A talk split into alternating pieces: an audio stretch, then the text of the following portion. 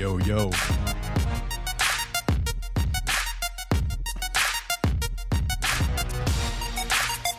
Was geht ab, Leute? Das ist jetzt unser dritter Livestream, oder? Der Monatsfolge. Dritter Livestream. Auch wieder live aus meinem Homestudio, was ich normalerweise für andere Dinge nutze. Was haben wir denn heute für die Leute? Left Winger. Ich lasse mir so ein bisschen Zeit, Ah ja, weil die Mucke läuft und so und ist ein bisschen chillen, oder? so radiomäßig, weißt du? Ja. Ich hoffe, der Sound ist gut. Das hört sich gut an für mich. Deswegen solltet ihr mich eigentlich hören können, trotz der Musik. Wir haben, welche Kamera? Wir haben ja drei Kameras. Bam. Hier seht ihr Daniel. Hier seht ihr mich.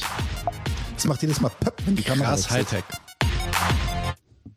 Ups. Ja. Besser so? Jetzt läuft der Hase, sagt der Namenlose. Herzlich willkommen, Namenloser. Jetzt Sehr fliegt die gut. Kuh. Yeah, peinlich, aber so läuft es, wenn man alles alleine macht. Und um es richtig zu machen, muss man es alleine machen.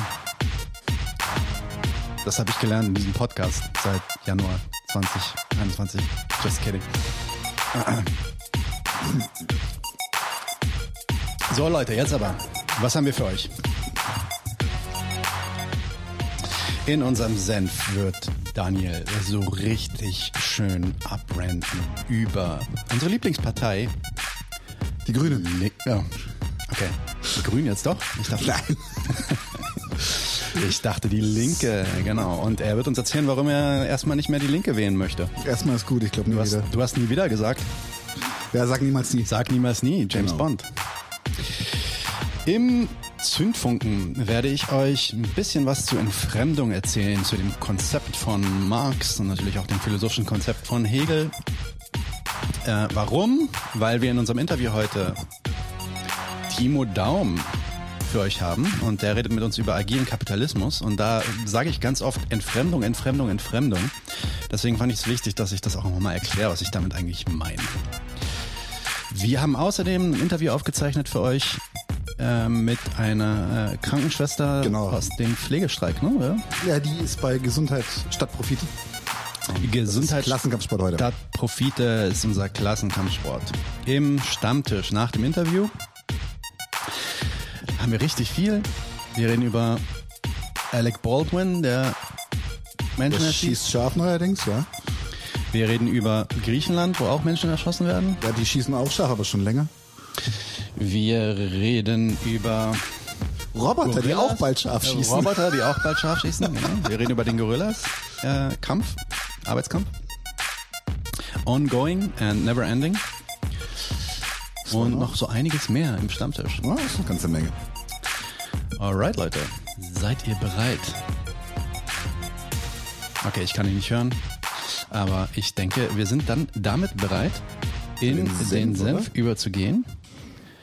Und damit kommt das Senfintro.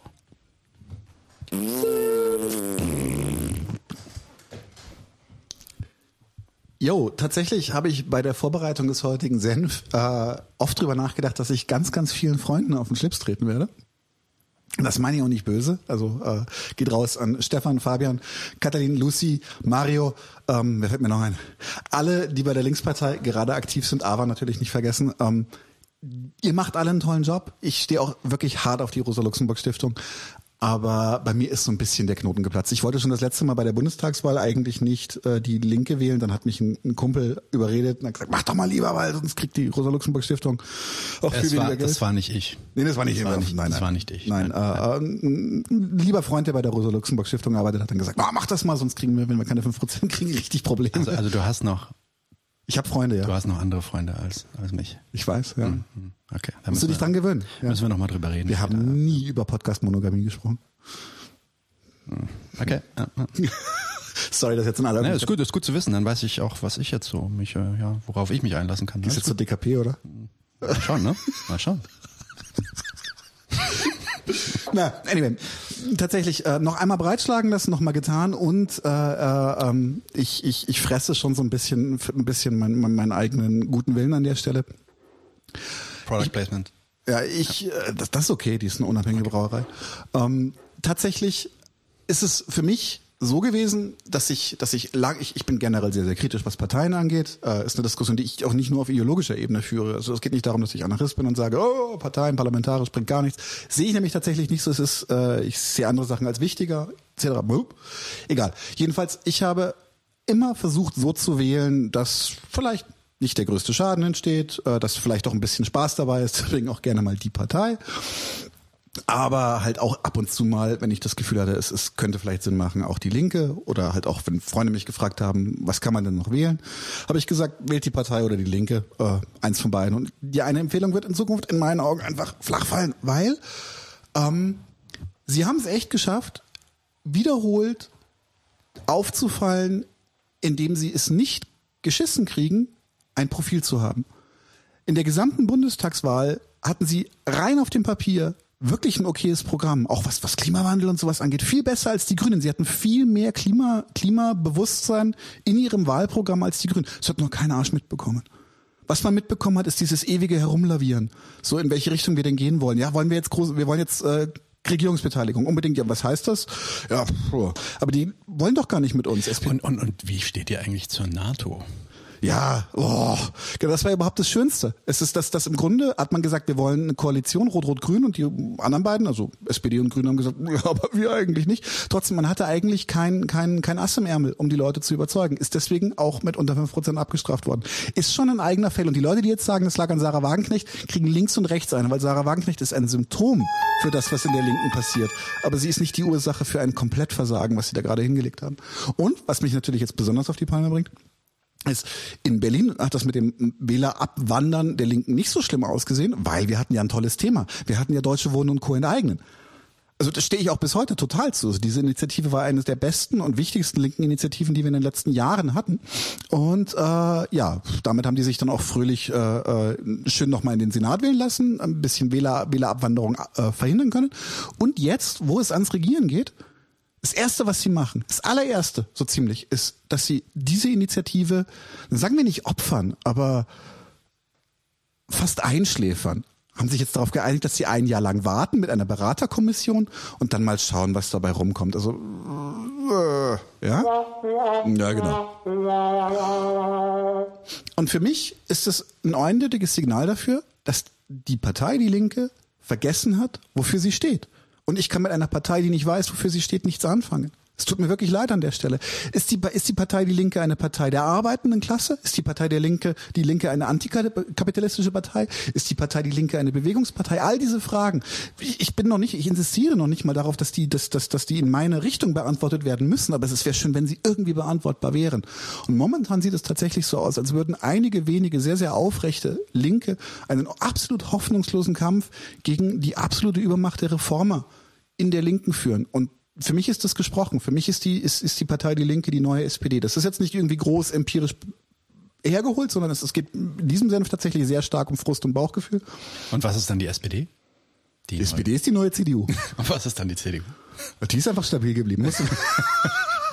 die hat jetzt Konkurrenz quasi. Also, Alles klar. Ja. Also es ist so, tatsächlich so. Also Arsch bleibt Arsch, einige werden halt noch Ärscher.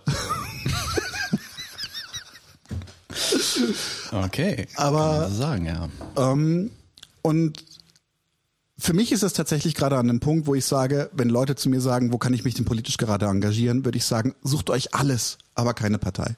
Da haben wir momentan gerade einfach nichts zu liefern. Es gibt ein paar, paar linke Kleinparteien, manche davon habe ich durchaus ab und zu gewisse Sympathien, aber nichts davon hat in irgendeiner Form einen Ansatz um eine Massenbewegung zum, ja, wie soll ich sagen, eine, nicht, sie sollen ja keine Massenbewegung entstehen lassen, sie sollen sondern sich einer, quasi Teil einer Massenbewegung sein. Und das kriegen sie gerade alle nicht hin. Und äh, ich, ich weiß nicht genau, wie wir an der Stelle weitermachen sollen. Ähm, ich persönlich würde sagen, wenn ihr euch politisch engagieren wollt, es gibt genug Initiativen in allem. Das Spektrum ist mir schon wieder fast egal. Also ob es, ob es jetzt, ob es jetzt irgendwie die FAU oder die SAV oder was, was, macht was ihr wollt. Aber schaut dafür, also sorgt dafür, dass ihr Basisarbeit macht mit Leuten auf der Straße, dass ihr Arbeitskämpfe mit organisiert, Arbeitskämpfe mit unterstützt und dann tatsächlich in meinen Augen können wir langfristig mal schauen, ob wir vielleicht irgendwas Neues, Parlamentarisches an den Start bringen können, weil ich glaube auch ganz persönlich, du bist, glaube ich, auch der Meinung, ich glaube auch. Äh, red bitte für dich. Ja. Äh, ich halte mich hier komplett raus. Nee, nee, nee, nee, nee, nee, nee. Ich will nicht gecancelt werden. alles gut. Du hast das, das ist alles äh, in Daniels. Äh, ja, ja, nein, also ich habe persönlich momentan auch auch äh, den Verdacht, dass die Partei Die Linke in der Form nicht mehr lange existieren wird, weil ich kann mir nicht vorstellen, dass die ihre verschiedenen Fraktionen noch unter einen Hut bringen. Ähm, insofern. Äh, Lefty sagt, hat nicht die MLPD ein Profil? Die MLPD hat durchaus ein Profil. Ähm, kann man, kann man auch, kann man auch sympathisch finden in gewisser Art und Weise. Ja, absolut, ich auch. Also, meins wäre es ja. aber jetzt nicht unbedingt. Ähm, ich weiß gar nicht, wo man die aufhören soll an der Stelle, außer dass für mich der, außer außer einer einer milden Form der Protestwahl aller die Partei momentan der parlamentarische Arm erstmal erledigt ist, weil ich nicht sehe, dass wir vorankommen an der Stelle. Insofern Arbeitskampf, Arbeitskampf, Arbeitskampf. Organisiert euch in Gewerkschaften, wie immer ihr wollt, gründet äh, Betriebsräte etc. Oder organisiert euch im Betriebsrat alles Mögliche, irgendwas. Organisiert euch an Initiativen wie Deutsche Wohnen und Co. enteignen. Es gibt jetzt auch noch eine neue, habe ich gehört. Ähm, ähm, RWE enteignen. RWE enteignen, mit der möchte ich mich auch noch ein bisschen eingehender beschäftigen. Also werden, wir, werden wir bald haben. Ja. Wir, wir, wir haben genug Sachen, wo wir, wo wir Öffentlichkeit erzeugen können, aber können wir diesen, diesen, diesen Sterbepatienten einfach würdevoll sterben lassen? Außer Palliativ ist da nichts zu holen. Ja. Bei mir, also mein, mein Kommentar dazu wäre im Endeffekt, dass ich, das habe ich ja glaube ich auch schon in so einem QA gesagt, dass ich von Anfang an eigentlich nicht viel erwartet habe. Ja, die, die Zeichen waren für mich relativ klar. Es ist natürlich jetzt schade, dass Fabian nicht da ist. Fabian ist ja äh, einer unserer Teammitglieder. Fabian, der mit mir auch zum Beispiel in dem Interview mit Michael Heinrich war letzten Sonntag, ist ja auch ähm, in der Linkspartei, in, nein, in der Partei Die Linke, PDL, äh, aktiv. Das wäre vielleicht mal ganz interessant, mit ihm darüber zu sprechen. Der hat da, glaube ich, auch noch andere Sichten und ich glaube, viele seiner Sichten ändern sich auch gerade noch so ein bisschen, weil gegenwärtig natürlich auch einiges im, in der, in der Umwälzung ist. Es gab tatsächlich, und das fand ich sehr, sehr spannend, weil normalerweise ist Solid, also die Jugendorganisation von der Linkspartei ist für mich etwas, wo ich normalerweise schon Schaum vor Mund kriege mittlerweile. Ähm, äh, tatsächlich gab es da wohl aber einen Umbruch in Berlin und zwar hat die äh, Solid Berlin, die, die, die, die Landesgruppe, hat jetzt äh, mehrere Beschlüsse gestartet, um sich gegen die rot-rot-grüne Koalition zu stellen. Ähm, das möchte ich noch kurz erwähnt haben, weil das finde ich sehr sympathisch. Die rot-rot-grüne Koalition in Berlin. Genau, natürlich. Genau, ja, ja. Mhm. Und ähm, das möchte ich noch kurz erwähnt haben, weil das ist, das ist eine wirklich sympathische Initiative. Nur muss ich leider sagen, hinten gackt die Ente. ähm, werden wir sehen, was bei rauskommt. Momentan kommt es mir so ein bisschen vor wie das kleine gallische Dorf gegen das römische Imperium. Ähm, schauen wir mal. Ja, Vielleicht werde ich also vom Gegenteil überzeugt, aber momentan. Interessant ist halt auch, wie viel gegen, wie krass Gegenwind, ja. äh, zumindest in Social Media, ne? Ja. Ähm, ja, auf jeden Fall für diesen Beschluss. Der Beschluss hat dann auch noch so ein paar andere Teile mit drin, die natürlich dann auch ähm, äh, kritisch ist für äh, ja für eine für, ein, für einen Moment, wo man eigentlich aufpassen muss, weil alle Augen auf einem sind. Ähm, zum Beispiel so eine ähm, ja, Ablehnung der EU und so. Ey, bin der Erste, der die EU ablehnt. Also darum geht's nicht. Ist es das taktisch jetzt das Richtigste, was man machen könnte in diesem Moment? Weiß ich nicht, vielleicht. Vielleicht. Ich habe da keine Meinung zu. Also ich finde, sie starten erstmal die richtigen Diskussionen. Aber ich glaube, ja. dass die genau wie alles andere auch im Sande verlaufen werden. Leider bin ich da total pessimistisch. Ähm Literarische Aktion äh, sagt, ich simpe für simpe heißt wahrscheinlich sympathisiere für Daniels zutätowierte Arme. Ja, jetzt hättest du es so machen müssen. So. Ja, aber ich wollte ja nicht Matschen machen, ich wollte ja nur die, die bunte so, Farbe ja. zeigen. Ja, nicht toxisch, Maxolin. Ma Maxolin. Maxolin? Maxolin. Jo.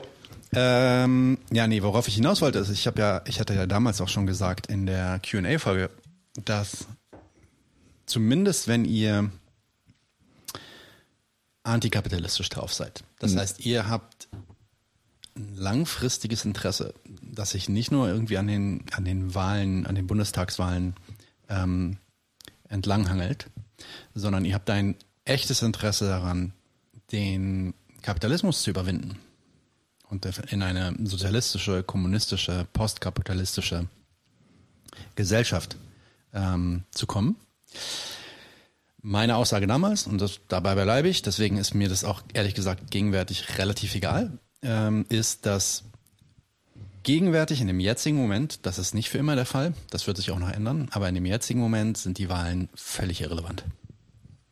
Wir haben so viel zu tun an Basebuilding, wir haben so viel zu tun an Bildung, an, an ähm, gegenseitiger ähm, ja, wie soll man sagen, austarieren äh, all diese innerlinken Konflikte, die wir haben bezüglich Identitätspolitik und oh, lieber doch Klassenpolitik und warum ist das alles irgendwie so kompliziert? Und dann gibt's auch noch diese ganzen Gender- und Trans-Sachen und da müssen wir aufpassen. Und da gibt's ziemlich viel für uns zu klären, bis wir in der Lage sind als Linke, als progressive Kräfte, im Sinne von antikapitalistischen Kräften, überhaupt irgendwie an einen Punkt zu kommen, wo wir auch nur eine Partei, und das könnte meine, meiner Meinung nach könnte das sogar die Linke sein in Zukunft, wenn es bis dahin noch gibt. Wenn es sie bis dahin noch gibt.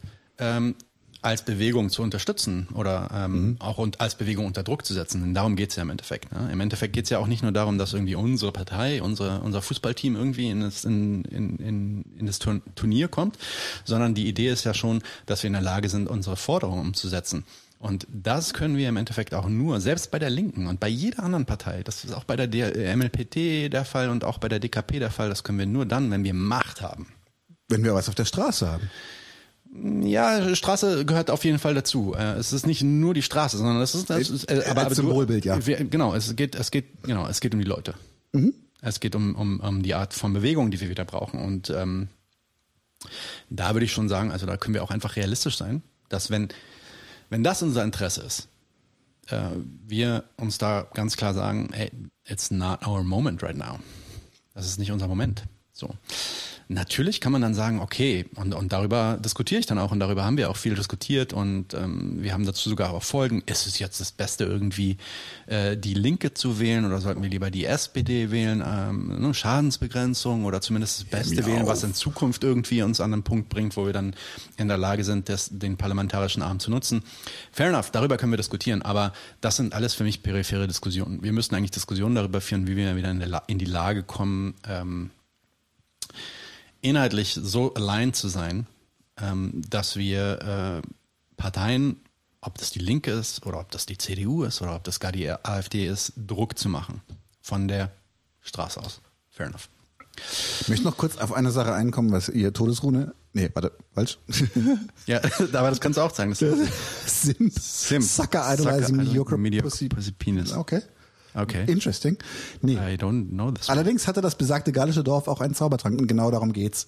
Die hatten tatsächlich ein, ein, ein, ein Werkzeug der Machtausübung und das sehe ich hier halt gerade gar nicht. Das ist auch das Gleiche, was wenn an der Stelle sagt. Äh, im Grunde, das hast du jetzt da reingelesen. Bei mir sind die ganze Zeit Asterix und Obelix-Bilder im Kopf los. Siehst du mal, ich kann voll Meter und so. Super. Ähm, nee, aber tatsächlich geht's ja, geht's ja im Grunde darum, dass wir eigentlich die Parteien treiben sollten und nicht die Parteien quasi so ein bisschen das sind sie halt leider auch für viele Linke, dass die Parteien so ein bisschen so eine Entschuldigung sind, ja, ich habe doch gewählt. Und das sehe ich halt auch bei, bei Leuten in meinem direkten Umfeld, die in der Theorie sehr, sehr stabile Linke sind, die dann äh, ungewöhnlich naiv sind, wenn es dann darum geht, wie wenig sich tatsächlich parlamentarisch ändern wird, bloß weil die Linke im Parlament ist. Und wir haben jetzt gerade einfach die Probe aufs Exempel.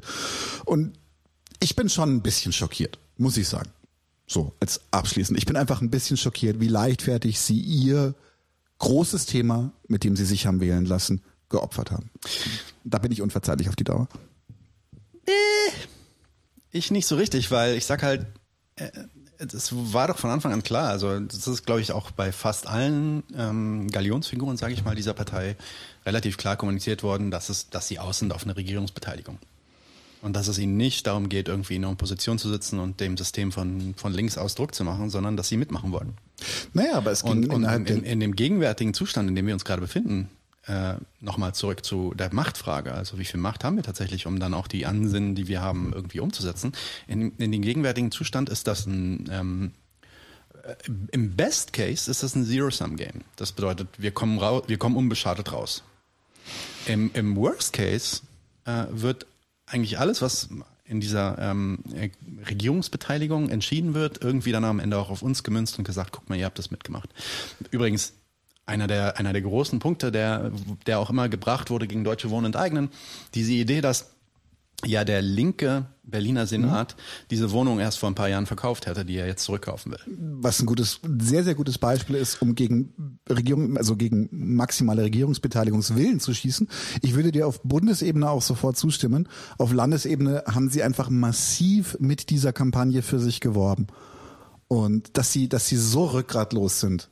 Also das, wie gesagt, was stört dich genau? Also dass sie, dass sie das quasi einfach direkt. Ähm, also ich meine, der ja fantastisch, der hat das ja sogar irgendwie der hat ja irgendwie klar gesagt, ja, das mit dem Volksentscheid, das war eigentlich nicht, ich, ich habe ich hab nicht den Wortlaut im Kopf, vielleicht hat einer von euch einen Link, dann postet den mal, dann lesen wir den vor. Aber der hat ja relativ klar gesagt, ja, das mit dem Volksentscheid, das ist jetzt nicht so bindend, das ist schon okay, wir müssen das jetzt nicht äh, als, als, als ähm, äh, wie sagt man, äh, ja, so, so, so, so ein Scheideweg irgendwie für ja, die Koalition ja. sehen irgendwie, ne?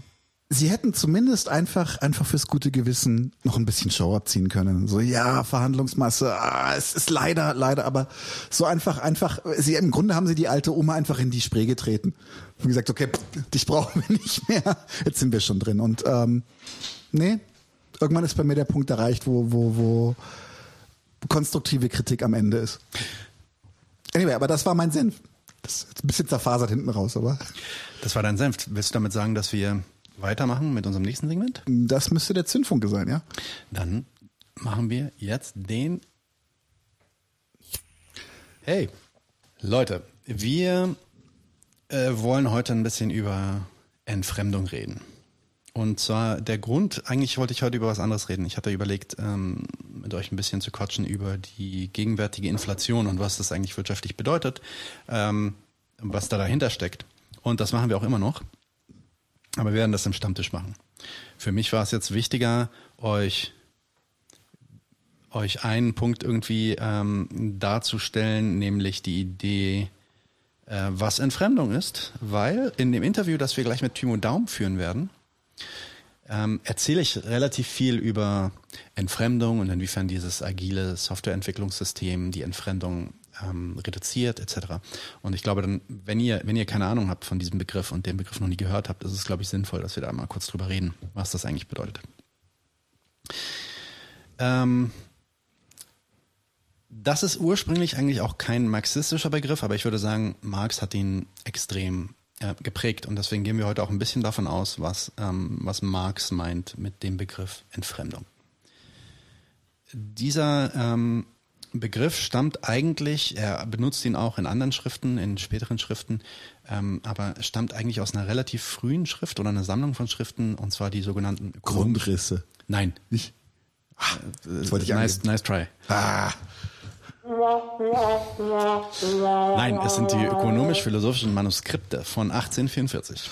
Ähm, das sind äh, Manuskripte, die wurden auch erst 1930, also in der Zwischenkriegszeit, äh, veröffentlicht. Das heißt, Lenin kannte die nicht, Stalin kannte die damals auch nicht, etc. Also das waren, das waren Manuskripte, die waren den frühen, ähm, ja, den frühen Marxisten nicht wirklich bekannt. In äh, diesen ökonomischen, philosophischen Manuskripten erzählt er von der sogenannten vierfachen entfremdeten Arbeit. Ja. Ähm,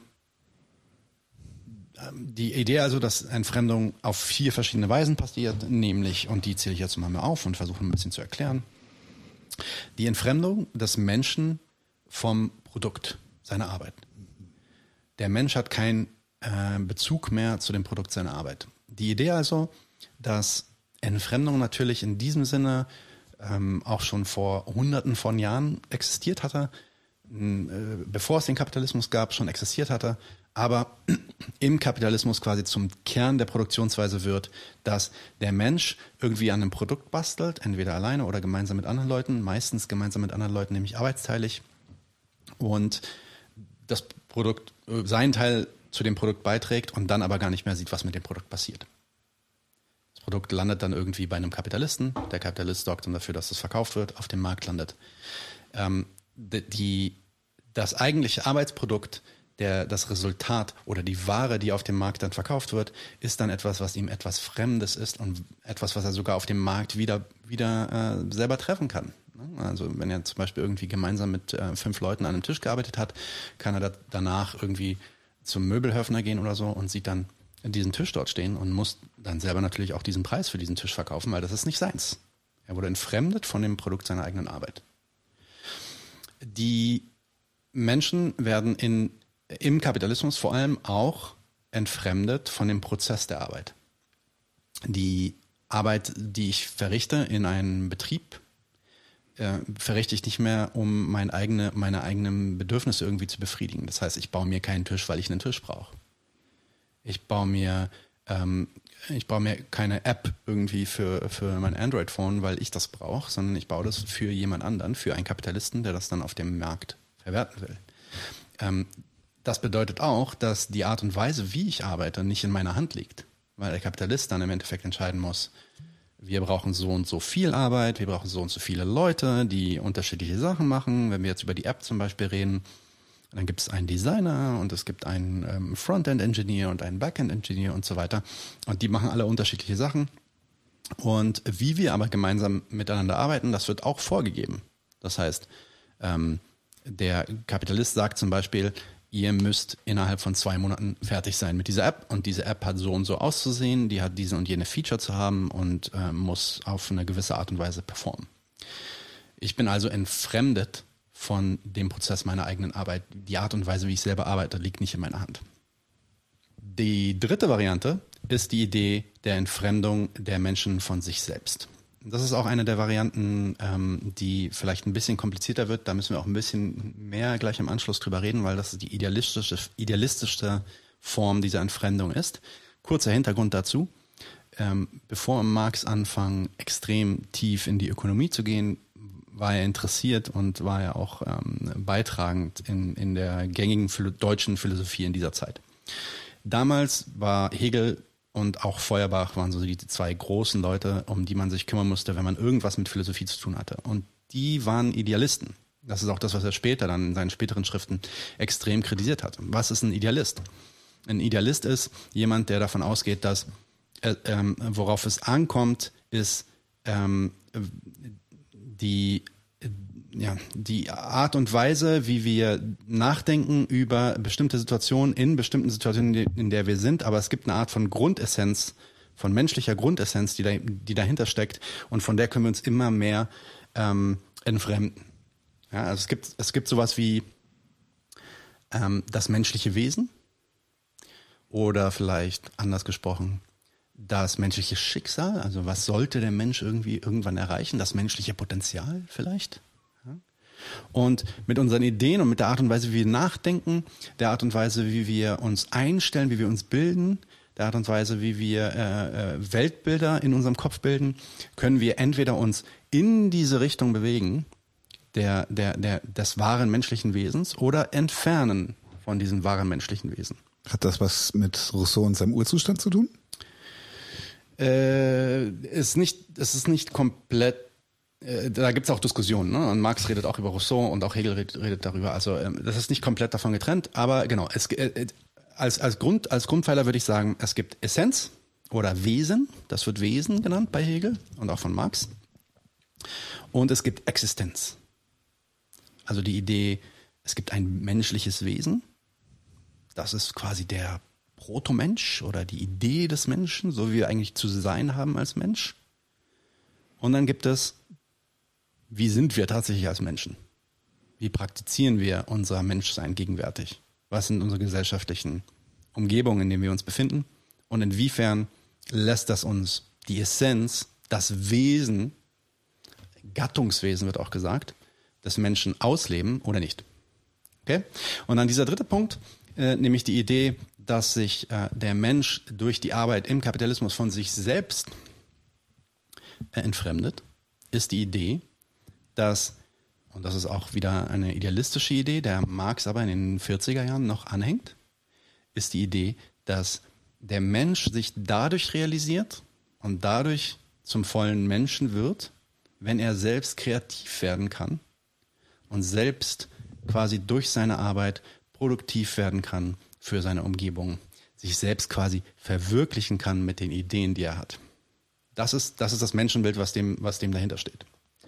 Ähm, also die Idee, dass man nur dann wirklich sein wahres, sein Gattungswesen ausleben kann, seine wahre äh, seine wahre Essenz ausleben kann in der Existenz, wenn die Existenz zulässt, dass wir kreativ sind, dass wir frei sind, dass wir selber entscheiden können darüber, was wir machen und ähm, selber beitragen und auch selber Erfüllung finden in der Arbeit, die wir tun. Nun ist das im Kapitalismus natürlich offensichtlich nicht der Fall, weil im Kapitalismus müssen wir arbeiten, weil wir arbeiten müssen, um zu überleben, nämlich. Das heißt, im Endeffekt gibt es vielleicht den einen oder anderen, der arbeitet und da drin in dieser Arbeit diese Erfüllung findet, die dann quasi für ihn auch diesen, ähm, diesen Hunger nach äh, kreativer Schaffung stillt.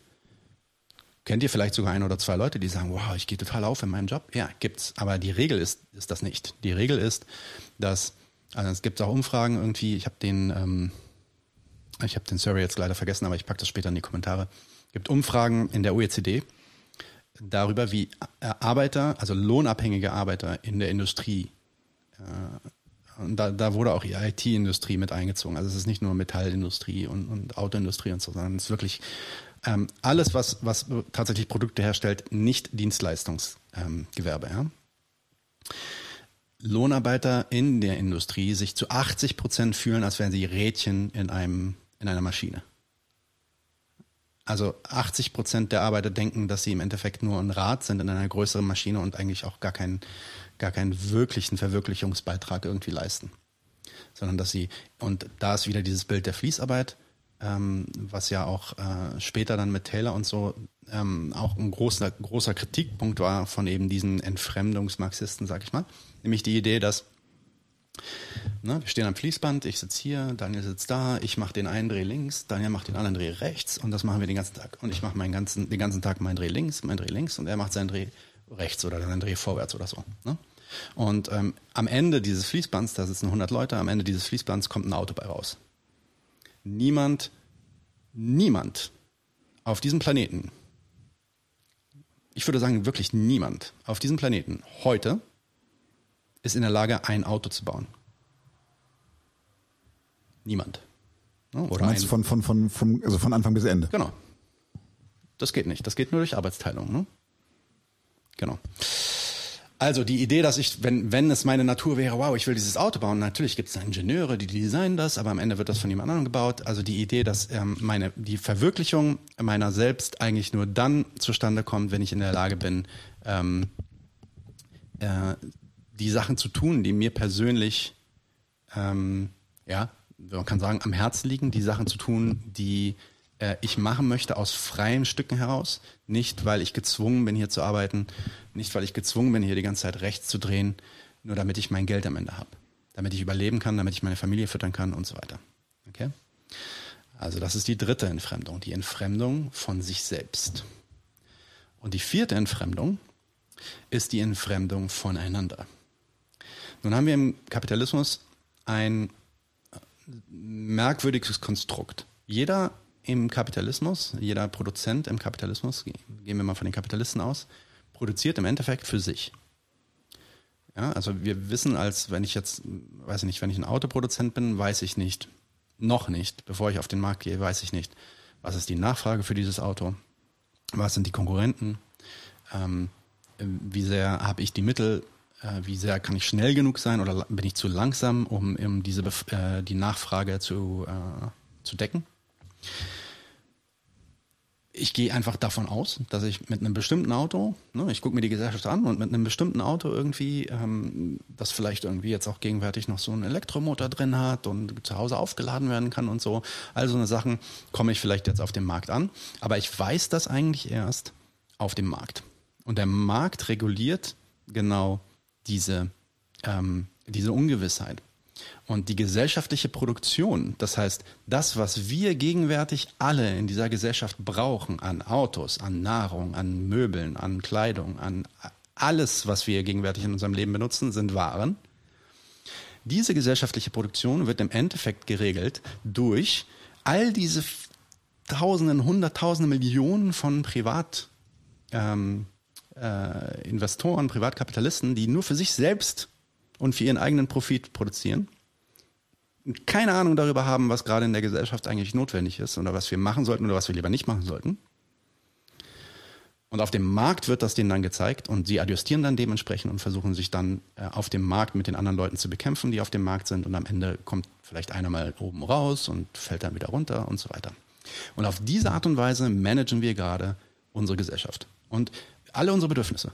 Das Bier, was Daniel hier trinkt, ich weiß, wenn wir, wenn wir zählen, wie viele Leute daran gearbeitet haben und wie viele Leute das Glas dann auch produziert haben, vielleicht das Design für dieses Logo gemacht haben und dann die, die Klebe irgendwie für, den, für das Logo. Ne? Dann, also wir kommen bestimmt auf Zehntausende von Menschen, die mitgewirkt haben, nur an dieser einen Ware. Hm? Bestimmt. 10.000, also das ist meine Schätzung, vielleicht sogar mehr. Ne, wenn man dann, wenn man sagt, okay, Klebe, alles klar, für Klebe brauchen wir wahrscheinlich Rohstoffe. Und dann, dann kommen wir relativ schnell wahrscheinlich auf ein Netzwerk, was die gesamte Welt umspannt. Und das Interessante jetzt daran ist, und das hat auch Michael Heinrich in dem letzten Interview gesagt, ist, niemand, niemand hat darüber eigentlich einen Überblick, was da passiert. Das passiert alles von allein. Es gibt keine eine Person, die weiß, was steckt hier an Arbeit drin. Das interessiert auch niemanden. Das wird alles geklärt über den Preismechanismus auf dem Markt. Nun, vor diesem Hintergrund sind wir natürlich als Arbeiter auch Produzenten einer bestimmten Ware, nämlich Bier? Nein, nein, nein, nein. Die Arbeitskraft. Ach so. Das ist das, was wir verkaufen. ja. Das ist das, was wir verkaufen, wenn wir auf den Markt gehen und äh, auf den Arbeitsmarkt gehen und sagen, ey, ich kann richtig gut so eine Logos aufkleben, irgendwie auf Bierflaschen. Ich kann richtig gut Leuten erzählen, wie sie ihren Job Oder ich kann die Maschine können. bedienen, die das macht. Ich wünschte, ich Nun könnte. ist das Problem, dass ich A, komplett verloren habe, komplett aus dem, aus dem Blick verloren habe, dass wir beide eigentlich, selbst wenn ich diesen Job kriege, dieses Logo hier drauf zu kleben, dass wir beide trotzdem eigentlich gemeinsam gesellschaftlich an der Produktion dieser Ware beteiligt sind. Mit allergrößter Wahrscheinlichkeit. Und ähm, dass wir trotzdem jetzt in Konkurrenz treten, weil er will natürlich jetzt auch das schöne Geld kriegen dafür, dass er hier bezahlt wird. Das heißt, er wird jetzt eigentlich zu meinem Feind. Er wird zu meinem Konkurrenten. Weil er sagt dann vielleicht, er nimmt 15 Euro die Stunde und dann muss ich sagen, ah, um jetzt den Job zu bekommen, brauche ich, muss ich vielleicht 14 Euro die Stunde nehmen. Und so sind wir auf dem Markt voneinander entfremdet. Wir haben kein Incentive mehr, kein, ähm, keine, sagt man Incentive auf Deutsch, kein, kein, kein Anreiz mehr, Ja. gemeinsam zu arbeiten. Die gesellschaftliche Arbeit, die in diesem Produkt drin steht, die wir eigentlich gemeinsam vollziehen müssten, wird jetzt incentiviert für uns, sie getrennt voneinander zu vollziehen. Und das ist der vierte Aspekt der Entfremdung. Tatsächlich finde ich das einfach auch, auch wenn es äh, in der äh, von Marx selber auch Kritik an, dem, an diesem Thema vielleicht gab oder sowas, aber ich finde es tatsächlich auch sehr, sehr spannend, um herzuleiten, warum zum Beispiel Kapitalismus immer für ein Gegeneinander sorgt. Und auch warum zum Beispiel so radikal individuelle ähm, Ideologien wie zum Beispiel der Neoliberalismus, warum die im Kapitalismus so perfekt funktionieren, weil sie all diese Sachen einfach nochmal für sich nutzen. Es geht genau darum. Es geht darum, dass wir gegeneinander statt miteinander arbeiten. Es geht darum, dass wir ähm, fremdbestimmt arbeiten, gegeneinander arbeiten. Ich finde das, was ich tatsächlich faszinierend finde, ist, ist, dass ähm, es inzwischen, ich muss mich da, muss mir jetzt ein bisschen vorsichtig sein, aber ähm, mir ist zugetragen worden von einer Sozialwissenschaftlerin meines Vertrauens, die ich hoffentlich auch irgendwann mal in ein Interview kriegen würde hier, dass äh, es inzwischen sich auch äh, nachweisen lässt, dass nicht bestimmen können darüber, wie man, wie man lebt, tatsächlich äh, äh, Neurosen hervorruft. Also dass, dass tatsächlich Selbstbestimmung und frei entscheiden zu können, wie man und ich, es geht ja nicht darum, dass die Leute faul sein sollen den ganzen Tag, sondern es geht nur darum, dass die Leute tatsächlich Teilhabe haben, daran zu bestimmen, wie sie oder wie diese Gesellschaft Probleme löst oder Waren produziert oder überlebt oder was auch immer. Äh, deswegen, also ich komme jetzt zu dem Kritikteil, weil das ist natürlich etwas, was Marx 1844 geschrieben hat anscheinend, erst 1930 veröffentlicht wurde. Das heißt, wir wissen das erst relativ spät, dass das der Fall ist, dass er das so gedacht hat. ähm, weil wenn man sich die anderen Schriften anguckt, vor allem, vor allem das Kapital, da gibt es keine theoretischen, nicht, also nicht wie in diesen Konstrukten gibt es keine theoretische Herleitung irgendwie darüber, was diese Entfremdung einfach ist. Das ist für Marx dann später, in späteren Zeiten uninteressanter geworden. Er hat sich angeguckt, ähm, wie der Kapitalismus funktioniert und, und, und also er erwähnt dann diese Entfremdung noch, aber eben als Teil dieser ökonomischen, ähm, sozioökonomischen Basis, nämlich die der kapitalistischen Produktionsweise. Ähm, er kritisiert sich dann selbst auch sogar äh, am Ende, indem er ähm, immer wieder klar macht,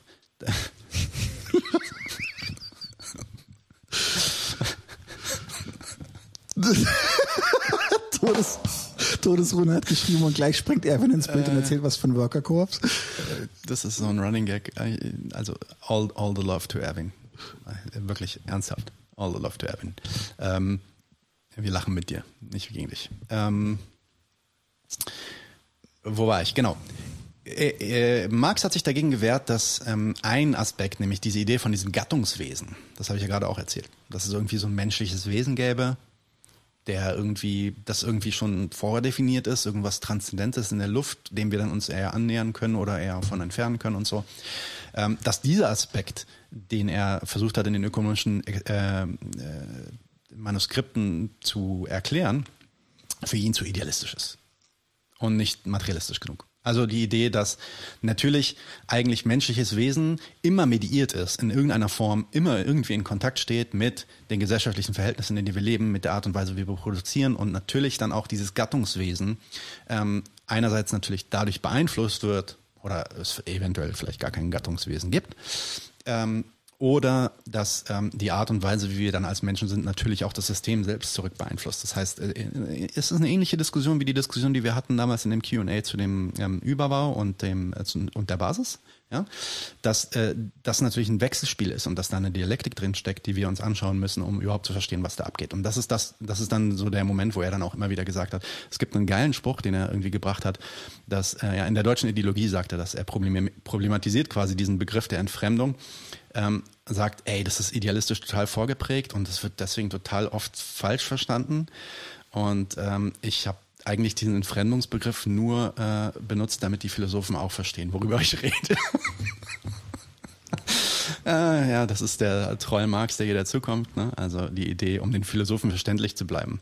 Ähm, aber und deswegen ist er ein bisschen abgewichen, zumindest von diesem Gattungswesen, von dieser Gattungswesen-Idee und hat sich mehr konzentriert darauf, was macht der Kapitalismus eigentlich im Sinne von ähm, Teilung der Arbeit, Teilung in Klassen, dadurch, dass wir jetzt ähm, äh, in verschiedenen Klassen organisiert sind, um produ zu produzieren und eine Klasse durch die Ausbeutung ähm, äh, Kapital erzeugt und so weiter, ähm, entstehen gewisse Hierarchien und auch eben gewisse Entfremdungen, also auf jeden Fall die Entfremdung 1, 2 und 3, meine, äh, 1, 2 und 4 meiner Meinung nach. Die dritte ist vielleicht aus Marxischer Sicht kritisch zu sehen, nämlich diese Idee, dass wir uns entfernen von dem, was wir eigentlich sein sollten oder sein könnten. Geht natürlich davon aus, dass es etwas gibt, was wir sein könnten und was wir sein sollten. Und das ist relativ idealistisch, fast schon religiös meiner Meinung nach. Und ähm, da hat sich Marx von distanziert. Allerdings nie komplett. Also er hat selbst im ökonomischen Hauptwerk das Kapital äh, von, en, von Entfremdung gesprochen. Er hat nie irgendwie als eine gesonderte Kategorie irgendwie entfremdete Arbeit eingeführt, aber er benutzt das in unterschiedlichen Zusammenhängen und ähm, er schreibt da zum Beispiel, dass das äh, Kapital sich immer mehr als gesellschaftliche Macht, aber als entfremdete, verselbstständigte gesellschaftliche Macht, die als Sache und als Macht des Kapitalisten durch diese Sache der Gesellschaft gegenübertritt. Also dadurch, dass wir alle gezwungen sind, diese Waren irgendwie auf den Markt zu tragen, um zu tauschen, also Geld auf den Markt zu tragen, um dann zu tauschen gegen die Sachen, ähm, die wir äh, zum Überleben brauchen oder die wir auch einfach nur zum, zum Vergnügen brauchen, ähm, drückt sich ein gesellschaftliches Verhältnis aus, nämlich eben dieses Klassenverhältnis und äh, ein Produktionsverhältnis auch aus.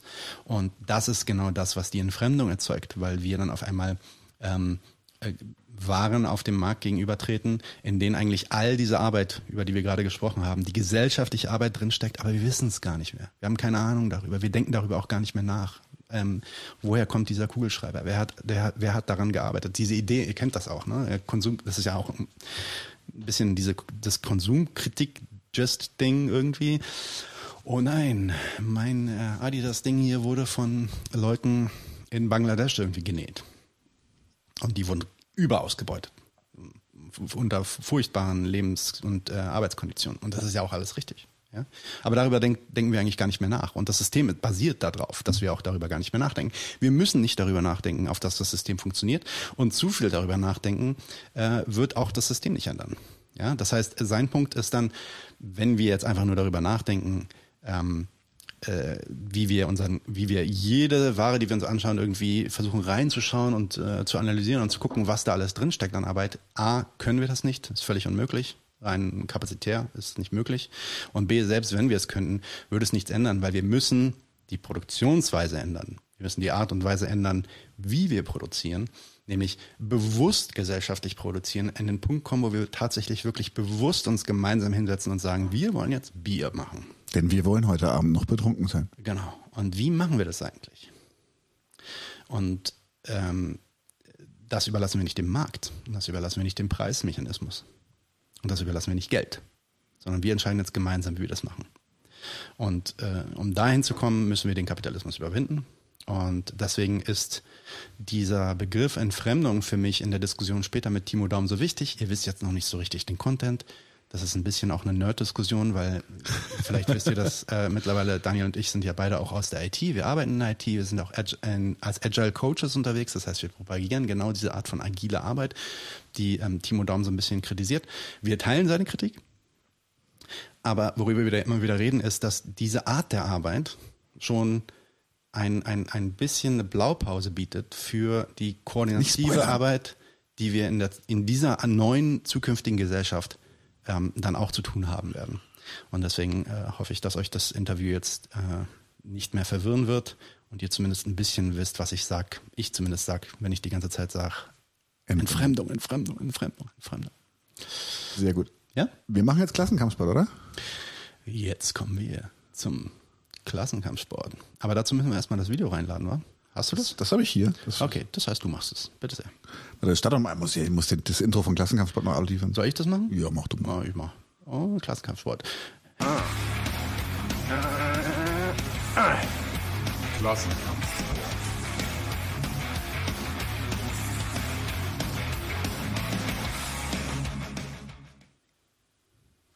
Grüß dich, Silvia. Willkommen im Klassenkampfsport. Hallo. Hi. Silvia, Silvia ist bei der Initiative Gesundheit statt Profite und wir wollen diese Initiative mal ein bisschen vorstellen. Wir haben ja in unserem Podcast schon mal über die Probleme von Privatisierung und auch Kommodifizierung, also nicht nur im privaten, äh, des Gesundheitswesens gesprochen und wurden aufmerksam gemacht auf dieses Bündnis eben Gesundheit statt Profite. Und bei dem bist du ja, bist du ja maßgeblich äh, beteiligt. Und da wollte ich dich einfach fragen, wer seid ihr und wie lange gibt es euch denn schon? Also das Bündnis gibt es seit äh, 2013.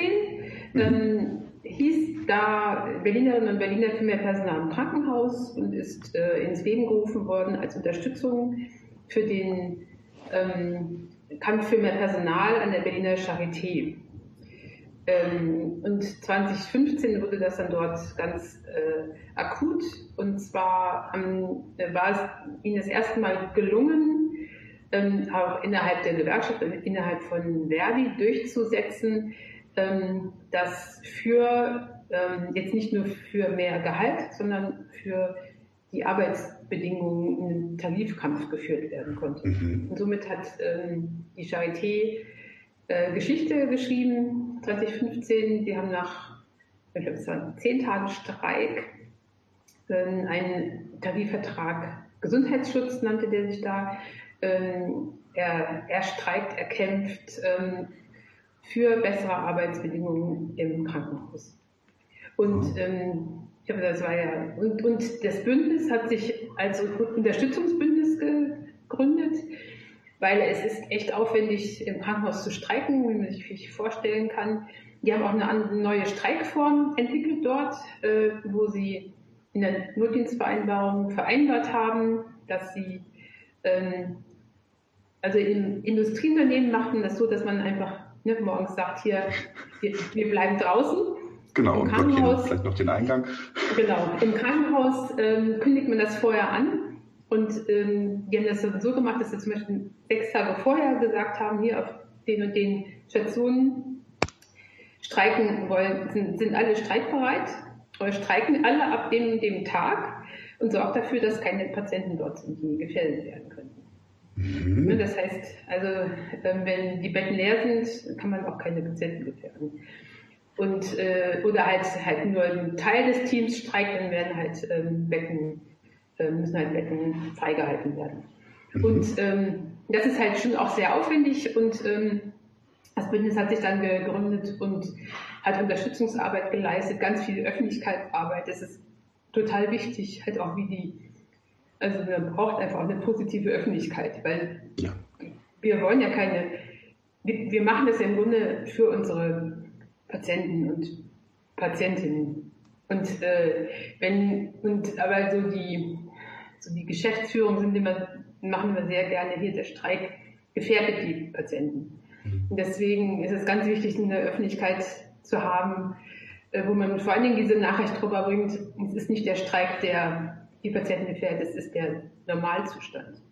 Ne, wir arbeiten unter Bedingungen, die einfach patientengefährdend sind. Und das muss man halt in der Öffentlichkeit rausholen. Und da war halt das Bündnis ganz wesentlich in der Unterstützung. Haben auch so, ne, wenn man im Streik ist, muss man sich auch irgendwie beschäftigen. Auch sowas wie Streikunis organisiert, ähm, wo man zum Beispiel über das Krankenhausfinanzierungssystem ganz viel ähm, gelehrt hat in der Zeit. Ja, solche Sachen. Da war das Unterstützungsbündnis äh, und dann ging es halt danach weiter und ähm, haben halt auch Aktionen in der Öffentlichkeit gemacht, ganz viel auch gerade so eine Aufklärung über Krankenhausfinanzierung. Dann haben wir versucht, ähm, in den Berliner Krankenhausplan reinzukriegen, dass da auch sowas wie eine Personalbemessung reingeschrieben wird. Das ist zwar gelungen, aber halt so zahnloser Tiger, ohne Konsequenz.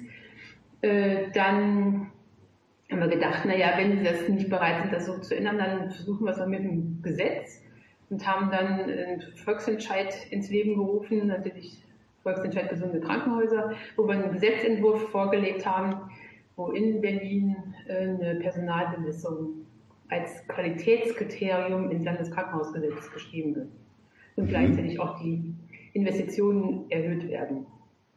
Das ist wir haben auch die erste Stufe auch sehr erfolgreich geschafft, haben da über 50, also an die 50.000 Unterschriften für gesammelt.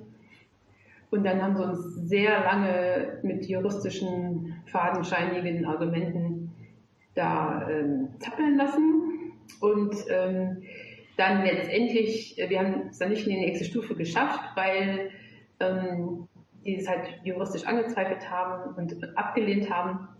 Und das Berliner Verfassungsgericht hat es dann eben auch abgelehnt. Ähm, aus, finde ich auch aus fadenscheinigen Gründen. Aber das sind halt so, so die Dinge, die wir dann gemacht haben. Direkte Demokratie ist nicht im Sinne des Systems. ja, also das ist halt, äh, wie gesagt, fadenscheinige. Also ne, die haben halt gesagt, es gibt ein Bundesgesetz, was das abschließend regelt. Das mhm. ist dieses Personal zu Pflegepersonaluntergrenzen das ist bei weitem keine abschließende Regelung von der Personalbemessung. Aber mhm. es war dann, ging es halt dann nicht weiter und die wollten es offensichtlich nicht auf dieser Ebene okay. zu einer Regelung kommen lassen. Mhm. Das Thema ist ja, ist ja brandheiß. Ähm, also gut, seit ich denken kann, redet man immer davon, dass irgendwie der Gesundheitssektor verbessert werden muss, verbessert, verbessert, verbessert. Und während Corona ist ja auch offensichtlich geworden, dass wir ohne euch gar nicht können und dass es da auch, auch äh, wie soll ich sagen, dass es nicht nur auf Kante genäht ist, sondern dass es da einfach schon Lücken gibt und die, die, die Menschenleben kosten können. Also sowohl das Pflegepersonal oder Gesundheitspersonal wirklich verbrennt, bis hin zu, zu Patienten, die zu Schaden kommen, weil gar nicht die Zeit da ist, um sich um sie zu kümmern. Jetzt ist das natürlich ein frisches Thema. Ihr habt auch, und das fand ich eigentlich schon fast geschmacklos, ihr habt auch Applaus bekommen was ich ein sehr, sehr müdes Zeichen der Bevölkerung fand. Allerdings ist jetzt in der Koalitionsverhandlung geht es auch um die Gesundheit mit dem Gummibegriff Modernisierungen. Ähm, jetzt ist tatsächlich die Frage so, was, was bedeutet für dich diese Diskussion? Was, was bedeutet für dich der Begriff Modernisierung und wie geht das mit euren Zielen überein? Also ich finde das Ganze echt scheinheilig, ja. Also und es geht hier auch nicht darum, das Gesundheitssystem, was hast du eben für einen Begriff benutzt, zu ähm, modernisieren. modernisieren, das ist albern. Ne? Also die, das einzige Ziel, was sie hier, hier die ganze Zeit betreiben, ist, dass sie, also sie sagen immer, ne, es müsste weniger Geld kosten, aber letztendlich äh, sorgen sie dafür, dass sie Profite daraus ziehen können. Das ist, das ist so das äh, A, und O. Also es geht hier mitnichten um eine verbesserte Gesundheitsversorgung, sondern es geht darum, wie kann man am besten Geld mit Gesundheitsleistungen machen. Und das ist mhm. nicht, nicht auf die Krankenhäuser beschränkt, das gilt für das gesamte Gesundheitssystem hier in Deutschland und im Grunde weltweit. Es gibt eigentlich kaum ein Land, wo das nicht passiert. Und ähm, die Pandemie hat das nochmal richtig deutlich gemacht, dass das nicht funktioniert. Ja, dass ähm, wenn Gesundheitseinrichtungen auf Profit ausgerichtet sind, kann das nicht funktionieren. Es werden die wesentlichen Dinge werden nicht finanziert und werden eben nicht vorgehalten. Und Vorhaltung ist das, was man braucht, um für eine Pandemie vorbereitet zu sein. Kannst du den Begriff Vorhaltung noch kurz erklären?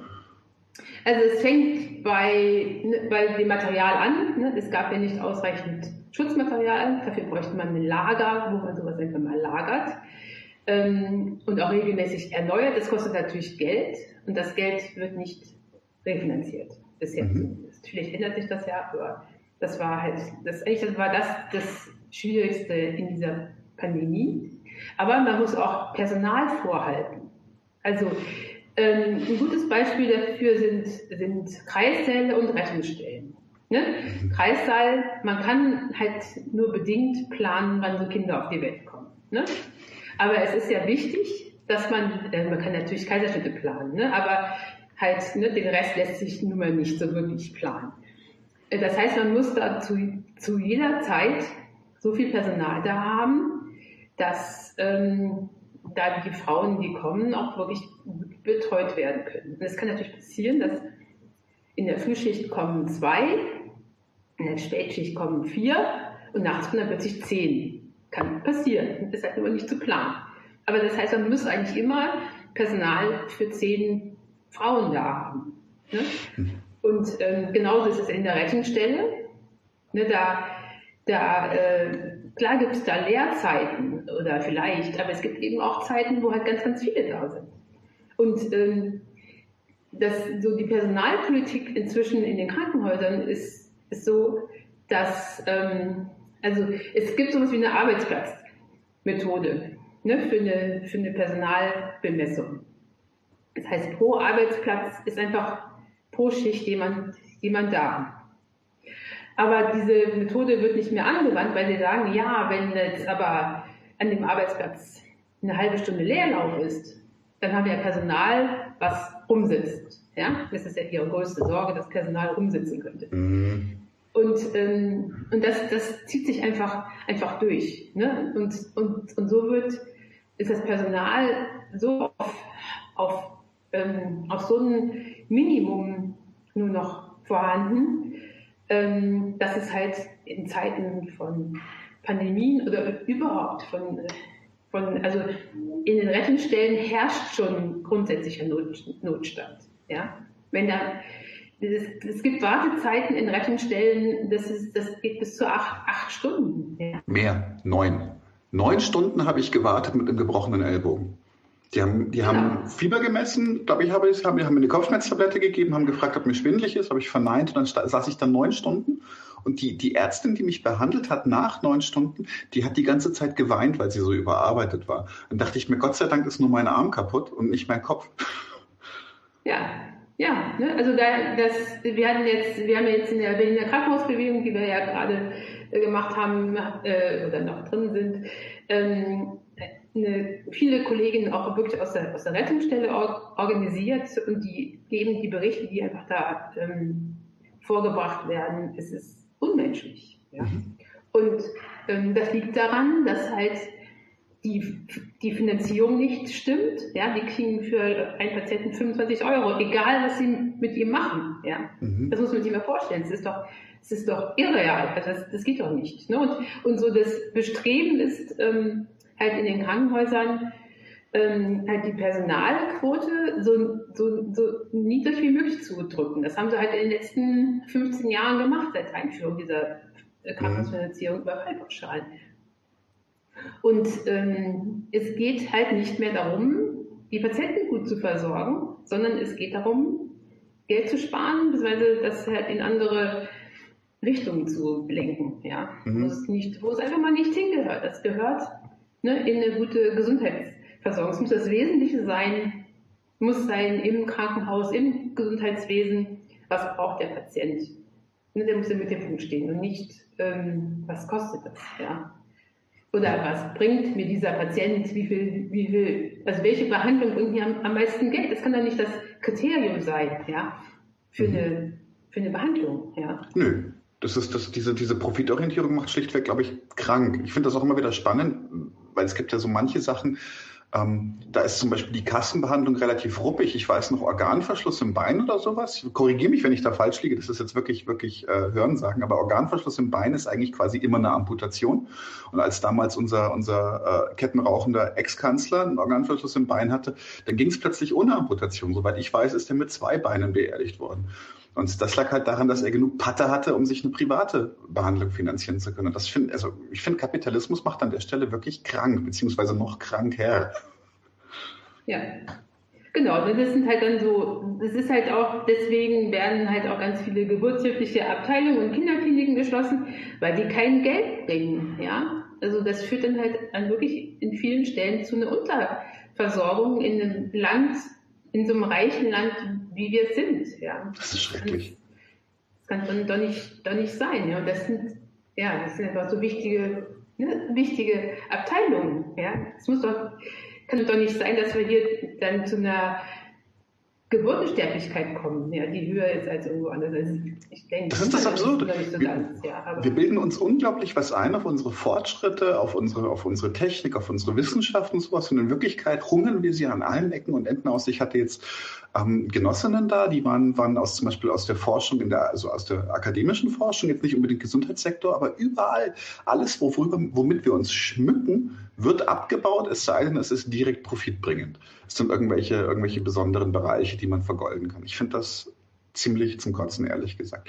Aber jetzt ist natürlich auch meine Frage an dich. Ähm, wir haben doch inzwischen, glaube ich, eine relativ große Öffentlichkeit, die merkt, dass, dass in diesem System viele Dinge unrund laufen. Jetzt ist meine Frage an dich. Was können wir, also nicht jetzt in diesem Podcast, sondern auch unsere Zuschauer machen, um euch dabei zu unterstützen? Wie kann eine echte Solidarität abseits von Beifall aussehen?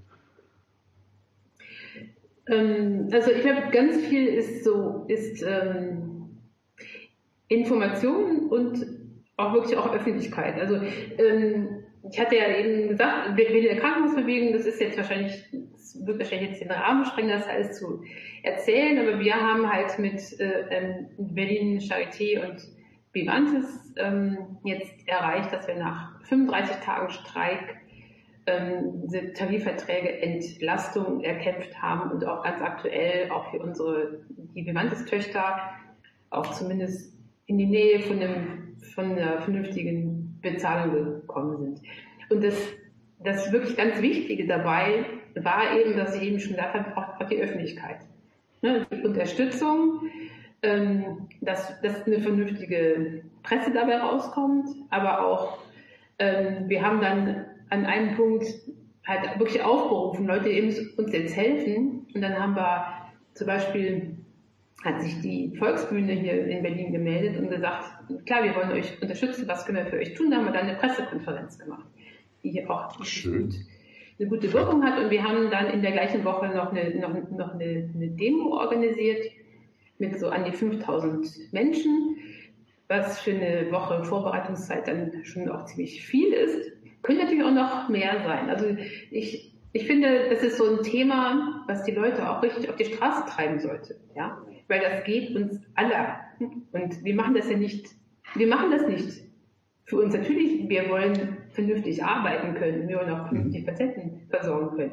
Aber die, die davon profitieren, sind ja letztendlich Patienten und die gesamte Öffentlichkeit. Und, ähm, und wir haben es nicht so richtig geschafft, dass es tatsächlich auch ein Thema im Wahlkampf wurde. Dass, ähm, dass die Leute davon abhängig machen, was die Parteien, die sie wählen, zu dem Thema sagen. Ne? Das Thema ist irgendwie Klima, Thema ist ähm, in Berlin Mieten zumindest? Ja, in Berlin Mieten. Ähm, aber Thema Gesundheit ist nicht so richtig auf dem Schirm. Das merkt man ja auch daran, dass sie jetzt sagen, wir wollen das modernisieren. Hallo, das ist Blödsinn. Die müssen, und das, dann wäre eine Pandemie so die gute Gelegenheit gewesen, endlich diese, einfach das zu finanzieren, was gebraucht wird, ja, und nicht, wie gesagt, was wir eben schon gesagt haben, was ich eben schon gesagt habe, wo sie halt am meisten Profit machen können. Die müssen das finanzieren, was, was einfach gebraucht wird, um die Gesundheit aufrechtzuerhalten. Das ist Teil der Daseinsvorsorge, genauso wie die, mhm. wie Mieten und Verkehr und alles Mögliche. Ja, das ist ähm, ja. Also das heißt, unterstützen ist, ist halt ist ganz viel eigentlich so hier ähm, hinterfragen, was, was wird da eigentlich gemacht. Man muss in, wir haben das ganz viel gemacht, dass wir Abgeordneten oder Kandidaten, Kandidaten auf die Füße, auf die Füße getreten sind und, und gesagt haben, hier Leute, was, was macht ihr denn dann für uns? Ja. Mhm. Ähm, und das, da braucht man einfach eine ganz, eine ganz breite Unterstützung für. Ja, das, ähm, ja, das ist ganz, ganz wichtig. Gut. Sehr gut. Ich hoffe, dass wir die hinbekommen. Ich danke dir schon mal für dieses Gespräch. Das war auch für mich waren, waren einige Aspekte dabei, die, die mir so noch nicht ganz bewusst waren. Finde ich super. Und tatsächlich, ja, es sprengt den Rahmen. Deswegen lass uns doch einfach in Kontakt bleiben und wir quatschen mal ganz in Ruhe, vielleicht mal eine Stunde lang miteinander. Dann können wir richtig schön in die Tiefe gehen. Gerne. Super cool. Dankeschön. Okay. Back. Let's do it. Yo. Yo. Schönes Ding, gutes Thema. Yo.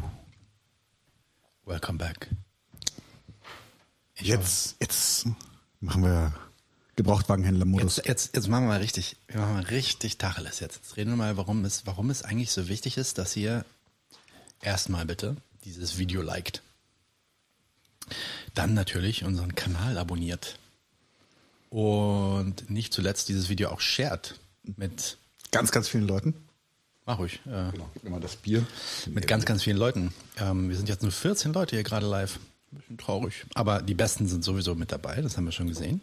Insofern ähm, sind wir auch nicht mehr traurig. Aber dann gibt es noch die Möglichkeit für euch, ein Patreon zu werden. Ein Patron zu werden.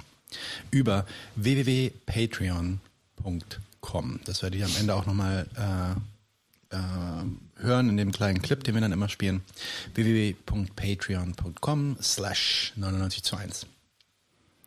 Und wenn ihr Patreon werdet ähm, und ein bisschen Geld beitragt, könnt ihr Teil werden unserer, unserer Discord-Community. Ihr könnt dann außerdem könnt Inhalte pitchen zum Beispiel. Genau, mit uns darüber reden, was wir, worüber hier, wir hier so reden. Das haben wir zum Beispiel auch heute gemacht für den Stammtisch.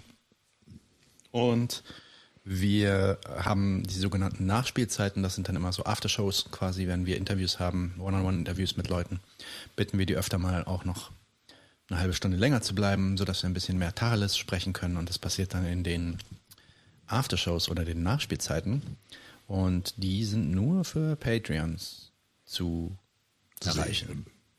Insofern, genau. Wichtigster Punkt, like dieses Video bitte, wenn es euch gefällt. Abonniert den Kanal. Abonniert den Kanal, wenn es euch gefällt und dann werdet Patreon wenn ihr. Selbst wenn es euch nicht gefällt. Wir haben, wir haben genug, genug so Hater, die trotzdem alle unsere Videos gucken, damit sie Scheiße kommentieren können.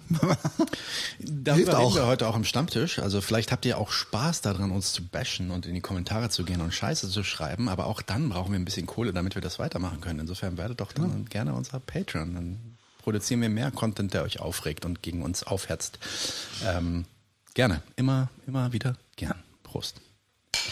Und damit kommen wir dann auch schon zu unserem Interview. Habe ich irgendwas vergessen? Müssen wir noch irgendwas ankündigen? Nein. Ich würde tatsächlich das Interview noch kurz anmoderieren. Mach mal. Würde sagen, ja. ähm, also das ist tatsächlich ja kein Geheimnis, dass wir beide äh, in der IT zu Hause sind. Wir machen da hauptsächlich Organisationsentwicklung. Und es gab dieses sehr, sehr spannende Buch hier vorne steht, Agiler Kapitalismus von Timo Daum. Und das werden wir auch im Interview kurz sagen. Wir haben es tatsächlich gekauft und gelesen, noch bevor wir geplant haben, dass wir Timo Daum mal interviewen werden. Ähm, ich fürchte, es wird ein bisschen nerdig, aber wir hatten großen Spaß daran. Und äh, es gab auch Bier, so wie, wie eigentlich immer. Aber ich hoffe, ihr habt auch ein bisschen Spaß daran. Und wenn ihr arge Fragen habt und irgendwie nur Bahnhof versteht, dann schreibt das in die Comments. Wir erklären gerne hinterher oder auch währenddessen in den Comments. Und damit Feuer frei. Feuerfrei für das Timo Daum. Interview. Willkommen beim 99 zu 1 Interview. Heute zu Gast haben wir Timo Daum. Timo Daum ist der Autor dieses wunderbaren Buches Agiler Kapitalismus, an dem Nadim und ich aus beruflichen Gründen durchaus ein reges Interesse hatten. Wir haben es uns auch schon gekauft gehabt, bevor Tatsache. in irgendeiner Form geplant war, dass du jemals Gast werden wirst bei uns. Das freut mich, ja. Äh, tatsächlich, äh, Timo Daum ist äh, deutscher Dozent und Autor zum Thema digitale Ökonomie. Eigentlich studierter Physiker und hast zwei Jahrzehnte Berufserfahrung in der IT. Das würde mich jetzt interessieren. Magst du ein bisschen drüber reden?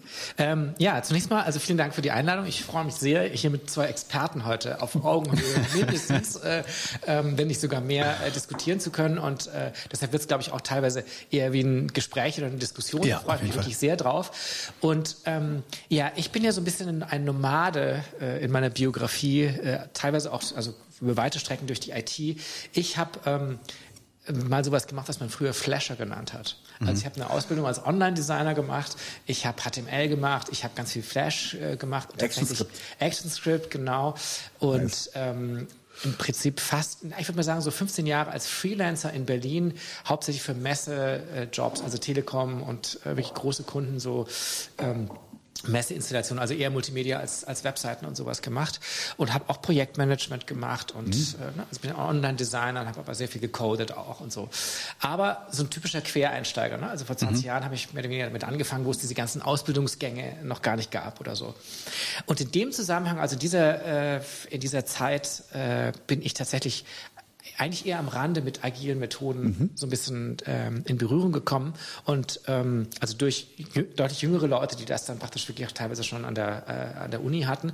Und ähm, und war da in so einem Austauschprozess mit natürlich mit Sachen, die man irgendwie selber äh, so ein bisschen Common Sense mäßig schon ausprobiert hatte. Ne? Also viel reden, man muss mit den Leuten reden, äh, viel kommunizieren und ne? also äh, sowas wie Milestones ständig korrigieren und so. Also viele Methoden, also viele Sachen, die in der Agilität dann, sagen wir mal, so kanonifiziert äh, waren oder so, haben wir tatsächlich in unserer Freelancer-Praxis oder so schon mh, eigentlich schon umgesetzt und so. Das war eigentlich so ein bisschen meine, ähm, meine erste Begegnung mit Agilität. Und dann war lange Zeit äh, Ruhe, weil ich habe mich dann beruflich auch anders äh, entwickelt und so ein bisschen das, das Thema digitaler Kapitalismus ähm, also für mich entdeckt, beziehungsweise da äh, äh, hauptsächlich aktiv äh, geworden. Und dann war es... Ja, und ich wollte nur sagen, du hast dazu auch ein preisgekröntes Buch geschrieben. Genau, ich habe, also ähm, wenn wir schon mal beim Biografischen sind, also ich war irgendwann in so in einer Situation, wo mich meine ganzen Freunde gefragt haben von, womit verdient Google eigentlich Geld, bis hin zu, wie funktioniert ein Third-Party-Cookie. Ähm, und dann bin ich so ein bisschen reingeraten in diese, in diese Erklärbär-Rolle äh, äh, und habe bei Das Filter, bei dem Online-Magazin Das Filter, angefangen, eine, eine Textserie zu schreiben. Ähm, was, ne, also Schreiben ist für jemand, der Physik studiert hat oder so, jetzt nicht unbedingt ähm, Comfort Zone. Und das hatte den Titel Understanding Digital Capitalism und wurde tatsächlich so eine Art digitaler Longseller auf eine Art. Genau, und dann ist dann irgendwann ein Buch draus geworden, es hat auch einen Preis gewonnen und ähm, was mich natürlich total gefreut hat und deshalb bin ich seitdem so ein bisschen Experte für den digitalen Kapitalismus. Und dann war es so, dass auf, ähm, das ist so zwei, drei Jahre her, auf ganz vielen Veranstaltungen, wo ich eingeladen war, also sei es weiß ich, Betriebsrat von der Telekom oder einem Telekom-Zulieferer oder Startups oder auch in der linken Szene in unterschiedlichsten Kontexten, ähm, die was mit Arbeitswelt zu tun hatten, ähm, kam dieses Stichwort Agilität, äh, also wurde irgendwie Thema, also wie aus dem Nichts oder so. Ne? Haben Leute berichtet, dass sie einerseits totale Hoffnungen haben, ne? also in so eine neue Arbeitsorganisationsmethode, die sie be befreien wird von Hierarchien und dem Vorgesetzten und dem ähm, äh, und den äh, ähm, also diesen streng, äh, strengen Plänen. Gleichzeitig aber ähm, auch angstbesetzt. Also schon mit diesem, oh je, da kommt was auf mich zu, das sind neue Anforderungen, ähm, das kickt mich hier vielleicht raus, werde ich da überhaupt mithalten können? Und genau diese Ambivalenz finde ich, ähm, also dieses Versprechen und äh, Bedrohung, ähm, äh, das zieht sich eigentlich, das zieht sich auch hoffentlich äh, so ein bisschen durch mein Buch durch oder so. Das ist, glaube ich, auch ein Kennzeichen des, Kapitalismus eigentlich. Und da, als, als mir das immer wieder passiert ist, dachte ich mir, Moment mal, ähm, schau dir das doch nochmal noch mal genauer an. Und kann es sein, dass du, dass die Agilität so eine Art äh, ja, heute würde ich das Agilitätsdispositiv nennen. Mhm. Ne? Also so eine Art ähm, Machtkonstrukt letztendlich, das genau diese Ambivalenz zwischen äh, Befreiungsversprechen und, ähm, äh, und Produktivitätsanforderungen und, und mhm. Druckmittel oder so mhm. auch repräsentiert. Mhm. Die meisten Leute haben wahrscheinlich überhaupt keinen Schimmer, worüber du gerade gesprochen hast. Wenn wir Agile sagen oder agile Softwareentwicklung, also wenn man nicht in der IT tätig ist, ist es wahrscheinlich was, was man so noch nicht gehört hat oder vielleicht nur peripher. Und eine der Fragen, die ich oft Bewerbern stelle, also ich, wir beide sitzen halt ab und zu auch mal in Interviews und äh, heuern Leute an für die Firmen, in denen wir arbeiten, in denen wir arbeiten, ähm, ist dann, wie definierst du Agile, wir sagen es auf Englisch, oder wie de definierst du agil oder agile Softwareentwicklung eigentlich? Was ist das für dich? Könntest du uns einmal mal kurz erklären oder vielleicht versuchen wir einfach mal einen Kontext auch zu schaffen, was meinen wir eigentlich mit agiler Softwareentwicklung, wenn wir das sagen? Ja, ähm, bevor ich das mache, noch eine ganz kurze kleine Wolte, um tatsächlich auch das Publikum, das jetzt sagt, hm, geht es ja jetzt um Softwareentwicklung und sind das jetzt hier so Nerds, wirklich nochmal abzuholen. Ich habe damals bei der Arbeit für das Buch im Duden nachgeschaut und der Duden bringt zwei Anwendungsbeispiele für, äh, für agil.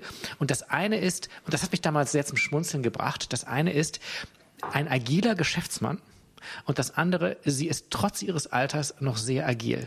Und diese beiden, und diese beiden Beispiele, das eine ist Businesswelt, ist klar, es geht um Funktionieren und Geld verdienen. Und das andere ist, ja, ähm, selbst die, selbst die Rentnerinnen und Rentner ähm, sind nicht mehr gefeit heutzutage davor, äh, ne, rüstig und aktiv, äh, agil äh, sein zu müssen.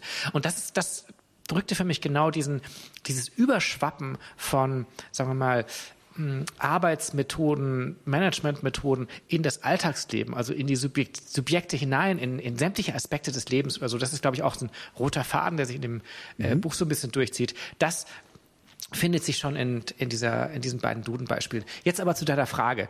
Ähm, was ist für mich Agilität? Also für mich ist Agilität tatsächlich ein, ähm, ein revolutionäres und ich benutze tatsächlich mit, mit Absicht dieses, äh, äh, dieses, diesen Begriff, ein revolutionäres Konzept, weil die Erfinder, 17 äh, Softwareentwickler vor ungefähr 20 Jahren mhm. kamen die ja zusammen und haben da so ein Manifest geschrieben. In einem Skihotel. Genau, genau. Ähm, mit, äh, und haben praktisch zwölf Slogans, zwölf Forderungen, ähm, zwölf Punkte aufgeschrieben in Form eines Manifests und traten tatsächlich mit dem Gestus von Revolutionären auf. Und ich finde, man muss diese Form, das ist ja oft belächelt worden, aber ich finde, man muss das schon ernst nehmen. Ne? Also die zwölf Apostel und die, äh, ne? ähm, äh, ich finde schon, dass das damals ein Versuch war, tatsächlich äh, den König vom Sockel zu stürzen, also die, das Projektmanagement und die Art und Weise, wie gearbeitet worden ist, also wirklich anzugreifen und wirklich ähm, zu ähm, zu revolutionieren äh, letztendlich. Und äh, also insofern habe ich großen Respekt äh, tatsächlich auch vor diesem agilen Manifest oder so. Ne? Das kann man im, im Netz finden. Das ist äh, so ein bisschen das Gründungsdokument eigentlich äh, vor ungefähr 20 Jahren von dem, was heute ja letztendlich sowas wie Big Business äh, auch geworden ist. Und mhm. ähm, äh, und das Bizarre ist, ähm, dass dieses, dass die Forderungen dieses Manifests äh, tatsächlich zum großen Teil erfüllt sind. Also in der, äh, in der Entwicklerszene, in mhm. der IT, aber auch bei Kreativprozessen in, äh, in Werbeagenturen, also in allen Bereichen, in denen gecodet wird, wo es um sozusagen kreative Produktentwicklung geht etc., haben sich diese, hat sich dieses revolutionäre Manifest tatsächlich etabliert. Mhm. Und ähm, das finde ich schon, äh, das erinnert mich so ein bisschen auch an das kommunistische Manifest. Das mhm. kommunistische das ja mit, Die haben ja nicht mit nicht umsonst diesen Begriff auch Manifest benutzt. Ja. Ähm, nicht, dass das jetzt Sozialisten oder Kommunisten wären, im Gegenteil, aber nicht, das ist auf definitiv eine Anlehnung an den revolutionären Charakter des. Also das glaube ich auch. Und wenn man ähm, wenn man sich das kommunistische Manifest äh, heute anschaut, dann stellt man, was zu seiner Zeit ja das steht, glaube ich, außer Frage, wirklich eines war, das äh, ne, also die Grundfesten mhm. erschüttern wollte der damaligen Gesellschaft. Wenn man heute diese Checklist durchgeht, muss man sagen, fast alle fast diese Punkte erreicht, ja. sind eigentlich erfüllt. Mhm. Und was einst galt als total antagonistisch, konträr zum Kapitalismus, mhm. ähm, ist heute Teil desselben geworden. Mhm. Und so ähnlich, und da komme ich jetzt zum Schluss auch, und so ähnlich ist es, glaube ich, auch mit diesen, ne, also wahrscheinlich haben die, die agilen Revolutionäre so eine Verblüffung, dass sie denken, oh, wir haben gewonnen. Ne? Wir sind überall äh, Gurus, alle arbeiten jetzt so wie wir. Und trotzdem könnte ich mir vorstellen, dass sie so ein, so ein Unwohlsein haben, dass sie sagen, hm, aber trotzdem haben wir doch hier noch brutalen Shareholder-Value-Kapitalismus. Ja, ja, ich muss, muss gerade so ein bisschen lachen. Ich musste an einen, an einen berühmten äh, italienischen Regisseur denken, der mal gefragt wurde, ob er sich für seine späten kommerziellen Filme, war auch Kommunist, äh, ob er sich für seine späten kommerziellen Filme nicht schämt. Und da muss ich gerade so ein bisschen dran denken. So, es kann sein, aber ich glaube, wenn Sie auf Ihr Bankkonto schauen, hören Sie auf, sich zu schämen. Weil äh, ich glaube, solche Leute wie, wie Schwaber oder Sutherland, äh, die lassen sich das schon vergolden, wenn sie irgendwo auftauchen. Wie ist denn Software entwickelt worden, wie sind Projekte gemanagt worden vorher. Ähm, das muss man sich im Prinzip so vorstellen, dass der Auftraggeber kommt ähm, und der muss ein ganz klares Pflichtenheft abliefern. Mhm. Der, muss, der muss ganz genau wissen, was er will, bis wann und so weiter. Und dann äh, schaut sich das der Auftragnehmer an und ähm, teilt das dann praktisch auf in einzelne Arbeitshäppchen. Dann gibt es einen Projektmanager, Projektmanagerin, die ähm, diese, äh, diese einzelnen Arbeitsschritte, äh, da einen Plan erstellt, ein, ne, also einen Plan. Und am Ende dieses Plans äh, steht dann das fertige Produkt und äh, der Prozess, in dem dieses Produkt äh, äh, entsteht, ist ein hocharbeitsteiliger, ist ein hochkontrollierter, ähm, ist einer, in dem verschiedene Gewerke, also äh, ne, die, die Programmierung und das Testen und das Grafikdesign, das Frontend, das Backend und so schön säuberlich voneinander getrennt sind ähm, und so bestimmte Übergabemomente äh, haben. Und im Idealfall ist es so, dass am Ende das Produkt fertig ist, das, was praktisch am Anfang commissioned worden ist. Ähm, das ist das sogenannte Wasserfallmodell. Äh, das ist das, ähm, das Credo fast 100 Jahre lang äh, gewesen. Und wenn man, sagen wir mal, sowas wie eine, äh, eine Brücke bauen will, eine Eisenbahnbrücke, dann ist das auch heute noch ein ähm, gangbarer Weg durchaus. Und jetzt hat man aber gerade bei Software oder bei gerade in, bei Projekten, bei denen nicht ganz klar ist, wie das Ergebnis aussieht, wo man nur ungefähr weiß, was man haben will, aber vielleicht unterwegs noch ganz viele Änderungen oder Probleme auftauchen, ähm, dann ist so ein Prozess, so ein Prozess ähm, nicht zielführend. Weil mhm. es kann nämlich sein, dass man am Ende, äh, wenn man pünktlich fertig ist, meistens ist man es nicht, irgendwas äh, abliefert, wo der Kunde dann sagt, ja nee, aber ich habe ja eigentlich was ganz anderes vorgestellt. Oder mittler, mittlerweile ähm, sind unsere Bedürfnisse eigentlich ganz erlebt. anders. Oder ähm, ja, aber da haben wir ja bei der Planung aber irgendwo einen Fehler gemacht. Da möchte ich noch ganz kurz eine winzige Anekdote. Äh, du erwähnst ihn auch namentlich in deinem Buch. Winston Royce hat damals in einem Aufsatz als erster dieses klassische Projektmanagement auf Software angewandt und er hat selber in diesem Aufsatz, und das wissen die wenigsten geschrieben, dass das nur für triviale Projekte und einfache Projekte geeignet ist. Ansonsten sei es dringend zu empfehlen, iterativ zu arbeiten. Also das finde ich sehr, sehr witzig, weil hm. wenn der, wenn der, der geistige Vater deines Modells sagt, nimm's mal nicht für schwierigere Aufgaben. Und trotzdem, also bis in die, bis in die frühen 2000er hinein alle großen Firmen Mammutprojekte nach diesem Modell konzipiert haben. Und ich glaube, eine Failure Rate von über 90 Prozent hatten. Und zwar immer. Hm.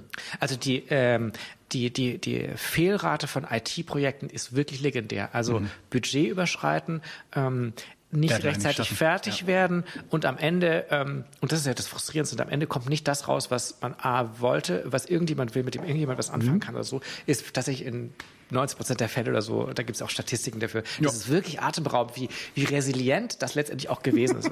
und dann kommen diese, ähm, diese Revolutionäre, die sagen, wie wäre es, wenn wir einfach viel mehr miteinander reden? Also wenn verschiedene Leute, die verschiedene äh, Skills haben, öfters miteinander reden, nicht nur äh, alle drei Monate oder dann, wenn praktisch irgendwas übergeben wird. Ähm, wie wäre es, wenn wir uns befreien von dieser ersten Phase, wo wir alles en Detail durchplanen müssen? Wie wäre es, wenn wir einfach mal loslegen mit so einer gewissen Vorgabe und dann gucken wir einfach mal nach einer gewissen Zeit ähm, und steuern nach sozusagen. Das ist das, was du eben angesprochen hast, diese dieses Iterative. Also ich habe nicht mehr so ein Ziel am Ende ist es fertig, sondern ich habe viele, viele kleine Zwischenschritte. Und das erlaubt es mir in diesen Zyklen, ne, also es bekommt dann sowas, äh, sowas Zyklisches, ähm, bekomme ich die Möglichkeit, ich fange ja immer wieder so einen neuen Prozess von vorne an und kann eben auch korrigieren und muss nicht alles in die Tonne mhm. treten, was letztendlich auch ein, eine höhere Zufriedenheit letztendlich äh, ähm, äh, bedeutet. Und, ähm, und dann hat sich diese, diese Idee, die eigentlich so ein bisschen auch gesunder Menschenverstand ist, muss man sagen. Ne? Also Leute müssen miteinander reden, man muss äh, gegensteuern und auch mal revid Sachen revidieren, hat sich dann so ein bisschen mit den agilen Methoden tatsächlich, sagen wir mal, ähm, präzisiert, kanonisiert. Ne? Also es, man hat dann mit Erfahrungen damit gemacht, erst Erfahrungen damit gemacht und hat das dann versucht zu, zu äh, also Regeln daraus abzuleiten oder so. Und das ist ein Prozess, der eigentlich in den letzten 20 Jahren stattgefunden hat. Und jo. diese ähm, und diese diese dieses, dieses, diesen Federhandschuh, den diese Revolutionäre erstmal dem klassischen Projektmanagement hingeworfen haben, tatsächlich aufgenommen hat und den wirklich so ausdifferenziert in verschiedene Methoden, die heute, das kann man glaube ich sagen, ähm, absoluter Standard äh, sind in der IT-Branche, oder? Aber fangen wir vielleicht erstmal mit dir an. Was, wie würdest du denn meine Frage beantworten? Was ist Agile für dich eigentlich? Für mich ist Agil ein, ein, eine Betrachtungsweise von Prozessen und Organisationen, die auf ein höhere, höheres Involvieren der Menschen in dieser Organisation, das ist auch für mich agnostisch von, von Softwareentwicklung oder was auch immer, mittlerweile zumindest, äh, höheres, also es werden die Menschen mehr involviert, es wird mehr, es wird mehr die, die Person in den Fokus gerückt, die die Arbeit tatsächlich macht. Äh, die, zum Beispiel der Projektmanager von früher ist dadurch quasi ad acta gelegt. Gibt natürlich andere Prinzipien und Steuerungsmöglichkeiten. Und was halt ganz wichtig ist, und das ist, glaube ich, das, warum es in der Wirtschaft auch so gut ankommt, es geht halt um Risikominimierung. Das heißt, dass man, dass man lange, lange Zyklen vermeidet, in denen nicht klar ist, kommt am Ende überhaupt etwas raus, was irgendjemand äh, auf dem Markt überhaupt haben will. Das ist ja eines der Hauptargumente. Und das ist ja auch genau das, warum viele Firmen, die, die nicht agil gearbeitet haben, selbst wenn sie teilweise Marktführer waren, fällt mir zum Beispiel Firma Steinberg ein, sich ziemlich auf die Fresse gepackt haben, als dann plötzlich äh, Firmen wie Ableton kamen und statt einmal im Jahr irgendwie alle zwei Wochen ein neues Update gefahren haben für ihre Software. Und ähm, ja, für mich ist, für mich ist agil iteratives, auf schnelles Feedback äh, optimiertes Arbeiten, das die, die Expertise der Ausführenden höher gewichtet als die Expertise der Planer. Zumindest in der Theorie. Also in der Praxis sieht das tatsächlich immer noch ein bisschen anders aus, aber da lass uns später nochmal vielleicht drüber reden. Ähm, tatsächlich würde mich deine Sichtweise noch interessieren. Genau, also wenn mich, wenn mich jemand fragt, was, ähm, was Agile ist, wenn ich, wenn ich mich irgendwo bewerbe und mich der äh, Interviewer fragen würde, was ist Agile, dann sage ich, dass Agile eine, also was es für mich ist vor allem, dann sage ich, dass Agile im Endeffekt ein, ja, ein Paradigma, ein Softwareentwicklungsparadigma ist, was im Endeffekt darauf auszielt, die Produktivität ähm, als, das ist das natürlich das Endziel, die Produktivität zu erhöhen, indem sie unnötige Hierarchien, unnötige Strukturen, unnötige Prozesse, unnötige Rollen angreifbar macht. Also im Endeffekt ein ähm, auf Selbstorganisation und auf ja, quasi fast auf ein äh, so ein autonomes Team hinausarbeitend, das in der Lage ist, eigentlich alle seine Bedürfnisse irgendwie abzudecken, ohne dass sie irgendwelche Abhängigkeiten hat von irgendwelchen anderen Menschen in der Firma. Ähm, ne, also wenn, wenn, wir ein, wenn wir ein agiles äh, Softwareentwicklungsteam haben, dann haben wir da hoffentlich jemanden drin, der macht Backend, jemanden drin, der macht Frontend, der macht die QA, vielleicht einen Grafiker. Wir haben einen PO, jemanden vom Business drin. Also im Endeffekt ein Team, was in der Lage ist, ein kleines Unternehmen im Unternehmen zu sein, mit mhm. einem kleinen CEO äh, unter dem, unter dem Haupt-CEO, der in der Lage ist, dieses Produkt zu drücken. Also für mich ähm, ist, ist das mehr oder weniger die Idee und die Konsequenz daraus ist, dass im Endeffekt grundlegend alle Strukturen, alle Prozesse und alle Hierarchien in jeder Firma eigentlich immer in Frage gestellt werden müssen und sich immer rechtfertigen müssen. Und das ist dann für mich, ich bin ja kein Anarchist, aber das ist so der Moment, wo ich sage, okay, das hat definitiv ein anarchistisches Moment, weil sich Machtstrukturen, die sich nicht mehr rechtfertigen können, in der agilen Softwareentwicklung äh, in der Rechtfertigungsnot sehen. Warum bist du jetzt der Projektmanager, der diesen dreimonatigen Plan macht? Weil wir wissen jetzt empirisch gesehen, dass das nicht ähm, produktiv genug ist. Und das ist das, das ist das Interessante ähm, an Agile für mich, wo jetzt hier zum ersten Mal, zumindest teilweise, und ähm, die Kritik, der Kritik von dir stimme ich natürlich zu, aber zumindest teilweise zum ersten Mal der kapitalistische Drang zur Produktivität, die, wie ich das man vielleicht nennen würde, die Fortentwicklung der Produktivkräfte, mhm. ähm, an einen Punkt kommen, wo offenkundig innerhalb der Firma offenkundig diese Produktivkräfte in den Clash treten mit den Produktionsverhältnissen also mit den Hierarchien in der Firma, mit den Rollen, die ähm, die Chefs dann immer noch einhalten und natürlich auch die ultimativen Entscheidungen, die der Chef dann noch treffen will über, den, über das Geld, über die Investitionen, über den Profit etc.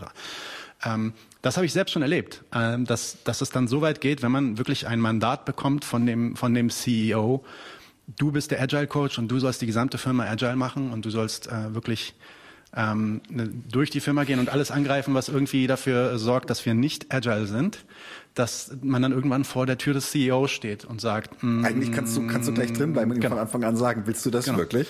Und ähm, und da tritt also das ist keine Frage, das stößt man dann gegen Wände und die sind dann auch nicht einzureißen, weil das mhm. da natürlich dann keine, außer man hat irgendwie eine Macht in Form von einem Betriebsrat. Aber für mich ist das agile, dieser Drive, Drive hin zur ähm, selbstorganisierten autonomen ähm, und auf den Menschen zentrierten, das hast du auch sehr schön gesagt, ähm, mhm.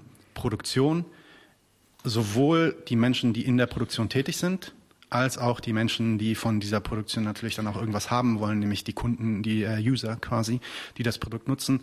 Mit denen sind wir viel öfter im Kontakt. Wir sehen alle zwei Wochen irgendwie, was die davon halten. Wir schauen uns mhm. KPIs an, um zu sehen, ne, wie sind die Reaktionen auf dieses neue Feature und so weiter. Also das ist für mich so ein bisschen, ähm, wie ich Agile verstehen würde mhm. oder erklären würde. Ja. ja. also vielleicht noch ein paar Sätze zu dem, du hast das eben auch so angedeutet, wie denn tatsächlich dieser dieser agile Produktionsprozess zum Beispiel mit Scrum. Scrum ist einer der bekanntesten, mhm. äh, eines der bekanntesten mhm. Frameworks oder, oder sagen wir mal so Ausbuchstabierungen von diesen äh, agilen Prinzipien äh, äh, von Jeff Sutherland. Ähm, das sieht dann praktisch so aus, dass wir wirklich ein kleines Team haben. Zehn Leute ist so ein bisschen so eine Hausnummer. Ähm, und äh, da gibt es auch tatsächlich ganz neue Rollen. Also gibt es den Scrum Master ja. und da gibt es den, äh, den Product Owner und da gibt es die Teammitglieder und es gibt eben keinen Abteilungsleiter mehr und keinen äh, Projektmanager mehr, äh, Projektmanager eigentlich mehr mehr. Und ähm, die äh, und Selbststeuerung, das ist, auch schon gefallen. Also die, ja. das Team beschließt praktisch selbst, was wollen wir diese 14 Tage zum Beispiel, das ist ungefähr die Dauer einer Iteration, mhm. also eines, ähm, äh, eines Entwicklungsschritts, an dessen Ende tatsächlich, äh, und das ist vielleicht wirklich das, äh, ähm, dass das wirklich fraglos äh, gefeiert wird, am Ende muss praktisch ein funktionierendes, testbares, diskutierbares Produktinkrement stehen. Also man kann nicht sagen, wir haben 14 Tage an irgendwas gearbeitet, ohne dass nicht irgendwas auf dem Tisch liegt, mhm. wo man sagen kann, das war jetzt Mist, das war gut, das war, damit mhm. können wir weiterarbeiten oder nicht oder so. Ähm, und ähm, diese, ähm, diese, diese radikal neue Art zu arbeiten mit diesen kleinen Zellen, du hast, wie du das gerade beschrieben hast, ne, die eigentlich autonom funktionieren, die sich selbst steuern, die sich selbst regulieren, das ist ein Modell aus der Kybernetik. Ja. Und die Kybernetik, äh, ne, also die ja die, der Versuch ist, eine Wissenschaft der Steuerungsprozesse in Natur, Gesellschaft und, äh, und äh, auch in Finanzwelt und so weiter zu etablieren, die hat ja dieses Ideal der selbststeuernden Mikroorganismen praktisch, die natürlich lose gekoppelt sind mit anderen. Äh, können wir vielleicht auch nochmal drüber sprechen, über mhm. Agile at Scale und, und wie, wie sowas mhm. dann in Großunternehmen äh, äh, funktioniert. Aber ähm, das ist wirklich ein kybernetisches Ideal, ähm, dass da mh, dass, dass die praktisch alleine lebensfähig sind eigentlich. Ähm, und äh, da passt das eigentlich auch ganz gut dazu, dass einer der größten, ne, interessantesten Kybernetiker, nämlich Stafford Beer, ähm, tatsächlich, also der Vater der Management-Kybernetik, eigentlich diese, diese Agilität auch so ein bisschen vorwegnimmt. Und der sagt ganz viele Sätze, die so in die Richtung gehen, das beste Management ist eigentlich das, was gar nicht eingreift. Ne, also was nur das, genau. die, die, Organismen eigentlich mhm. beobachtet, ähm, äh, wie sie sich irgendwie selbst äh, steuern. Und du hast es aber jetzt selbst schon ähm, selbst schon gesagt, ähm, in dieser kybernetischen, organischen Idylle oder so, gibt es irgendwo eine Grenze, äh, wo praktisch die harte Realität äh, ähm, ja. aufhört oder so. Ja. Und da gibt es in der Physik ähm, einen sehr schönen Begriff, der heißt Ereignishorizont.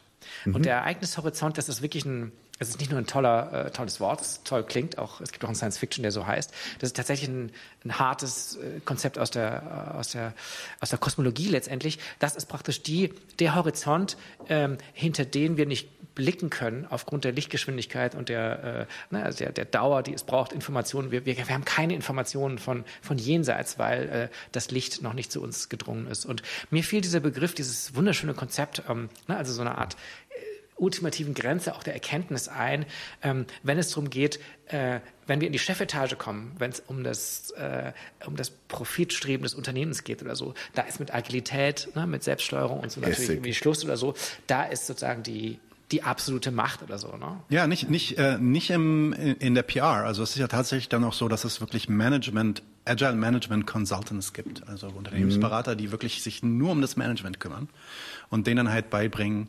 ähm, wie man besser nach unten hin managt. Ähm, beziehungsweise ähm, verträglicher für die Mitarbeiter nach unten hin managt. Aber äh, das ist schon so. Also selbst wenn du einen CEO hast, und das habe ich auch schon erlebt, ja. Also ich bin in einer Firma gewesen, in der ich sagen würde, dass der CEO relativ allein war mit dem Gedanken, den ich gerade so äh, skizziert habe, darüber, was Agile eigentlich bedeutet. Aber dann ging es halt darüber hinaus. Jede Firma ist ähm, hat irgendwelche Investoren im Ganz Hintergrund, genau. hat das irgendwelchen Druck, ähm, bis, bis zu einem gewissen Zeitpunkt gewisse, äh, ne, gewisse Profite zu machen und dann ist vorbei. Und das sind dann halt wieder die zwingenden Mark Marktmechanismen, ähm, um die man nicht rumkommt. Was ich aber interessant finde daran, ist, dass ähm, äh, dass dieser Konflikt auf diese Art und Weise halt offensichtlich wird und tatsächlich auch für einen Otto-Normalentwickler, sage ich mal, äh, offensichtlich wird, weil einerseits prägt der Agile Coach, äh, predigt der Agile Coach täglich Selbstorganisation, Kybernetik, Feedback, wir sollen entscheiden, wir sollen die, wir sollen die Entscheidungsbefugnisse in, die, in das Team bringen und so weiter. Aber andererseits wird immer wieder offensichtlich, dass das natürlich nur geht bis zu, einem, bis zu einem gewissen Grad. Und da habe ich dann auch schon mit vielen Entwicklern aus, auch in der Firma, in der wir gemeinsam waren, ähm, erhellende Gespräche bekommen, äh, wo Leute sich auf einmal dieser Ausbeutungsstruktur der, des Kapitalismus wirklich ähm, äh, an, äh, quasi exemplarisch klar wurden und sich bewusst wurden, was da eigentlich passiert. Ja? Ähm, gut, aber ich glaube, wir nehmen jetzt schon ziemlich viel vorweg. Ich wollte aber tatsächlich trotzdem noch mal ein bisschen weitermachen Mach an der mal. Stelle, weil das Mach ist mal. gerade so ein schöner Flow da. Und zwar tatsächlich würde ich nämlich es auch ganz einfach formulieren, dass die, die, das, wo, wo Agilität an seine, in seiner, in seiner reinen Lehre, und ich gehe jetzt wirklich von dem Idealismus dieses Manifestes aus, weil alles andere ist ja eine Veränderung, die in der Praxis stattgefunden hat. Agilität oder Agile in seiner reinen Lehre stößt wirklich an die Grenzen im Kapitalismus. Und das kann man wirklich nicht anders sagen. Es kann in einem, in einer kapitalistischen Firma eigentlich nicht komplett nach diesem Manifest gearbeitet werden. Genau was er, genau was Nadim gesagt hat. Selbst in den agilsten Firmen war irgendwann die Schallmauer erreicht, wo ein Investor kam. Und das habe ich wirklich live erlebt. Ich habe teilweise also Entlassungswellen etc. miterlebt, wo es dann halt einfach hieß, so ja, ihr habt jetzt wirklich eine tolle Unternehmenskultur gebaut. Ähm, die Profitrate oder beziehungsweise der Umsatz ging auch nach oben, aber der Profit nicht genug. Ihr kündigt jetzt 50 Prozent eurer Belegschaft. Punkt. Also ich würde jetzt, glaube ich, an der Stelle ähm, so ein bisschen bremsen wollen und damit nicht dieses Bild entsteht, wir haben mit, äh, mit agilen Methoden eigentlich ein fast schon idyllisches äh, äh, Arbeits, äh, Arbeitsprinzip oder so, das aber nur praktisch an den harten Grenzen irgendwo äh, böser Okay. Manager letztendlich stößt oder so. Also das ist jetzt so ein bisschen der Punkt, wo ich sagen muss, ähm, äh, das also gibt es nicht vielleicht auch eine, eine, ein intrinsisches Problem von, von Agilität? Äh, und da möchte ich jetzt so ein bisschen ausholen. Und das, ne, also in meinem Erkenntnisprozess war das tatsächlich so, dass ich mir auch dachte, hm, ähm, wie war das denn, ne, also äh, dieses Heilsversprechen von Agilität, wie sieht das, stellt sich das denn historisch dar. Und dann habe ich mich tatsächlich mit der Geschichte des Managements ein bisschen beschäftigt und mit der Geschichte von, mh, von, von Arbeitssteuerungsmethoden und äh, habe da jetzt praktisch bei, bei Adam Smith eigentlich angefangen, bei Karl Marx und bei der, bei der Arbeitsteilung, ähm, beim Babbage-Prinzip äh, von äh, Charles Babbage, äh, überhaupt ein super interessanter äh, Ökonom, der ja auch die, den ersten Computer versucht hat zu bauen. Kannst du das gleich ausführen kurz für unsere Zuschauer, was das Babbage-Prinzip ist? Also Ja, immer, wenn du, wenn du solche Sachen sagst, dann immer gleich ein bisschen, ein bisschen definieren, weil ich glaube, das ist für viele Leute böhmische Dörfer sind. Ja, okay. Also ähm, ich habe mich so ein bisschen mit der Geschichte des Managements äh, beschäftigt und äh, ich sage jetzt mal dem, des Managements im Kapitalismus. Also fängt das Management, äh, also der Versuch praktisch die Workforce äh, zu, mh, zu zähmen und zu zuzurichten, mh, äh, datiere ich jetzt mal mit dem Beginn des äh, Kapitalismus und mit den Klassikern auch der politischen Ökonomie zum Beispiel. Also Adam Smith oder so, ganz bekanntes Beispiel, der feiert praktisch die, die industrielle arbeitsteilige Produktion von Nägeln, 40.000 Nägel pro Minute oder pro Stunde können da produziert werden, indem der, der, der Prozess aufgeteilt wird in einzelne Schritte. Also mit dem Kapitalismus fängt dieses, mit diese Race äh, nach äh, Arbeitsteilung, nach, äh, nach Geschwindigkeitserhöhung, nach Produktivität oder so, so richtig an. Und nochmal zum Begriff Management. Der Begriff Management mh, kommt, äh, das Wort kommt aus dem französischen Manège und Manège ist das deutsche Manege. Und in der Manege werden Pferde üblicherweise ähm, dressiert, zugerichtet, Ne, mit Zuckerbrot und Peitsche. Ähm, und ich finde äh, bei diesem Oder Opa. Ja, bei diesem etymologischen, ähm, dieser etymologischen Wurzel vom äh, Management können wir ruhig mal einen Moment äh, verharren, weil es zeigt genau, worum es bis hin zum agilen Management geht. Es geht um ähm, Dompteur, ne? also um, um Zähmen, um Züchtigen, um Domestizieren, um äh, Dressieren äh, und letztendlich der, der, der, der Arbeitskraft Kunststückchen beizubringen und das Ganze in einem äh, kontrollierten Environment. Oder wie ich das mal formuliert habe, also die beiden großen Ziele des Managements sind Velocity und Control. Ähm, und das begegnet einem bei Adam Smith, das begegnet einem bei Charles Babbage. Und Charles Babbage ist ähm, jemand, der super interessant ist. Einerseits industrieller Unternehmer, gleichzeitig jemand, der ein ganz wichtiges Werk geschrieben hat, genau zur zum Management eigentlich, ne? also zu diesem, zu diesem, zu dieser Geschwindigkeitserhöhung in der industriellen Produktion, gleichzeitig jemand, der als erstes versucht hat, einen programmierbaren Rechenautomat, sprich einen Computer zu bauen, im äh, viktorianischen England, daran großartig gescheitert ist. Ich bin großer Fan von ihm äh, ähm, und von seiner Assistentin äh, oder kongenialen eigentlich ähm, äh, Partnerin äh, Ada Lovelace. Ähm, also weil da, weil auch dieser Link ist zu, zu, zu, zu ne, die Fabrik organisieren, wie ein Computer, wie eine Maschine oder so, auch Biogra also in dieser Person oder so auch wirklich zusammenfällt. Äh, okay, das Babbage-Prinzip ähm, und dann kommt man natürlich auf äh, Taylor.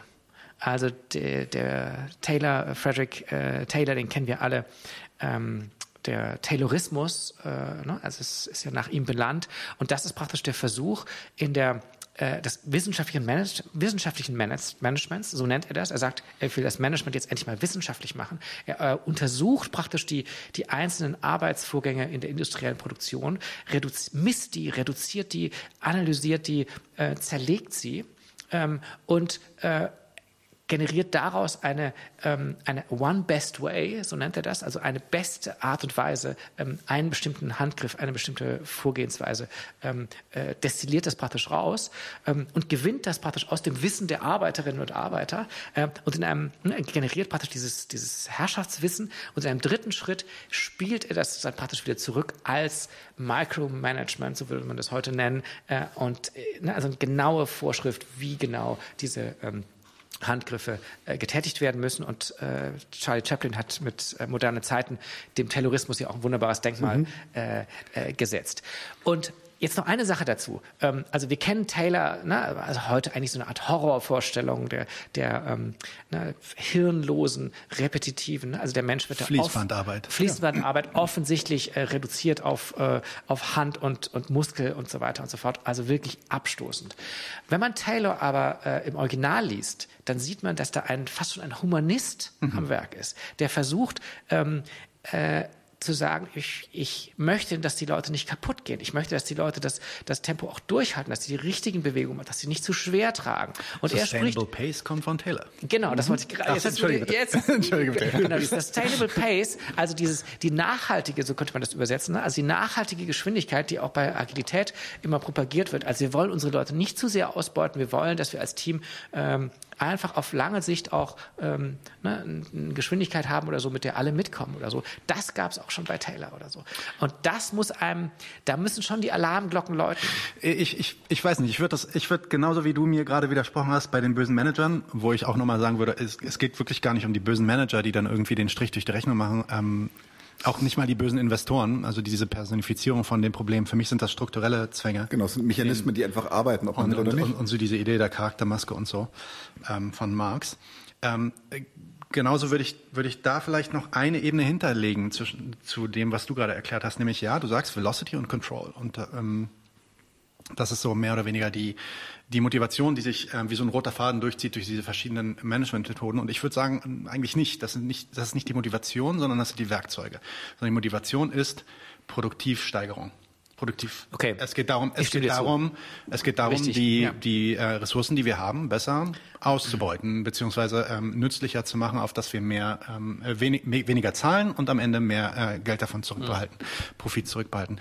Und das ist für mich dann auch der rote Faden, der sich natürlich bis ins Agile hineinzieht, aber der für der in Agile für mich dann ähm, äh, der Widerspruch dieser äh, Entwicklung dieser Produktivkraft beziehungsweise der Produktivität, die wir dann eigentlich wo wir eigentlich einsehen, okay, wir brauchen jetzt keine Manager mehr auf diese Art und Weise, wir brauchen andere äh, Organisationsstrukturen, dann halt, wie gesagt, in diesen Clash kommt. Da würde ich sagen, ähm, ähm, würde ich auch ein bisschen dieses Moralische rausnehmen, genauso wie du das auch gerade gesagt hast, die Idee, dass Taylor gar kein schlechter Mensch war, sondern mhm. dass er sich wirklich überlegt hat, okay, wie können wir besser produzieren, wie können auch die Leute dann davon ähm, ordentlich leben ähm, und schöne Arbeit haben.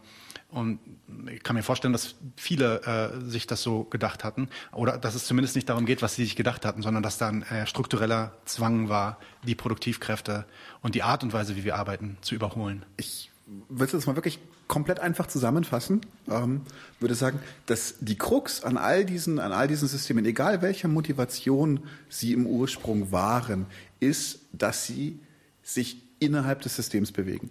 Und dann werden alle alle Ansätze genutzt werden. Das ist ja diese unglaubliche Fähigkeit des Kapitalismus, Kritik zu integrieren. Das heißt, die Kritik wird integriert und wird vielleicht sogar für sich nutzbar gemacht. Das heißt also, am Ende ist zum Beispiel der Taylorismus, der vielleicht sogar idealistischerweise Sustainable Pace erzeugen wollte, ist dann genutzt worden, um Arbeitsdrohnen austauschbare Arbeitsdrohnen zu erzeugen. Weil das, auch, das war auch die das war auch die, Idea, ähm, die ideelle Vorstellung damals, dass das möglich ist. Also wir wissen ja heute auch auf eine ganz andere Art und Weise, dass man damit Leute auch völlig ausbrennt, in Depressionen führt, dass die sich nicht, ähm, nicht glücklich fühlen dort, dass die auch durch diese, weißt du, wenn du den ganzen Tag immer nur diese eine Bewegung machst mit dem Schraubenzieher oder so, dass du... Ähm, die Stelle in moderne Zeiten, wo er, die, ich glaube, die, die Brüste von der Frau für Muttern hält. Sowas, ne, so, so in der Richtung, genau. Oder machst du halt, machst du halt so. Ja.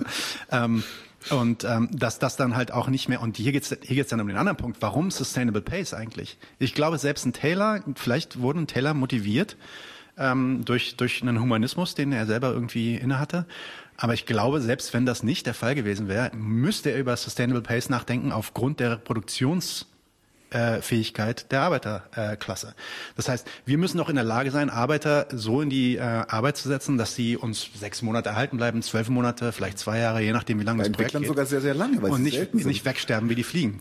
Ähm, ja, also zunächst mal danke für die Korrektur. Also Velocity und Control sind nicht das ultimative Ziel des Managements, sondern ähm, ich würde mal sagen, vielleicht so ein bisschen die, die Key Performance Indikatoren, ob, äh, ob das ein gutes, äh, ein gutes Geschäft, äh, ein gutes, einen guten Job macht oder so. Und das Ziel ist tatsächlich äh, die, die Profitmaximierung äh, oder so. Ja. Ich völlig äh, richtig. Äh, ich würde noch mal kurz bei diesen beiden Begriffen bleiben. Ich glaube, uns ist relativ klar, wie Velocity und Control im Terrorismus aussieht. Also höherer Takt am Fließband, äh, ne? ähm, über Überwachung tatsächlich äh, durch das äh, durch die Vorarbeiter und die äh, und das mittlere Management, dieses Micromanagement, ne, also die Stoppuhr als als als Symbol letztendlich dieses äh, dieses dieses Gewaltverhältnisses oder so. Ähm, wie sieht, es, wie sieht jetzt aber Velocity und Control in der agilen äh, Arbeitswelt aus? Ähm, zunächst mal die ähm, die also verkauft wird, zum Beispiel Donald Sutherland oder so, hat immer gesagt, hier mit unseren Methoden doppelt so schnell. Auf da findet man, da findet sich, da finden sich fast Hyper, Wort, fast wortgleich die, ja. diese, die, diesen, diese Versprechen ans Kapital. Mit uns geht alles schneller und damit produktiver.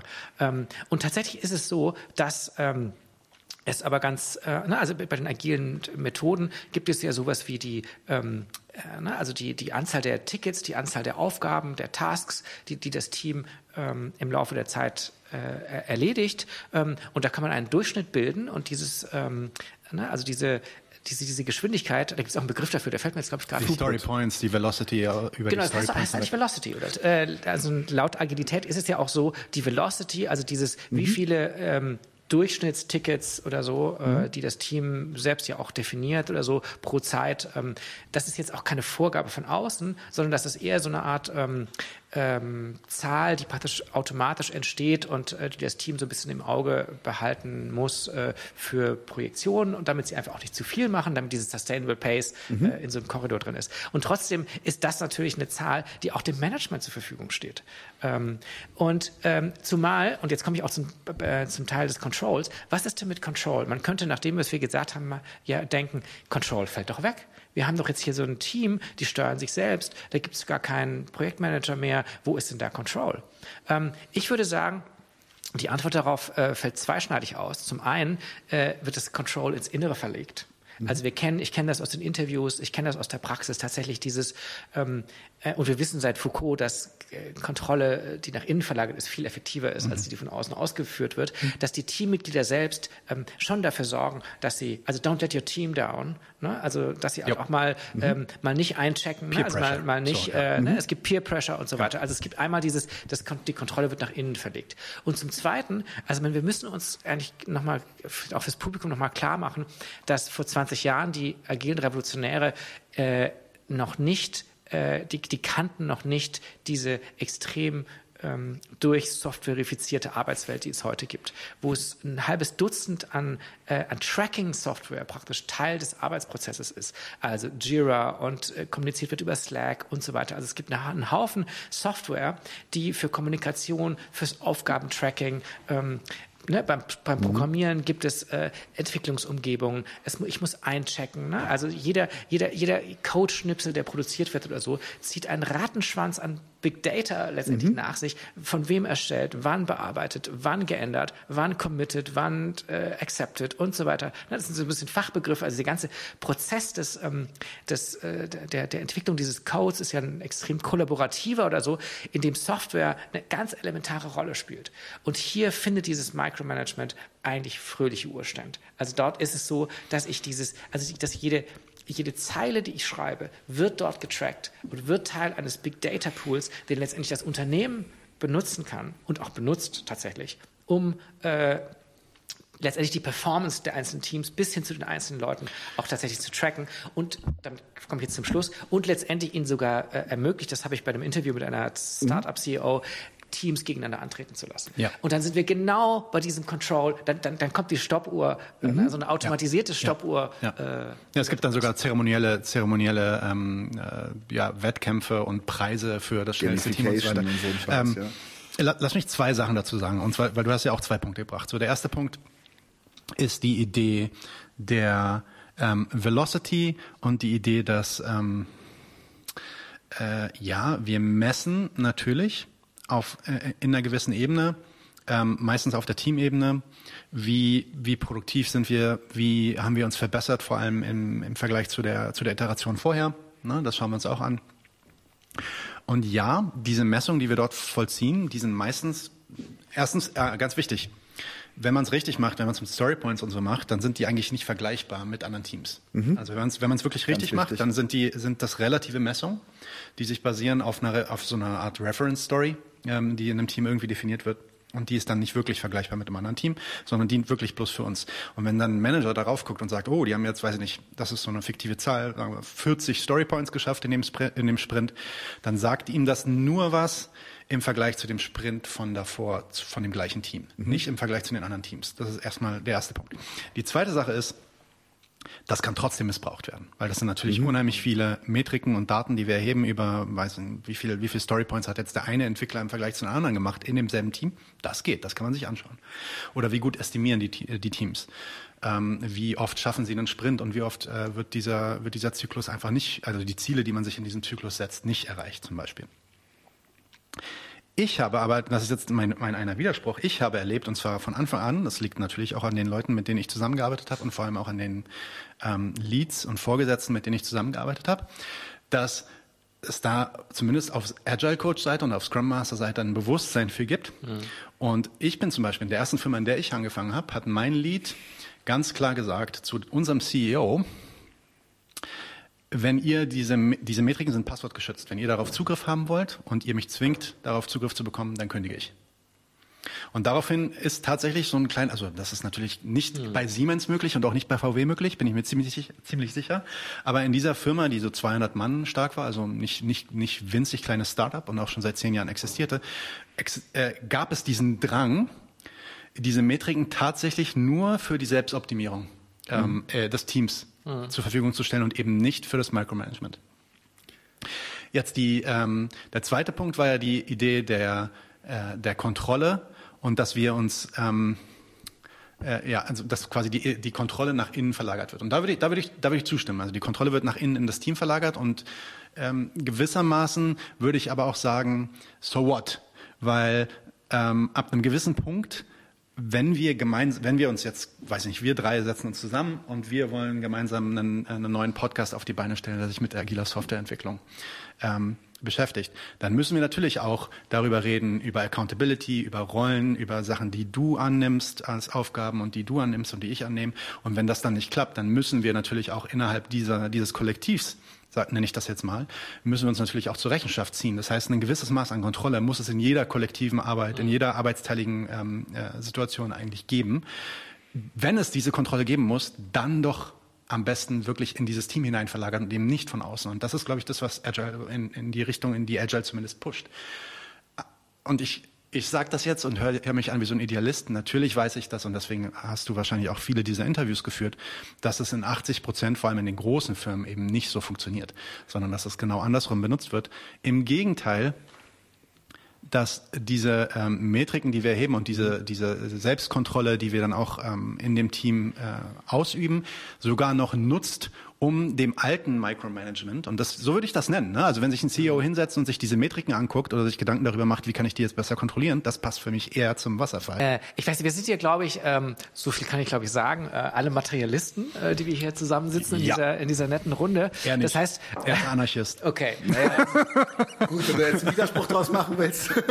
Nee, aber im Sinne, dass wir sagen, okay, ähm, Sachen passieren nicht, weil irgendwelche Leute genial sind oder weil sie vom Himmel fallen, sondern weil sie tatsächlich gesellschaftliche ähm, Veränderungen der Produktivkräfte oder wie auch immer widerspiegeln und so ein bisschen, ähm, na, du hast es gerade äh, im Vorgespräch gesagt oder so, die Sachen lagen irgendwie auch in der Luft oder so und es war letztendlich so ein bisschen egal, wer das dann tatsächlich letztendlich formuliert hat. Und äh, ich verspitze es nochmal zu, wir haben über Taylor gesprochen und seine ja wirklich mh, maßgeschneiderten, also ne, tailored ist ja witzigerweise im Englischen, heißt ja maßgeschneidert eigentlich, äh, also der Nachname von Taylor ähm, Interessanter, äh, ja. äh, sagt, bringt es schon auf den Punkt eigentlich. Ähm, also für den, für den Fordismus oder so war dieses, war sein wissenschaftliches Management oder so die, die perfekte, angemessene ähm, Art, mit Velocity und Control den Profit zu maximieren.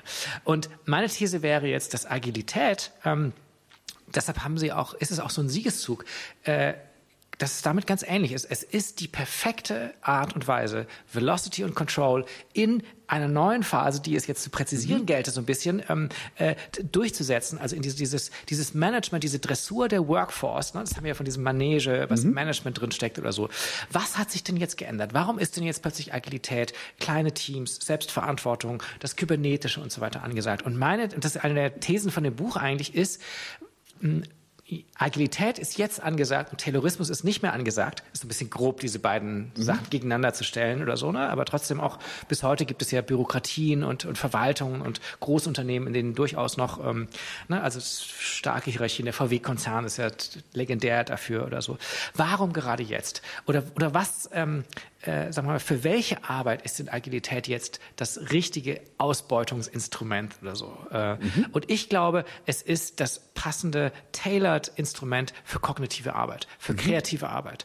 Und ähm, das mag jetzt vielleicht viele Leute, die jetzt hier zuhören, denken, ey, es geht doch hier um Programmieren. Und Programmieren ist doch so mit Zahlen, Mathe-Nerds und so weiter. Also ich würde ganz klar eine Lanze dafür brechen und sagen, Programmieren ist die kreative Tätigkeit unserer Zeit weil äh, wenn man programmieren lernt, dann weiß man, ähm, gutes Programmieren ist nur das machen, was noch nie jemand gemacht hat. Weil das, was schon mal jemand gemacht hat, das hat dafür gibt es eine Bibliothek. Das kannst du, ne? also das, das musst du wieder benutzen, wiederverwenden und so weiter. Hat auch eine eingebaute Krux, dass ganz viele Entwickler gerne so ein bisschen, ein bisschen davonlaufen, wenn es etwas schon gab. Ist egal, ich kann das noch besser.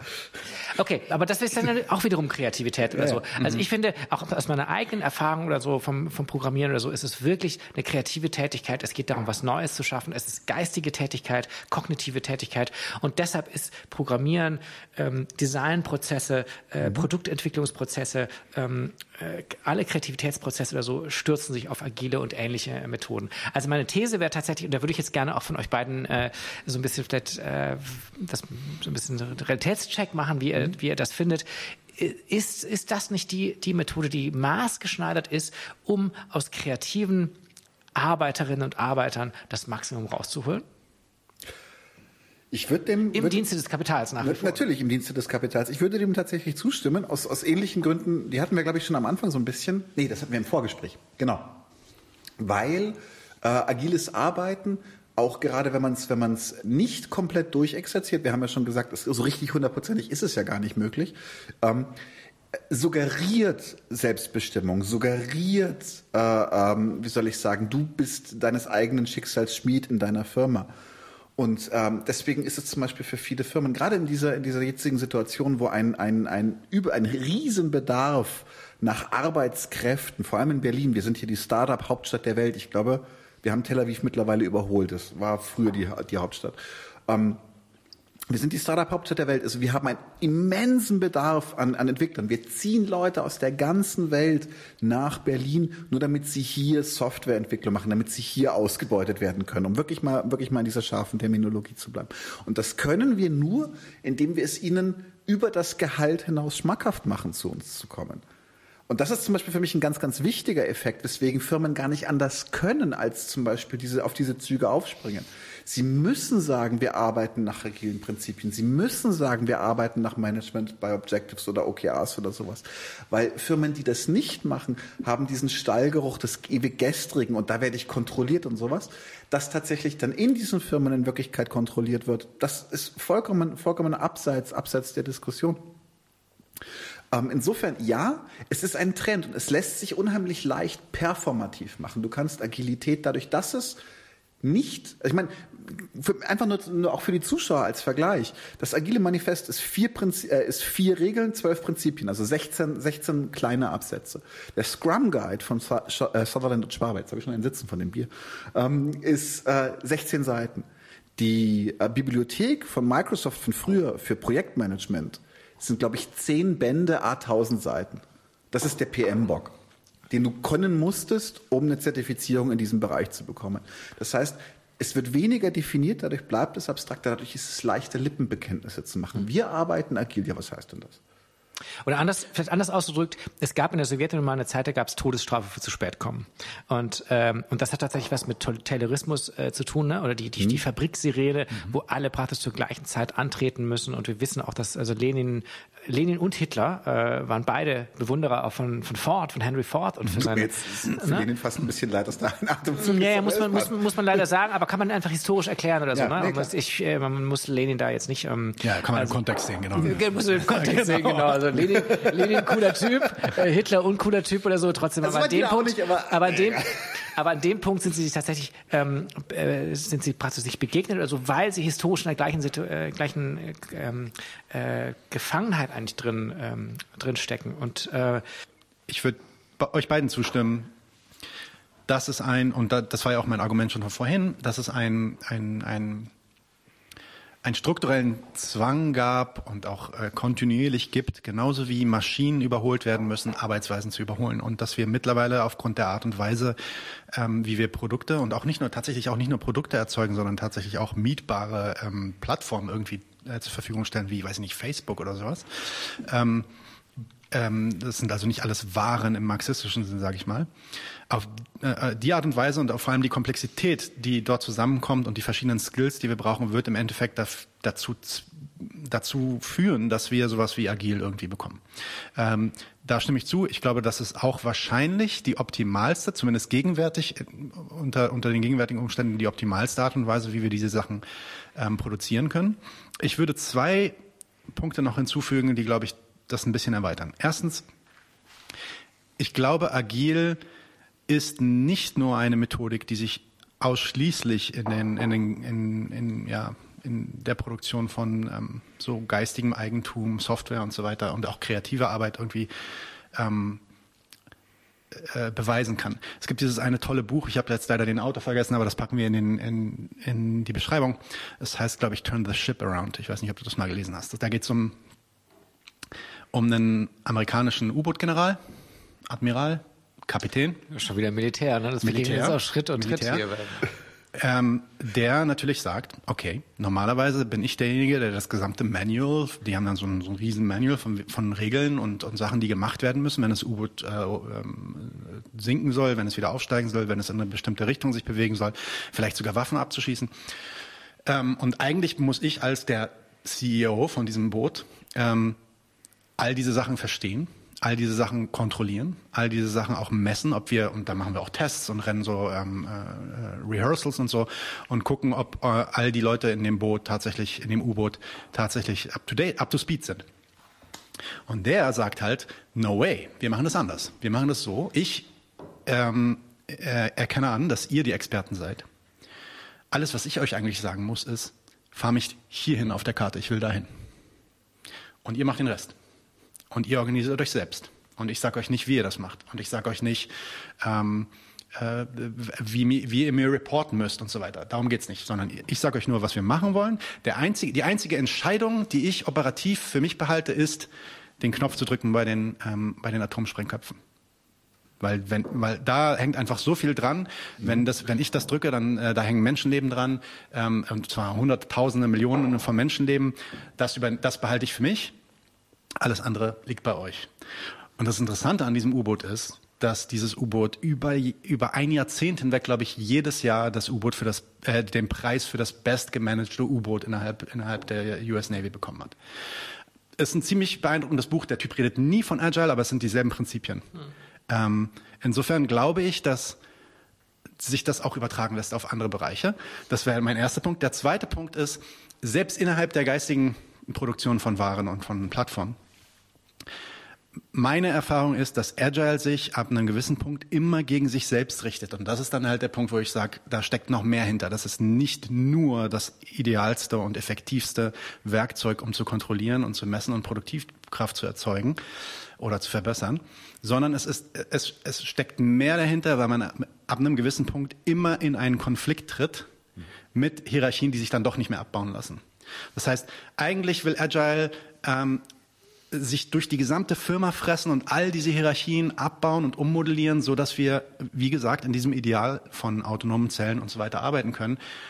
Schafft es aber nicht. Und deswegen würde ich sagen, ähm, dass, also the, the, the, the error is not with Agile, the error is with the system.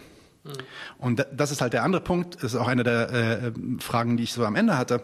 Für mich ist dieser Fakt, und das, wie gesagt, ich habe das nicht in vielen Firmen miterlebt, aber in fast allen Firmen, in denen ich selber tätig war, habe ich es entweder selber erlebt, dass ich selbst gegen diese Wand gerannt bin als ein Agile Coach, der die Firma umgestalten, agilifizieren sollte quasi, ja. Ähm, oder ich habe erlebt, wie mein Vorgesetzter, wie mein, wie mein Teamlead ähm, das, das selber durchmachen musste. Und deswegen zeigt sich für mich hier eigentlich, also ich bin mittlerweile eigentlich an den Punkt gekommen, wo ich glaube, dass wir in der Zukunft in einer postkapitalistischen Gesellschaft wahrscheinlich auf relativ ähnliche Art und Weise unsere Arbeit organisieren werden. Ähm, das heißt ja nicht, Moment, nur, nur weil wir jetzt alles autonome Zellen sind und so, dass es keinen Plan gibt. Es kann auch Pläne geben und es kann vielleicht auch Auto Unternehmen geben. Vielleicht gibt es dann keinen Markt mehr in dem Sinn. Aber ich denke, diese Art, diese Idee, dass ähm, wer immer sich zusammentut und gemeinsam etwas produzieren will zum Wohle der Menschheit in dem Fall, nicht für den, für den Profit, wird sich darüber Gedanken machen, dass alle in dieser, in dieser Gruppe ähm, die Skills haben, die sie brauchen, um dieses Produkt herzustellen. Ähm, wird sich darüber Gedanken machen, wie diese Gruppe miteinander Reibungen reduziert, eff effizienter arbeitet. Da gibt es vielleicht einen Störenfried mal, mit dem muss man dann reden. Dann braucht man Moderation, um Diskussionen zu leiten und so weiter. Also diese Dinge geben mir alles, ist für mich schon, im Englischen sagt man so ein Glimpse of the future. So, mhm. Das ist so ein bisschen die Idee, die ich habe von agil, zumindest im Ideellen ähm, und das ist ja auch was, was du dann immer wieder sagst, ähm, wenn man, wenn man, wenn man agile Softwareentwicklung zum Beispiel auf kooperativen Koop setzt oder auf Syndikate oder so, ähm, ergibt sich dann eigentlich kein Widerspruch. Selbst wenn diese Kooperativen eventuell gemeinnützig sind, nicht mhm. Richtung Profit arbeiten, kannst du trotzdem mit agilen ähm, Methoden vorangehen, so dass ich sagen würde, the error is not, again, the error is not agile, the error is a system in which agile is running. Ja, also da ähm, da würde ich jetzt tatsächlich, ähm, da schrillen bei mir so ein bisschen Hart widersprechen. Glocken, ja, weil ähm, und, ich, und ich antworte wieder mal mit einer historischen Parallele. Ähm, also es gab ja wirklich die leidvolle Erfahrung des äh, Realsozialismus, der gesagt hat, wir machen genau das, was Ford macht. Wir machen hier industrielle Produktion auf mhm. ganz großer Skala, aber der entscheidende Unterschied ist, dass es keinen Ford gibt, der dem das alles gehört, sondern das gehört den Arbeitern selbst. Ähm, und ich kürze die Geschichte der Sowjetunion und der DDR und so weiter jetzt mal ein bisschen ab oder so. Es lief nicht so gut. Es lief nicht so gut und die Leute haben, trotz, und die Leute haben trotzdem äh, unter schlechten Arbeitsbedingungen gelitten und sind irgendwie ne, also haben die gleiche stupide Arbeit gemacht und, ja. äh, und so weiter. Und, äh, und irgendwie die, die, die, die, die, die Produktions-, ne, die kapitalistische Logik oder so hat sich auch bei einem irgendwie diffusen äh, ähm, Staatskapitalismus oder, oder das gehört allen oder so trotzdem ähm, äh, mit, mit, mit Gewalt eigentlich auch durchge, äh, durchgedrückt oder so, weshalb eher die Parallelen äh, heute aus, aus heutiger Sicht oder so äh, ins Auge fallen. Ne? Die DDR, die versucht hat, halt ähm, auch Autos zu bauen für alle äh, am Fließband oder so mickrig und den Westen zu imitieren und eben nicht die nicht die systemischen Unterschiede oder so. Deshalb würde ich da an der Stelle tatsächlich mh, hm, so ein bisschen so ein Bilderverbot fast äh, aussprechen wollen. Ich weiß nicht, ob ähm, ob wir nicht, also ich würde gerne den Fehler vermeiden, ähm, mit, mit, mit Agilität zu sagen, dass das, ne, also eine Art re agilen Realsozialismus oder so, der dann aber trotzdem zu ganz viel Burnouts und ganz mm, viel ja, ja, äh, Peer Pressure und so weiter führt ja. und, äh, und Gruppendruck und so weiter. Und es ist ja tatsächlich so, das habe ich wirklich ge gemerkt oder so, diese, diese Ambivalenz zwischen ähm, anerkannt sein, Befreiung, ähm, endlich vernünftig arbeiten können, vernünftig mit den Leuten reden können. Einerseits und andererseits aber diffusen Druck verspüren. Diesen, ne, also die, die Wissenschaftlerin Phoebe Moore oder so, die, die auch sehr viel zu Agilität und sowas gearbeitet hat oder so, die, ähm, die beschreibt das auch sehr gut. Die sagt, dieses, dieses Change Management of the Self. Also die, die Anforderung, also wenn du nicht funktionierst, wenn du nicht plötzlich Englisch reden kannst mit den amerikanischen Entwicklern, die da jetzt plötzlich da sind, oder wenn du nicht klarkommst mhm. mit dem neuen Ding, also ist your fault. Ne? Also dieser, wie, ich habe viele Leute, mhm. äh, ähm, das ist ein bisschen anders zu dem, was ich vorhin gesagt genau, habe. Genau, also First Hand und Second Hand, die sagen, es gibt Leute, die kamen eigentlich ganz gut damit klar, dass sie klare Weisungen, dass sie ihren Ort hatten und so weiter. Ne? Und äh, ähm, also ich bin da, ich bin da so ein bisschen skeptisch mit dieses emanzipatorische Potenziale. Also ich stimme dir zu in diesem, es gibt sehr viel Common Sense oder so, ne? Also mhm. dass man miteinander redet und dass man, also vieles ist einfach so äh, intrinsisch vernünftig und so weiter. Ähm, ja, ich fühle mich ein bisschen wie der, äh, wie der Sozialist, der immer sagt, das war kein wirklicher Sozialismus. Nur dann sage ich das jetzt mit Agile, aber das war kein wirkliches ja, ich würde, Agile. Ich würde, ich würde, da würde ich mit Slavoj Žižek sagen, genau, das war genau der richtige also es war genau der, ähm, also ich würde genau dir widersprechen, vielleicht war der Realsozialismus genau, genau. In, dieser, in dieser Verzerrtheit, in dieser Karikatur ja. von sich selbst tatsächlich, der hat es den wahren Kern eigentlich dieser, weil, weil, weil die Gemeinsamkeit ist wirklich die Arbeitsgesellschaft. Ich tue tu mich ein bisschen schwer mit dem, ähm, mit dem, ähm, mit dem Knirschen zwischen ähm, die, den agilen Prinzipien, wie sie in der Praxis angewendet werden und den Idealen mhm. oder so. Ne? Also mhm. dazwischen, ähm, also da würde ich tatsächlich mit so einer Zizekianischen, wollte immer sagen, what if it is the other way around? What if the Ideal ist genau dieses unfertige, ne? also mhm. dieses, das, das wie es tatsächlich äh, ähm, eingesetzt wird oder so, das ist, äh, das ist das, ähm? Also that's, that's the real purpose oder so. Oder so. Mhm. Aber ich würde jetzt gerne, ich weiß nicht, ob das ein guter Punkt ist, ich würde gerne nochmal ähm, jetzt äh, den Hörerinnen und Hörern, die vielleicht jetzt nicht Entwicklerinnen und Entwickler sind, äh, die sich fragen, hm, okay, was hat das denn jetzt mit meinem Alltagsleben oder mit mir überhaupt zu tun, mhm. ähm, denen nochmal ein Stück weit entgegenkommen, äh, auch äh, und, und sagen, naja, ähm, es ist mit der Agilität so wie mit vielen, vielen anderen, ähm, sagen wir mal, Managementmechanismen oder Prinzipien aus der Arbeitswelt, dass die tatsächlich überschwappen ins, mhm. ins restliche Leben oder so. Mhm. Also ähm, glaubt bloß nicht, ihr da draußen, äh, weil ihr nicht äh, Softwareentwicklerinnen und Entwickler seid, dass ihr gefeit seid vor den Zumutungen, sage ich jetzt mal, oder vor dem, vor dem Druck oder so, selber agil zu sein. ähm, und, und agil kann ich jetzt auch ersetzen durch achtsam, flexibel, ähm, äh, kommunikativ und viele, viele andere Begriffe. Und da komme ich nochmal zu diesem Dispositiv. Wow. Ja, genau, zu diesem Dispositivbegriff, den ich sehr, ähm, sehr, äh, sehr sehr produktiv eigentlich finde, also das Kreativitätsdispositiv, von dem spricht zum Beispiel der Soziologe Andreas Reckwitz, der, der das ganz gut nachzeichnet, der sagt, okay, die Kreativen, die Bohem, das war mal so eine Nische, das waren mal die, ne, also die, die Outcasts oder so, die, die, die sich, ähm, ne, also zwar nicht an Geld rangekommen sind und arm waren, aber sich irgendwie ausleben konnten und Selbstverwirklichung ähm, praktizieren und so weiter. Und äh, irgendwann wurde das rekuperiert und Rekuperation ist ein Begriff von Guy Debord, also einem, einem Situationisten, ähm, der das äh, als einer der ersten erkannt hat, dieses, diese Fähigkeit des, des Kapitals praktisch ähm, widerständige Praktiken und Ideen zu absorbieren, die sich rauszuholen, sie, sie zu, äh, genau, also sie in sich einzusaugen und in diesem Prozess fast wie so, ne, wie so ein Organismus, der irgendwas aufsaugt und sich dann morpht und, ne, und die, die neue Farbe annimmt oder so, das wirklich einzusaugen. Und, ähm, und ich glaube, mit Agilität ist es auch so, ja. dass der Kapitalismus tatsächlich guckt, ah, ich, ich sauge das auf und spiegel das aber zurück auf die Subjekte letztendlich als, ähm, als Versprechen und Anforderungen. Das hatten wir ganz am Anfang schon mhm. mal oder so. Ne? Genau. Ähm, ja. und, äh, und, und letztendlich ist es so, dass, dass alle, nicht nur die agil arbeitenden der Softwareentwicklung, sondern alle in der Gesellschaft oder so Ne, also die, die Senioren müssen agil sein. Ne? Die Senioren, die sich sozusagen nur noch im, im, im Schaukelstuhl ihre Rente, das ist nicht, äh, nicht mehr konform. Du musst konsumieren, du musst immer noch fit sein, du musst immer ins Theater gehen äh, und so weiter. Also mhm. dieses, dieses Wechselspiel aus Versprechen und, ähm, und, und Anforderungen, ähm, das, ähm, das ist wirklich universell, finde ich, äh, im Kapitalismus. Und ich beende jetzt diesen kleinen, ähm, äh, diesen kleinen Exkurs mit äh, Deleuze. Deleuze sagt, äh, der Kapitalismus gewinnt eigentlich seine Schlachten auf dem Feld der Subjektivität und äh, er generiert neue Subjektivitätsmodelle, wie am Fließband, äh, ne, zitiert er auch Ford an der Stelle.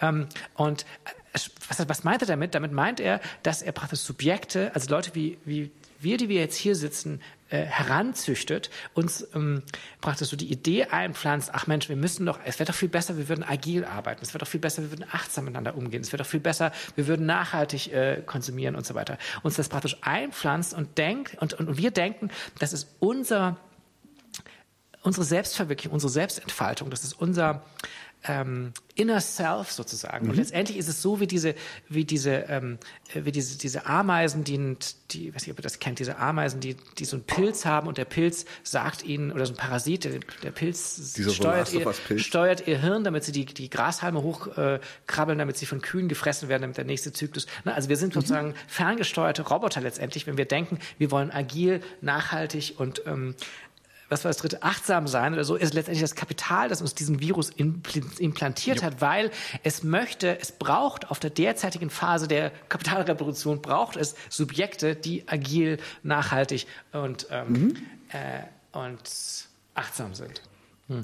Also mein Schlusswort würde vielleicht ein bisschen so aussehen. Ähm, ähm, ich lese bei Karl Marx, äh, der äh, mich ähm, äh, Zeit meines Lebens inspiriert hat, eine ähm, ständige Ambivalenz. Einerseits ist er ein Bewunderer des Kapitalismus für seine Fähigkeit, tatsächlich ähm, äh, Dynamik zu erzeugen, ähm, äh, produktiv zu sein, äh, sich neu zu erfinden. Und gleichzeitig ist er wie wir alle wissen, einer seiner größten äh, Kritiker, einfach aufgrund der, der Ausbeutung und der, des, ähm, des bei weitem Zurückbleibens hinter den, den wirklichen Möglichkeiten, die, äh, die er tatsächlich freisetzt.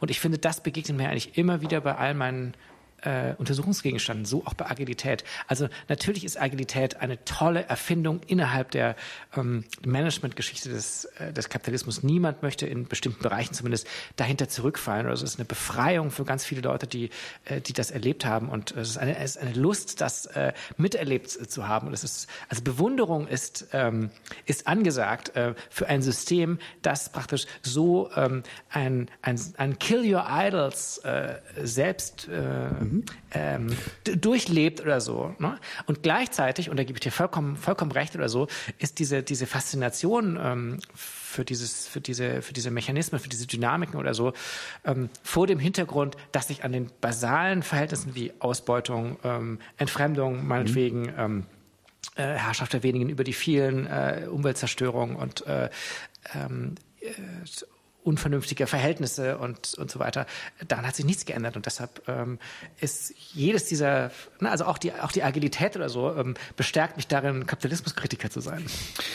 Und äh, mein Fazit ist, äh, schließt euch beiden eigentlich an und ähm, ich würde sagen, genauso, genauso wie zum Beispiel, ähm, was habe ich letztens gelesen, irgendwelche kommunalen Bauernhöfe wo wirklich dann Nahrung produziert wird in Deutschland von Gruppen, 30, 40 Leute, die sich zusammentun und die produzieren tatsächlich Nahrung füreinander.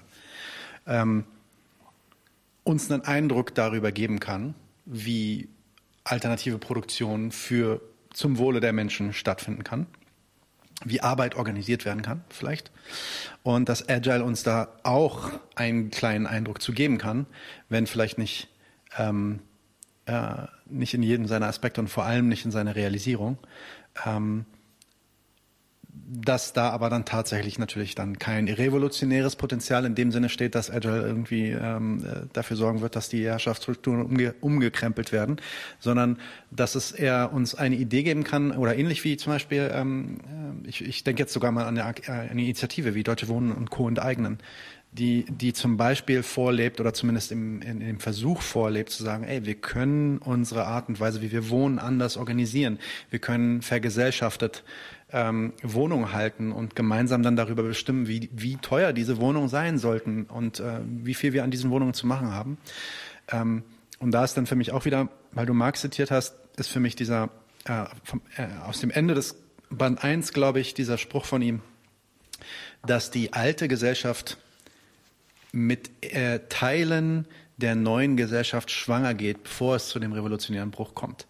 Ist für mich eigentlich immer der Moment, ähm, äh, der mich zumindest als Agile Coach auch immer wieder ein bisschen sich beruhigen lässt vor all der Kritik, äh, die du natürlich stellst und die ich natürlich äh, mit blutendem Herzen auch ständig sehe. Ähm, aber irgendwie muss man ja dann auch sein Geld verdienen. Also. Es ist, das ist tatsächlich Die so. Nacht ist auch am dunkelsten vor dem Morgengrauen. es ist tatsächlich so. Es ist, es ist am Ende des Tages bleibt es Lohnarbeit. Und solange sich daran nichts ändert, wird sich grundlegend nichts ändern. Okay. Timo, ich glaube, wir könnten, oder? ich glaube, wir könnten Stunden weiterreden. Pass mal auf, ich, äh, äh, Ja. genau. Ähm, äh, vielleicht wiederholen wir das nochmal oder vielleicht quatschen wir ein paar andere Themen noch in Zukunft. Ähm, äh, bist herzlich eingeladen, wiederzukommen. Vielleicht machen wir nochmal was in Zukunft. Ähm, vielen, vielen Dank, dass du hier warst, auch bei uns im Studio extra gekommen. Äh, Hat uns super Spaß gemacht. Einmal ein Thema, was uns beiden am Herzen liegt, weil wir, weil das tatsächlich unsere Arbeit ist. Wortwörtlich. Nicht dieser Podcast, nein, das ist nebenbei. Nee, das Ähm, ja. Vielen, Also vielen ich Dank. muss auch sagen, ähm, vielen Dank an euch beide. Äh, vielen Dank, dass ich, ähm, äh, dass mein Buch und, und das, was ich hier gesagt habe, so ein bisschen den, ähm, den, den Test durch zwei tatsächlich Agile Coaches und Agile ähm, Profis oder so so ein bisschen ähm, bestanden hat. Und ähm, das war echt eine Debatte auf Augenhöhen und tatsächlich können wir wirklich noch stundenlang hier weiter. Auf jeden äh, Fall. Gerade erst Auf jeden Fall. angefangen. Und vor allem Erlebnisse und Anekdoten äh, Oh ja, da wird's dann wirklich. Alles klar. Okay, dann äh, faden wir hier so langsam so ein bisschen aus und wir trinken unser Bier noch aus. Ja. Genau. So machen wir das. Prost. Cheers. Tschüss.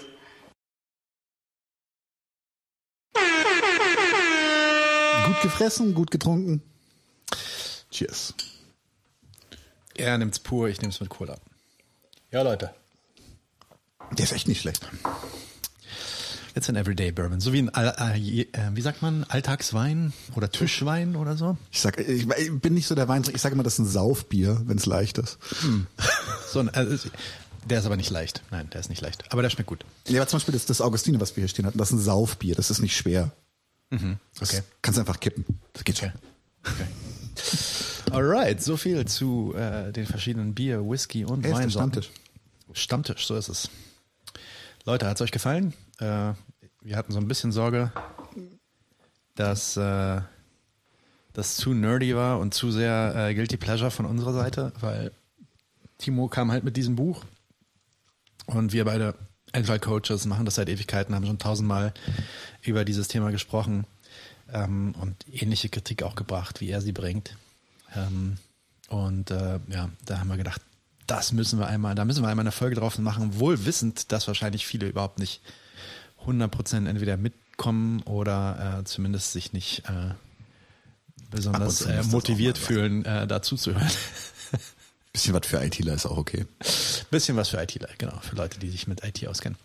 Aber jetzt kommen wir zum Stammtisch. Und in dem Stammtisch haben wir so einiges heute. Womit fangen wir an? Ich würde sagen, du fängst mal mit der Influ genau. Influ mit den Influencer. Nein, mit der Inflation an. Inflation. Yes. Sehr Ich meine, es, es sieht kacke aus. Ja, ja. Also wird, werdet ihr wahrscheinlich schon gemerkt haben, wenn ihr das nicht äh, aus den äh, äh, Nachrichten irgendwie mitbekommen habt, dann werdet ihr das äh, wahrscheinlich an der Tankstelle gemerkt haben oder vielleicht sogar im Supermarkt. Wir haben eine relativ hohe Inflation und wir gehen gegenwärtig, ich glaube, wir sind sogar schon über die äh, 4% Inflation in diesem Jahr in Deutschland. In den USA nähern sie sich gegenwärtig so an die 5% an und das ist ein globales Phänomen wird jetzt mittlerweile auch fast jeden Tag irgendein Artikel in irgendeinem äh, äh, Medium rausgehauen darüber, ähm, dass Inflation kommt und dass ja, interessanterweise sind vor allem die Inflationserwartungen der Firmen äh, und der Kapitalisten relativ hoch.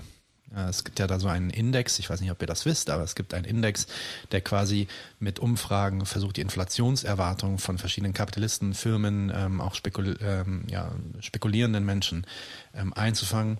Und da ist halt die Erwartung im Endeffekt, dass die Inflation in den nächsten Jahren auch noch weiter steigt oder auf einem höheren Niveau bleibt. Und deswegen haben wir halt, ich versuche mal meinen Bildschirm zu scheren, dann kann ich so ein bisschen euch zeigen, was ich mir gerade so angucke. Äh, lieber nicht das, sondern Chrome Tab. There we go. Nicht den Porn. Genau, nicht den. Nicht den. Der Porn kommt später. OnlyFans machen wir später. OnlyFans, stimmt, da war ja irgendwas heute. Ja, ne? Wir, reden noch, auch kommt noch mal, noch, wir reden noch. auch nochmal über OnlyFans, aber das kommt ganz am Ende, damit ihr bis zum Ende bei, dabei bleibt. Ähm, genau, also zum Beispiel Reuters beschreibt, dass ähm, die äh, Europazone im Durchschnitt äh, ähm, äh, über 2% äh, kommt. Sie gehen jetzt davon aus, dass wir doch noch ungefähr so an die 2% ähm, äh, rankommen. Äh, Das bedeutet aber natürlich der Durchschnitt in der Eurozone. Ähm, warum ist es eigentlich gerade so, dass wir Inflation haben? Ähm, da gibt es ja normalerweise zwei Möglichkeiten. Inflation bedeutet im Endeffekt erstmal, dass die Preise gegenwärtig auf dem Markt, also die Benzinpreise, die Rohstoffpreise, die Nahrungspreise, die Selbsterhaltungskosten, ähm, dass die steigen. Warum passiert sowas? Gibt es im Endeffekt ähm, rein ähm, aus der klassischen Ökonomie, Ökonomie heraus gibt es zwei Faktoren. Das kann entweder ein Nachfrageproblem sein oder das kann ein Lieferproblem sein oder ein ähm, äh, Angebotsproblem sein. Nachfrageproblem. Wie kann ein Nachfrageproblem zu einer Inflation führen? Nun, wenn wir alle auf einmal plötzlich von einem Tag auf den anderen extrem viel mehr Geld in der Tasche haben, können wir rausgehen und mehr äh, Güter kaufen. Die Nachfrage steigt also und daraufhin äh, wird der ähm, Kapitalist bzw. die Güterproduzenten werden angeregt, äh, mehr zu produzieren. Oder wenn sie damit nicht mit, mit, der, mit der Nachfrage nicht hinterherkommen, zeitgerecht, äh, den, können sie den Preis anheben, weil die Nachfrage so groß ist, dass sie größere Mar Margen machen können. Ne? Und deswegen steigt der Preis, wenn die Nachfrage steigt. Die Jetzt kann man sich anschauen, was in der Corona-Krise passiert ist. In der Corona-Krise hatten wir ja im letzten Jahr, der erste Lockdown war, glaube ich, im März, ging so zwei, drei Monate. Dann gab es den Sommer frei in Deutschland, also frei von Lockdown. Und Ich wollte gerade sagen, Corona-frei war ich glaube, dann gab es nochmal einen kleinen Lockdown, so einen Lockdown Light. Äh, eigentlich waren alle Lockdowns Light, weil wir haben es ja nicht richtig gemacht. Aber äh, etwas leichteren im Sommer, glaube ich, und am Ende des Sommers. Und dann gab es im November nochmal einen richtig harten und also relativ harten. Und der ging dann sechs Monate bis in Mai hinein, glaube ich. Und ähm, die Theorie. so lange? Die erste Theorie, als wir die Inflation gesehen haben und eigentlich auch schon bevor die Inflation kam von den Wirtschaftsweisen, war, dass dadurch, dass die Leute jetzt nicht mehr rausgehen, nicht mehr ins Restaurant gehen, nicht ins Kino gehen, sich nicht so viele Sachen einkaufen und so, sie mehr Geld auf der Hand haben, mehr Geld auf ihrem Konto behalten, Geld also horden. Und sobald der Lockdown dann nachlässt, beziehungsweise die Leute wieder auf den Markt gehen können und alles wieder öffnet, kommt, fließt dieses Geld alles ruckartig in den Markt und das wird dann zu einer Erhöhung der Preise führen. Dementsprechend hatten wir im letzten Jahr auch eine Deflation der Preise. Die Preise sind tatsächlich, also durch die Reihe durch sind die runtergegangen. Also wenn ihr euch erinnert, ich glaube, das war im November oder im Dezember, ich weiß nicht mehr genau, vielleicht war es auch im Januar, da bin ich an den Tankstellen vorbeigefahren und ich habe ähm, Benzinpreise gesehen für 99 Cent. Das habe ich nicht mehr gesehen, das habe ich das letzte Mal gesehen 2003. Ja, Das ist wirklich fast 20 Jahre her gewesen, dass wir so geringe äh, Benzinpreise hatten. Also es gab eine Deflation und ja, also die Kurve geht runter und dann ist die Idee, okay, das ganze Geld, was jetzt nicht auf den Markt kommt und deswegen die Preise fallen, damit, damit ähm, überhaupt irgendwie was an den, Mann, an den Mann kommt. Ähm, in dem Moment, wo alles wieder aufgeht, boom, schießt das, äh, schießt das hoch und äh, gleicht sich dann auch wieder aus. So, das ist die Theorie gewesen. Anfangs, die mittlerweile auch debunked wurde, weil, das könnt ihr vielleicht mal euch selber testen, das kann, kann vielleicht auch Daniel erzählen oder ich erzählen, haben wir wirklich so viel Geld sparen können in den letzten so zwölf Monaten? Die meist, das meiste Geld irgendwie, was nicht auf den Markt gekommen ist, äh, ist wahrscheinlich eher bei den Reichen nicht auf den Markt gekommen. Die tendieren dann eher dazu, nicht zu investieren, die tendieren eher dazu, irgendwie mit Geld nicht zu spekulieren. Die lassen das zurück, das ist richtig. Aber so Everyday-Leute, so wie, also Alltagsausgaben, ähm, äh, die hatten wir ja trotzdem noch. Ähm, wir Wollte auch mussten grad trotzdem sagen, unsere hatte- horrend hohen Mieten zahlen und so weiter. Und Insofern ich hatte kompensierenden Konsum bis zum Get-No vor Langeweile. und dann gab es natürlich Konsumausgleich und man hat tausend Sachen über Amazon bestellt und all diese Sachen. Ne? Insofern ist, ist, diese, ist diese Seite eigentlich, hat vielleicht einen Impact gehabt, ist auch schwer nachzuvollziehen, wie viel das tatsächlich war, aber äh, mittlerweile gilt das nicht mehr so als die Haupt, ähm, äh, der Hauptdriver. Der Hauptdriver ist eigentlich was anderes, nämlich der sogenannte Lieferengpass. Und davon habt ihr sicherlich auch schon mal was gehört, weil das ist auch in jedem zweiten ähm, äh, Nachrichtenartikel. Jetzt share ich nochmal meinen Screen und hoffe, dass es diesmal besser geht. Ja, also zum Beispiel hier ein Artikel von der Vox. Er zeigt halt, also ich will den Artikel gar nicht zeigen, sondern ah, der Artikel ist auch interessant, könnt ihr euch angucken. Why supply chain chaos and inflation could last until 2022. Vielleicht habt ihr das auch schon mal gehört. Es gibt Lieferengpässe. Das heißt, wir haben jetzt zum Beispiel ein Problem, ähm, wenn es darum geht, ähm, Supply Chain Chaos, also Lieferketten-Chaos. Äh, in den USA gibt es zum Beispiel vor Los Angeles gibt so einen Hafen, wo extrem viele ähm, so riesen Frachtercontainer ähm, äh, andocken. Und da sind mittlerweile, also normalerweise ist es so, dass es eigentlich keine Frachtercontainer gibt, die in dem Hafen warten, um anzudocken und ihre äh, Waren zu entladen.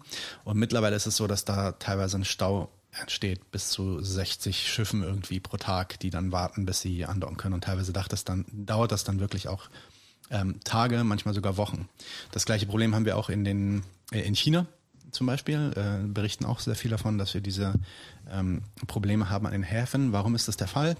Nun, einerseits natürlich äh, Ausfall von ähm, von Arbeitskraft, also vor allem in den USA war es so, dass durch den Lockdown und durch äh, ähm, auch die Beschränkungen an den, an den Arbeitsplätzen quasi und auch, auch am Ende durch die vielen Krankheits- und Todesfälle ähm, so ein Ripple-Effekt entstanden ist, der quasi einen großen Stau in der Arbeitskraft irgendwie erzeugt hat, sodass diese Schiffe gar nicht entladen werden konnten und wir quasi jetzt immer noch an diesem Stack sind und versuchen, den abzuarbeiten. Und zum anderen ist es natürlich auch so, dass äh, zum Beispiel in China ist es so, dass bestimmte Schiffe oder eigentlich die Schiffe, alle Schiffe insgesamt in China nur entladen dürfen oder beladen dürfen, sobald alles Personal auf diesen Schiffen dann auch zum Beispiel ausreichend getestet wurde. Ja, das heißt, es dauert jetzt auch um einiges länger. Teilweise muss man dann die Tests machen. Dann wartet man ein paar Tage, bis die Ergebnisse zurück sind und erst dann darf entladen werden. Insofern ist das jetzt um einiges komplizierter. Also die zweite Theorie, das ist eher ein Angebotsproblem. Wir haben dann außerdem auch noch die steigenden Rohstoffkosten, die sind ja gerade extrem groß. Also das ist auch nicht nur Benzin, das ist Öl insgesamt, Baumwolle, ähm, äh, Kohle, äh, ähm, Blei, Eisen, all diese Rohstoffe steigen gerade in die Höhe. Ähm, vor allem die fossilen Brennstoffe steigen extrem in die Höhe, weil da dann obendrauf auch nochmal die ganzen Initiativen, so diese Green Initiatives, über die wir auch letztes Mal geredet haben, kommen, nämlich sowas wie CO2-Steuer auf auf den Benzinpreis und so weiter. Sowas haben wir jetzt in Deutschland auch, ja. Und äh, die Konsequenz ist also, okay, es gibt da so einen Lieferengpass, ähm, das ist, wird vielleicht jetzt noch eine Weile so bleiben, vielleicht noch so lange, wie wir diese Pandemie haben. Und sobald die Pandemie sich aber aufgelöst hat, dann legt sich das alles wieder. Und dann ist auch gut. Nun ähm, gibt es einen Artikel, den ich sehr interessant fand, den ihr euch anschauen solltet, meiner Meinung nach. Und zwar heißt der Stagflation, a Demand or Supply Side Story. Ich share auch jetzt nochmal den Screen. Was ist eigentlich Stagflation? Wir haben jetzt geredet über Deflation und Inflation. Nun, Deflation und Inflation hat, macht, hat an sich eigentlich erstmal noch gar kein so großes Problem per se. Wenn wir zum Beispiel jetzt eine Preiserhöhung hätten und gleichzeitig aber als, als Land oder als Eurozone oder als Welt einen extrem hohen ähm, Brutto Sozialproduktzuwachs hätten, also ein Wachstum, das ist ja immer diese Wachstumskennzahl, von der ihr bestimmt schon öfter gehört habt, die hoch genug ist, dass wir zum Beispiel, äh, ja, wir sind so produktiv, unsere Firmen sind so produktiv, dass die uns mehr Gehalt anbieten können, so wie das ja auch wirklich über Jahrzehnte der Fall war, dann können die Preise ja ruhig steigen, weil unsere Gehälter steigen auch und dann ist alles gut. Ähm, das, das ist öfter mal so, dass die Preise dann zuerst steigen und mit der Zeit steigen, äh, passen sich dann die Gehälter an. So äh, ist auch dann die Theorie natürlich, wie, wie jetzt mit äh, der gegenwärtigen Inflation umgegangen wird. Aber äh, Michael Roberts, das ist ein äh, marxistischer Ökonom, der äh, weist darauf hin, dass die bürgerliche Ökonomie, die genau mit diesen Argumenten arbeitet, die ich gerade vorgestellt habe, eigentlich gar keine Ahnung hat darüber, wie was also gar keine Theorie darüber hat, was Inflation eigentlich ist also nicht ordentlich verstehen und berechnen kann, was Inflation eigentlich ist. Und das ist auch etwas, was die ähm, äh, Ökonomen mittlerweile auch zugeben, dass gegenwärtig die Situation eigentlich nicht so richtig verstanden wird. Dass nicht so richtig klar ist, was gerade passiert. Ja? Ähm, was wir auf jeden Fall sehen, ist, dass es natürlich einen extremen Abfall, das sieht man hier in dem Graphen, einen extremen Abfall an Growth gab, sowohl in den äh, entstehenden, neuen entstehenden Märkten als auch in den schon bestehenden und weiter fortentwickelten Märkten. Ein Abfall gab 2020 natürlich wegen dem Lockdown und deswegen ist die Produktiv Produktivität dort runtergegangen und der Wachstum natürlich auch. Das Wachstum natürlich auch. Und dann, bumm, ist das da quasi nach oben rausgeschossen. Das seht ihr hier so Ende, äh, äh, am Ende des Graphen, also so quasi Mitte 2021. Aber was wir jetzt sehen ist, und das sieht man ganz hinten, der letzte Zipfel ist, der, das Wachstum sinkt gegenwärtig wieder. Warum ist das so wichtig? Weil, und, äh, und dementsprechend wissen wir auch, ne, Grocery Bills, das heißt Einkaufsrechnungen, ähm, die ihr so beim Einkauf bezahlt, sind gerade extrem am Steigen in dem, äh, ja, in dem letzten Jahr. Äh, Energy Prices, also äh, Energiepreise, vor allem fossile Energiebrennstoffe steigen extrem an. Wir haben also einerseits einen eventuell, das ist noch nicht klar, das müssen wir natürlich sehen, was im nächsten Jahr passiert, aber wir haben einerseits eventuell einen Fall der, der Wachstumsrate. Das heißt nicht, dass wir ins negative Wachstum gehen, aber dass es auf jeden Fall geringer ist, als wir erwarten oder bräuchten, um die Inflation mit vier Prozent oder fünf Prozent in den USA auszugleichen.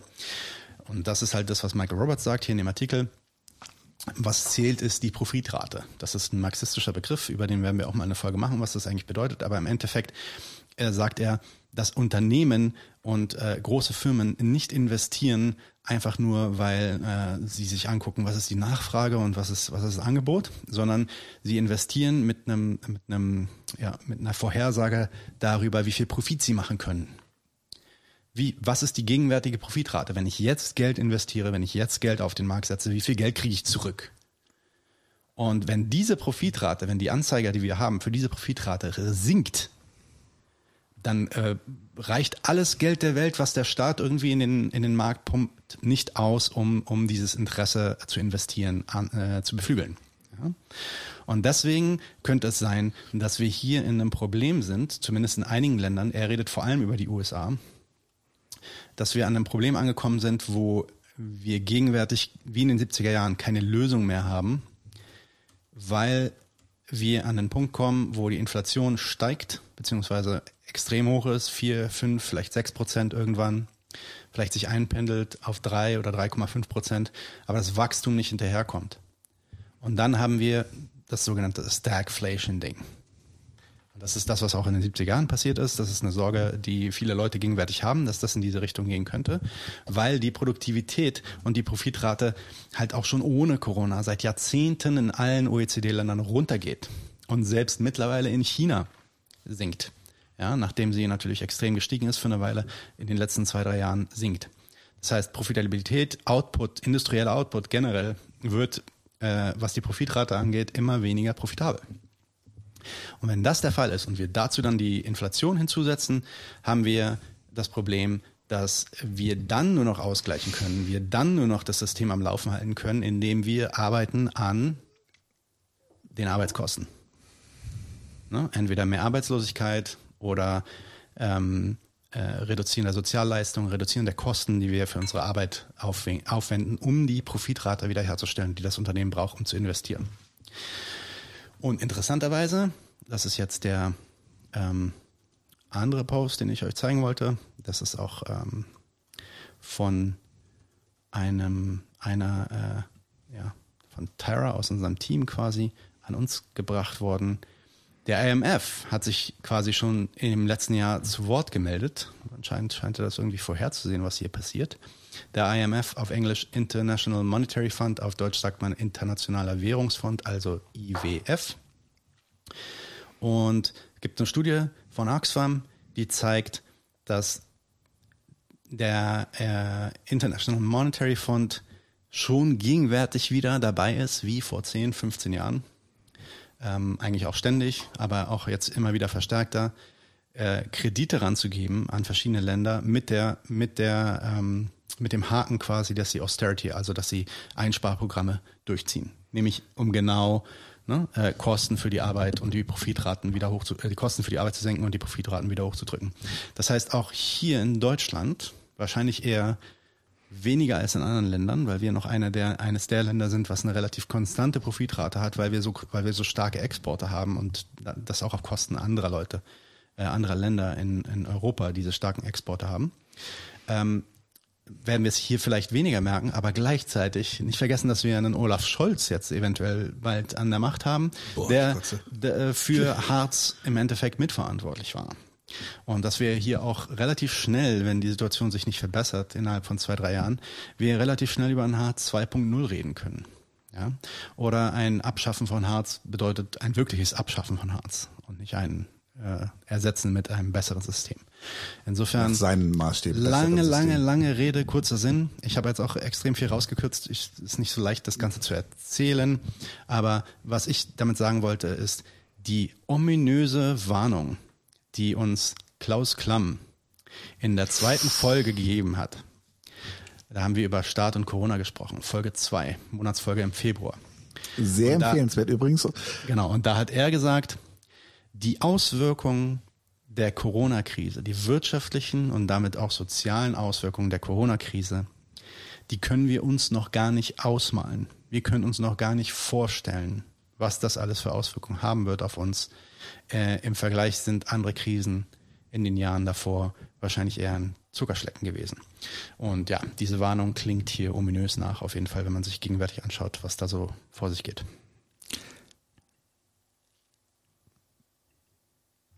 Ich würde zwei Sachen gerne Volley nehmen. Äh, das eine ist es tatsächlich Klaus Klamm nochmal. Ähm, Klaus Klamm ist Teil eines neuen Internetmagazins, das ganz, ganz frisch gelauncht worden ist. Das heißt Communaut.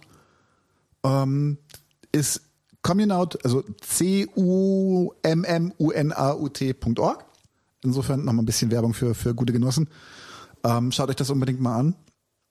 Und bei Austeritätspolitik denke ich. Kosmonaut, oder? Ne, es heißt ja Communaut bei ihm. Kosmonaut wäre das äh, der russische Raumfahrer. War es nicht Cosmo, Cosmoprolet? Cosmoprolet vorher, aber Communaut ist das Neue. Sie haben es okay. so mit, mit, okay, mit, okay, äh, mit Raumfahr-Anspielungen. Ja, ja, ja. ähm, Guckt euch das mal an. Äh, nee, aber Austeritätspolitik. Ähm, Lieblingsthema vor allem der Griechen. Gute In, Überleitung. ja. Let's do it. Let's do it. Ähm, das ist jetzt tatsächlich relativ pikant und relativ eklig auch. Ähm, also in Griechenland, äh, in Athen, haben sie vor einigen Tagen einen jungen Mann erschossen.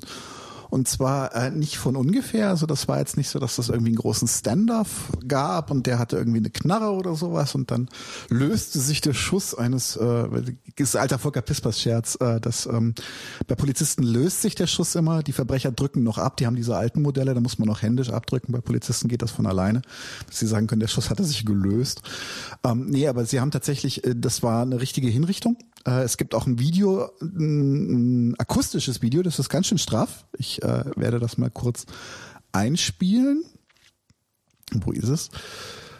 Und da werde ich kurz die Inhalte erklären, weil es klingt so ein bisschen nach Kriegszone. Ich höre nichts. Hörst nichts? Nein. Das ist Kacke. Hm. Äh, man hört jedenfalls unglaubliches Geballer in dem Video. Ähm, es sind ungefähr 40 Schuss. So, also wir gehen jetzt mal äh, vom Endresultat aus. Endresultat ist es, dass ein Auto, in dem ein 15-Jähriger, ein 16-Jähriger und ein 22-Jähriger saßen, unter Feuer genommen wurde, weil sie Polizisten angegriffen hatten. So, okay. Ähm, die Polizisten haben gesagt, sie sind angegriffen worden, sind auch einige von ihnen verletzt. Jetzt gibt es natürlich einige Probleme bei dem Thema. Und zwar das erste Problem ist, ist dass, dass die Verfolgungsjagd bereits von der Zentrale unterbrochen wurde und die gesagt haben, hört auf, die zu verfolgen, die sind es nicht wert. Ähm, das zweite ist, ist, dass sie nach der Verfolgungsjagd und nach dem Schusswechsel, glaube ich, ja, doch nach dem Schusswechsel durchgegeben haben, es gibt keine Verletzten auf Seite der Polizisten, nur leichte Beschädigung an ihren Motorrädern. Sie haben 32 Patronenhülsen gezählt und gefunden. Davon steckten einige im 22 Jahre alten Fahrer. Die 15 und 16 Jahre alten Beifahrer sind verletzt worden. So, äh, ich würde jetzt tatsächlich ein bisschen davon ausgehen, dass das, dass das Konsequenzen hat. Es sind auch tatsächlich wegen äh, Totschlags angeklagt worden, die Polizisten. Nur, und das ist das, was es so besonders unappetitlich macht, ist es das aus der Regierung, und zwar wirklich von der Regierungspartei Neo Demokratia, gab es bereits ein Habt ihr gut gemacht. Und zwar so richtig wortwörtlich. Ähm, und äh, von, von anderen öffentlichen Bereichen auch. Und zwar wird das jetzt besonders lecker. Das sind nämlich zwei, äh, drei, Entschuldigung, Roma gewesen. Und äh, dieser äh, 22-jährige Fahrer war anscheinend auch ein Intensivtäter. Der war nämlich schon mal wegen Taschendiebstahls vorbestraft. Also ganz, ganz schlimm. Den haben sie auch Gott sei Dank aus dem Verkehr gezogen. Ähm, organisiertes Verbrechen. Organisiertes Verbrechen. Und äh, die Tatsache, warum ich das hier eigentlich erzähle, ist, ist nicht nur, weil ich einen relativ engen Draht zu Griechenland habe, sondern tatsächlich auch, weil um uns herum und auch direkt in der EU einfach sich immer wieder zeigt, dass staatliche Willkür, Machtmissbrauch etc. immer normaler werden. Und das, äh, das sind so einzelne einzelne Sachen, weil früher hätte sowas natürlich durchaus auch passieren können. Allerdings hätte man dann vielleicht nicht Lob ausgesprochen von Seiten der Regierung. Und ähm, das ist schon besonders geschmacklos. Nee, äh, ich werde tatsächlich auch, es gibt einen schönen Artikel, ich habe mich sehr gefreut, dass das bis nach Deutschland durchgedrungen ist, das Thema. Es gibt bei äh, Telepolis von, natürlich von dem Griechen, von Vasilis äh, Asvestopoulos, ähm, gibt es einen sehr, sehr schönen Artikel dazu, den werden wir auch verlinken. Äh, sehr lesenswert, es ist eine ganz frisch geschehene Geschichte. Es gab heute auch am griechischen Konsulat von ex griechischen Experts eine kleine Demo. Ähm, wird die wahrscheinlich wenig beeindrucken. Aber wir sollten tatsächlich äh, die Warnung, weil wir schon bei Warnungen aus frühen Folgen sind, die Warnungen von äh, einem unserer frühesten äh, Zwischenmahlzeitsinterviews, dass sich Griechenland in eine neue Diktatur bewegt, sollten wir anhand solcher Sachen durchaus ernst nehmen, weil ähm, wenn man wenn man für für Taschendiebstahl erschossen werden kann und dafür wird man wird dann der Polizist auch noch gelobt, das ist kein guter rechtsstaatlicher Zustand. Wir werden das Video verlinken. Ähm machen wir normalerweise nicht gern, aber Trigger Warning, weil das ist echt hart. Man hört halt wirklich, wie irgendwie 40 oder 30 oder 40 Schüsse irgendwie abgegeben werden. Und äh, so ein paar Menschen dann noch winseln im Hintergrund und so, das ist schon hart. Also hört euch das nur an, wenn ihr äh, hartgesotten seid. Yo. Jetzt hast du fast, jetzt hast du fast einen Challenge draus gemacht. 30, 40 äh, Kugeln das äh, könnte ja dann auch irgendwann Robocop machen. Oh, oh, oh, oh, oh. Ähm, ja, ja, ja. Eine, eine Neuigkeit, die ich gesehen habe, jetzt schaue ich nochmal meinen Screen, ist dieser Roboter. Und zwar so ein Hunderoboter. Der hat so, der läuft so auf vier Beinen rum. Und der hat einfach mal eine Assault Rifle auf seinem Rücken drauf. Kann man hier sehen. Hier so, also es ist keine Minigun, aber so ja. Sturmgewehr. Ein Sturmgewehr, die, man kennt ja viele Videos, die rennen dann so und können auch so auf Tische springen, von Tischen runterspringen und so. Warum wird sowas wohl gebraucht? Ich finde das, weißt du was, das habe ich vorhin schon gesagt, was ich am creepiesten finde, ist, ist, dass die irgendwas mit Rädern gehabt hätten, was sich drehen kann, so, so, so, so, so wie so ein, ja, wie so ein fahrendes Turret oder sowas, das hätte ich mir ja noch irgendwie eingelassen können, aber ich finde diese Hunde, das ist, stell dir mal vor, der kann jetzt auch noch auf die schießen. oh no. Ah, ja. ja. Also da kann man sich dann nochmal das Video mit dem Morph anschauen. Der ist ja relativ technologieskeptisch, ja, wo ja, wir äh, ein bisschen äh, entspannter sind. Aber wenn man sich sowas ansieht, hat man dann doch schon Sorge. Also jetzt nicht der Roboter, der jetzt hier so rumlaufen kann, das ist eigentlich nicht das Problem, sondern der Roboter mit der mit dem MG auf dem Rücken. Ähm, ja, sowas zum Beispiel. äh, ja, nur, dass ihr es äh, wisst, sowas wird gebaut und wahrscheinlich noch krasseres. Also Robocop ist nicht so weit weg. Military Industrial Complex. Genau. You ähm, have 10 seconds to comply. großartiger I comply, Film. I comply. Großartiger Film, by Eight, the way. Seven, six. auch auch eine schöne aus einer aus einer schönen noch unverbrauchten Zeit, als noch tatsächlich kapitalismuskritische Filme Mainstream sein konnten. Ja. Also der alte Robocop. Ja. Paul ähm, dann äh, etwas, was vielleicht eure Aufmerksamkeit bedarf. Es gibt gerade eine riesen Streikwelle in den USA. Und zwar ähm, äh, wirklich auch in verschiedenen Branchen, also von, von, von dem Gesundheitswesen äh, zu bis zu Hollywood. Äh, da gibt es ja auch was, worüber wir gleich reden wollen, nämlich oh ja. Äh, äh, Alec Baldwin und ähm, die Kamerafrau, die er erschossen hat. Aber wie gesagt, wir, wir reden jetzt quasi über kleine, also große und kleine Streiks. Die wirklich teilweise in, in die Hunderte gehen an der Zahl und wirklich Zehntausende von Menschen auch ähm, unterwegs sind, äh, teilweise auch Ingenieure. Und es gibt halt diesen einen Fall, der besonders interessant ist. Und zwar der sogenannten ja, Truck Worker, also Lkw-Fahrer ja, in den USA, die Da gibt's eine Firma, die nennt sich ähm, John Deere und die äh, beauftragt ähm, Lkw-Fahrer. Und da sind natürlich jetzt mittlerweile einige Lkw-Fahrer auch mit dabei äh, auf diesem Streik. Und interessanterweise muss natürlich die, müssen natürlich die Logistik irgendwie trotzdem noch vollzogen werden und die LKWs müssen weiterfahren und äh, Traktoren und so müssen alles weiterfahren. Und deswegen holen die sich jetzt halt ähm, nicht gewerkschaftlich organisierte Arbeiter ran. Also Arbeiter, die, die dann vielleicht irgendwie kurz mal Schichtarbeit machen oder so, aber halt nicht in der Gewerkschaft organisiert sind, die da halt mitstreikt. Und es gab, das, das ist lustig, es ist nur lustig, weil es keine Toten gab. So, zumindest so, wie ich es gelesen habe. Aber es gab halt dann mit einem Traktor äh, in einem dieser Warenhäuser, äh, der so quasi so Boxen rumfahren soll, gab es halt einen riesen Unfall. Das sieht man hier. Ähm, und äh, wurde einiges zerstört äh, an Sachschaden. Und äh, weil, weil der Typ, der das Ding gefahren ist, halt kein trainierter ähm, Traktorfahrer war, sondern halt nur jemand, der irgendwie kurz reinkommen sollte. Streikbrecher. Ein Streikbrecher, so ist es, genau. Nennen wir sie. Und äh, aber interessanterweise, und das ist halt das, was lustig ist, ist, dass John Deere jetzt ähm, äh, diesen Unfall als confidential, also als geheim erklärt und davon auch ähm, äh, überhaupt nichts rausgeben will. Natürlich sind so, sofort irgendwie Twitter-Bilder äh, gedroppt und so. Und natürlich wurde das, ist das Ding sofort viral gegangen. Also es ist schwer, das jetzt irgendwie unter Kontrolle zu halten. Ich weiß nicht, was die sich dabei gedacht haben. Aber anscheinend haben sie äh, versucht, das Ganze geheim zu halten, weil sowas darf man ja nicht sagen. Äh, das ist ja, das geht ja gegen den eigenen Ruf. Nur einmal so ein Fun Fact von einem dieser Streiks, die da gerade passieren. Ähm, willst du weitermachen mit Ja, es ist nämlich der Tag der ne, es ist der Tag der guten Überleitungen von wegen Confidential. Wir gehen um und zwar, lasst mich kurz hier, wo bin ich? Genau, jetzt gibt's hier gleich die bittere Inception. Zack. Hier, und zwar Confidential. Äh, es geht darum, dass Airbnb ein sündhaft teures Team hat. Das heißt Blackboxen. Das lassen sie sich laut diesem NTV, jetzt ist nicht meine Lieblingsquelle, aber es ist ein lustiger Artikel, lassen sie sich laut NTV 40 Millionen, hier steht jetzt 40 Millionen im Jahr kosten. 40 Millionen, weißt du, wie viel, weißt du, wie viel Quatsch ich dafür machen könnte? Und ähm, dieses Team macht nichts anderes, als sämtliche Sachen, die irgendwie besonders unappetitlich sind, die im Zusammenhang mit Airbnb geschehen, verdeckt zu halten. Und da gibt es den absurdesten Scheiß. Also da ist äh, einer meiner Favoriten ist ähm, hier tatsächlich. Wo ist es? Äh, genau, in einer, in einer Airbnb-Wohnung gab es ein Massaker 2019, bei dem fünf Menschen ums Leben gekommen sind in Kalifornien. Und Airbnb hat danach alle Beerdigungskosten übernommen, damit die Leute auch alle die Schnauze halten, die daran beteiligt sind.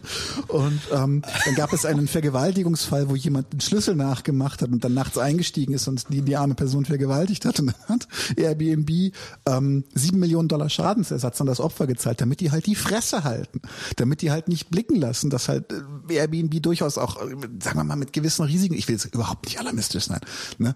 aber dass es halt einfach, einfach auch da mal schiefgehen kann. Das Interessante ist, und das sieht man auch hier schon, ist es, dass da auch ehemalige Obama-Mitarbeiter mit an Bord sind, nämlich Nick Shapiro, nicht zu verwechseln mit meinem Lieblingsjournalisten Ben, ben Shapiro, Shapiro, ja, der sich über feuchte Muschis pissen kann wie ein kleines Kind.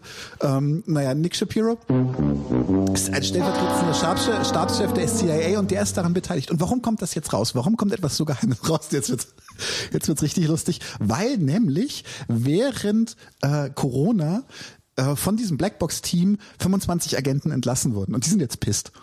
Und da von diesen 25 gekündigten Agenten haben acht Leute gesagt so, hey Leute, geht gar nicht und haben das öffentlich gemacht, dass sie halt bei Airbnb arbeiten.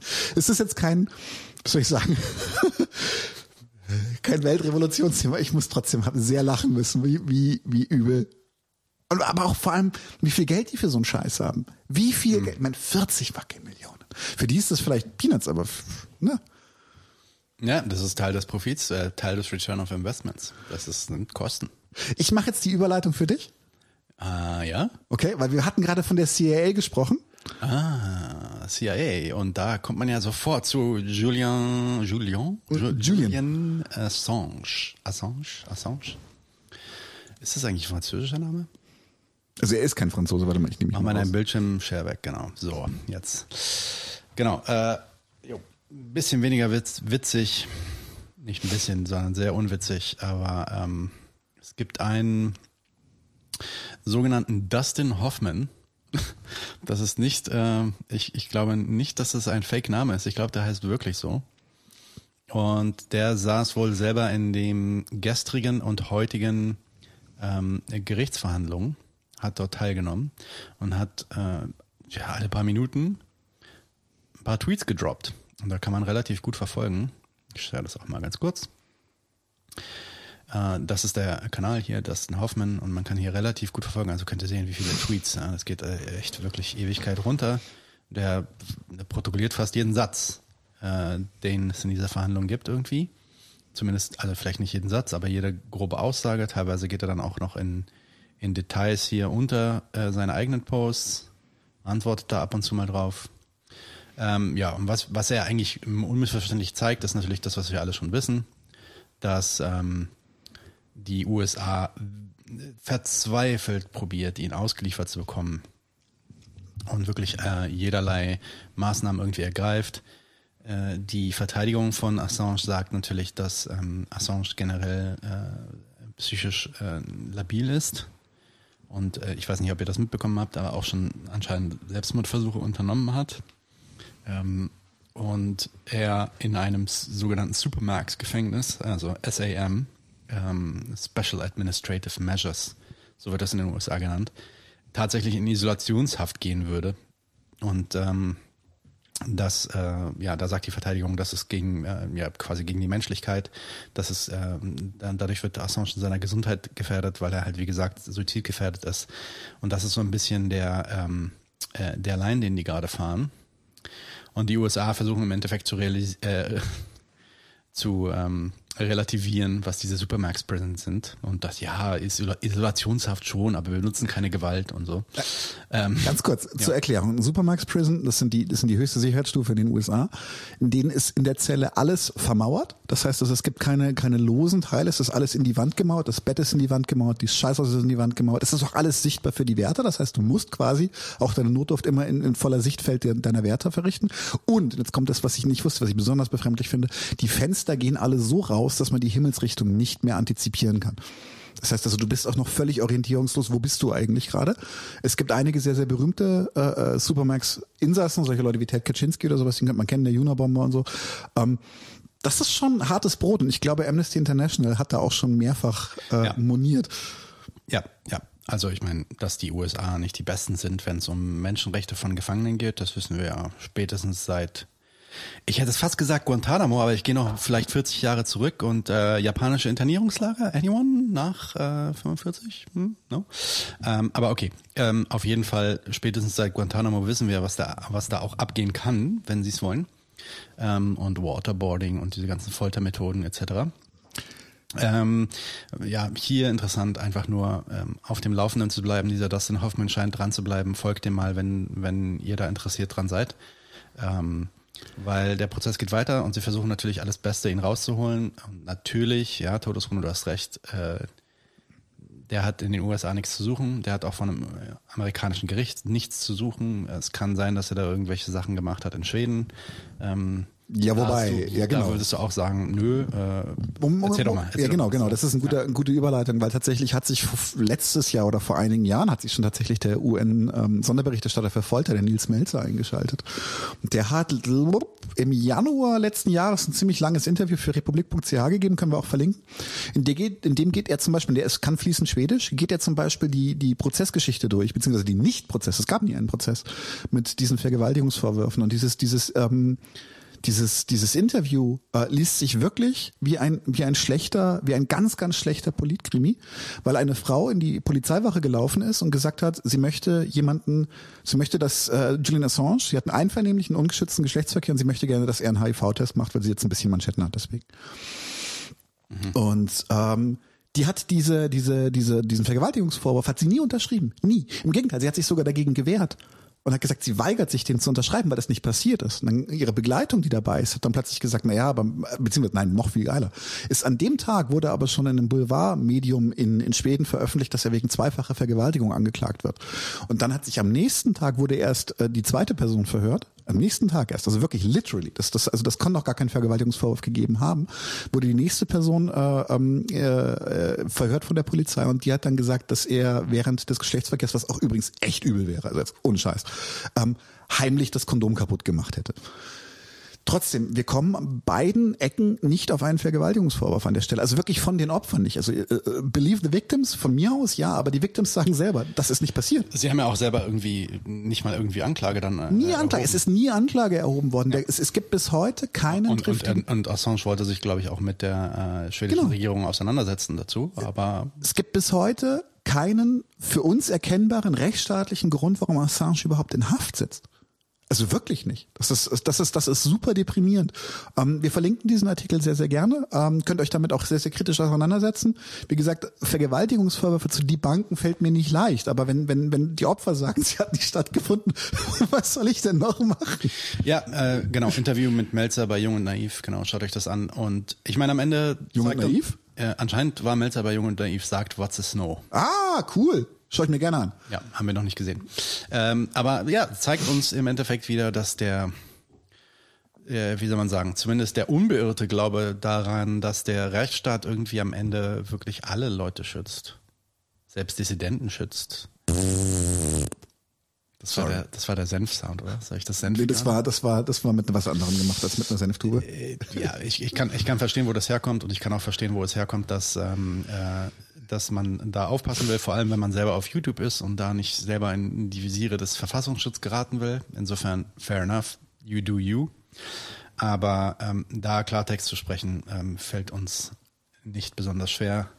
Ähm, das ist ein politischer Häftling, genauso ist es Lefty, keine Frage. Und der wird auch ausschließlich aus diesen politischen Gründen, nämlich weil er dieser Whistleblower war, weil er nicht nur ein Whistleblower war, sondern auch jemand, der eine Kontaktperson war und eine veröffentlichte, Publisher quasi für andere Whistleblower, wird der, äh, wird ihm ihnen quasi ein Exempel statuiert, äh, auf das andere Whistleblower sich das 20 Mal überlegen. Ähnlich wie bei Edward Snowden natürlich. Yo. Was gibt's noch? Uh, ich würde gerne Alec Baldwin machen. Alec Baldwin. Alec Baldwin hat äh, versehentlich tatsächlich, also das ist klar, dass das in dem Moment keine Absicht war. Ähm, Alec Baldwin hat versehentlich am Set seines neuen Low-Budget-Westerns ähm, die Kamerafrau und den, also die Kamerafrau erschossen und den Regisseur angeschossen. Und das ist natürlich jetzt groß durch die Presse gegangen, ist doch ein großer Fall. Und Alec Baldwin ist jetzt nicht ganz unbekannt als Schauspieler. Und ähm, was ich sehr, sehr spannend finde, ähm, ist es, dass diese, diese Dreharbeiten vorher schon in der Kritik standen. Und zwar, und das wird wird's langsam spannend, ähm, wegen extrem übler Arbeitsbedingungen. Das heißt, die Leute sind chronisch überarbeitet, unterbezahlt, müssen um ihre Löhne kämpfen, haben furchtbare Anfahrtswege, kriegen aber keine Hotels gezahlt und nichts. Ähm, ist halt eine richtige, es ist nicht nur weil es eine Low-Budget-Produktion ist, aber deswegen im Speziellen. Und ähm, das hat mich so ein bisschen daran erinnert, dass wir eigentlich relativ regelmäßig Ärger haben in Hollywood, dass äh, Leute ums Leben kommen, weil eben gespart wird und weil die Arbeitsbedingungen so sind, wie sie sind. Vor allem so Stuntmen und so. Also was die also an, an, an lebenslangen Verletzungen und teilweise auch mitnehmen. Bei Stuntmen, das nenn, nenn mich nenn mich einen Deppen, aber bei Stuntmen ist das für mich irgendwie noch so, da, da habe ich irgendwo noch im Hinterkopf so, so, okay, die machen super gefährliche Dinge for a living, da kann auch mal einfach was schiefgehen. Es gibt so ein paar berühmte Fälle. Da weiß ich nicht genau, ob das auch wirklich immer auf Arbeitsbedingungen zurückzuführen ist. Das ist wirklich, also vielleicht, okay, vielleicht. Fair enough. Ähm, was ich zum Beispiel aber weiß, ist, dass 1982 der berühmte Schauspieler Vic Morrow von einem Helikopter erschlagen wurde, weil die nach irgendwie einem... Wurde, wurde schon mal jemand von euch in eurem Bekanntenkreis von einem Helikopter erschlagen? Nee, das ging um, es war der Twilight Zone Film, ähm, produziert von Steven Spielberg, Regie von diesem Segment war John Landis und der hat zwei, zwei vietnamesische äh, Komparsenkinder auf dem Arm gehabt, die auch beide ums Leben gekommen sind. Und währenddessen hat ähm, ein, ein, ein Pyrotechniker, ein übermüteter Pyrotechniker, weil sie so lange gedreht haben, hat irgendwas zu früh gezündet, hat dabei den Rotor des Hubschraubers beschädigt und der ist einfach einfach mal auf den Hauptdarsteller drauf. Und das Interessante an der Sache ist, ist dass, das, dass diese Sachen halt extrem unbekannt sind. Ähm, und das ist, dass wir es wirklich ja auch einfach wirklich mit, mit Arbeitsunfällen zu tun haben, die wir als solche bezeichnen müssen. Und diese Arbeitsunfälle passieren, weil Leute unter einem extrem hohen Druck zu extrem hoher Leistung getrieben werden. Es gab im, ähm, im, im Englischen und inzwischen auch im Deutschen Jacob einen sehr, sehr schönen Artikel, weil Alec Baldwin pikanterweise auch noch Produzent dieses Westerns ist. Das heißt, er ist direkt mitverantwortlich für die Arbeitsbedingungen am Set. Ähm, lest euch das durch, wir verlinken das auch wieder. Es geht wirklich darum, so er ist, er hat nicht, also er ist nicht schuld dafür, dass eine Patrone In diesem Revolver war. Weil das ist anscheinend das, was passiert ist, ist, dass man ihm einen echten geladenen Revolver gegeben hat. Äh, noch weiß ich nicht, wie das passieren konnte. Es, es, es klingt zu weird. Es war eine echte Kugel, also es war nicht so ein Unfall wie bei Brandon Lee, der, der Sohn von Bruce Lee damals. Das war Genau. so ein Freak-Accident oder Genau. sowas. Aber äh, das war tatsächlich eine vollgeladene, echte Pistole und der hat einfach die sollte, glaube ich, auf die Kamera zielen, was relativ häufig passiert. Ist auch ein berühmtes, ikonisches Bild des frühen Westerns. Und ja, ist jetzt blöd gelaufen. Ähm, es ist wirklich schlimm. Und der Jacobin-Artikel ist da halt sehr schön, weil er halt klar macht, er ist nicht schuld an diesem Revolver, er ist nicht schuld an dem Schuss, aber er ist schuld an den Bedingungen, die solche Fehler produzieren. Also ich bin dann noch sehr gespannt, was dabei rumkommt, äh, wer am Ende dafür seinen Hut nehmen muss. Äh, ich bin mir ziemlich sicher, nicht der Produzent. Yo. Ja, wahrscheinlich dem Alec Baldwin werden sie wahrscheinlich eher so äh, Beileid. Leitsbekundung Ja, ja. irgendwie geben. Oh ja, das tut mir so leid. Uh, to be fair, also wir sind ja auch Humans, äh, Me- Menschen. Äh, natürlich ist es auch grausam, egal ob du Alec Baldwin bist oder nicht, wenn du aus Versehen jemanden irgendwie umbringst. Ähm, also darauf nicht zu sehr rumreiten. Aber jo, haben wir noch was? Hatte, hattest du noch was? Oder Ich wollten wir jetzt anfangen mit ähm, bisschen Comments-Bashing? Oder Ich würde ganz gerne noch eine Sache machen, was mir ein bisschen unter den Nägeln brennt.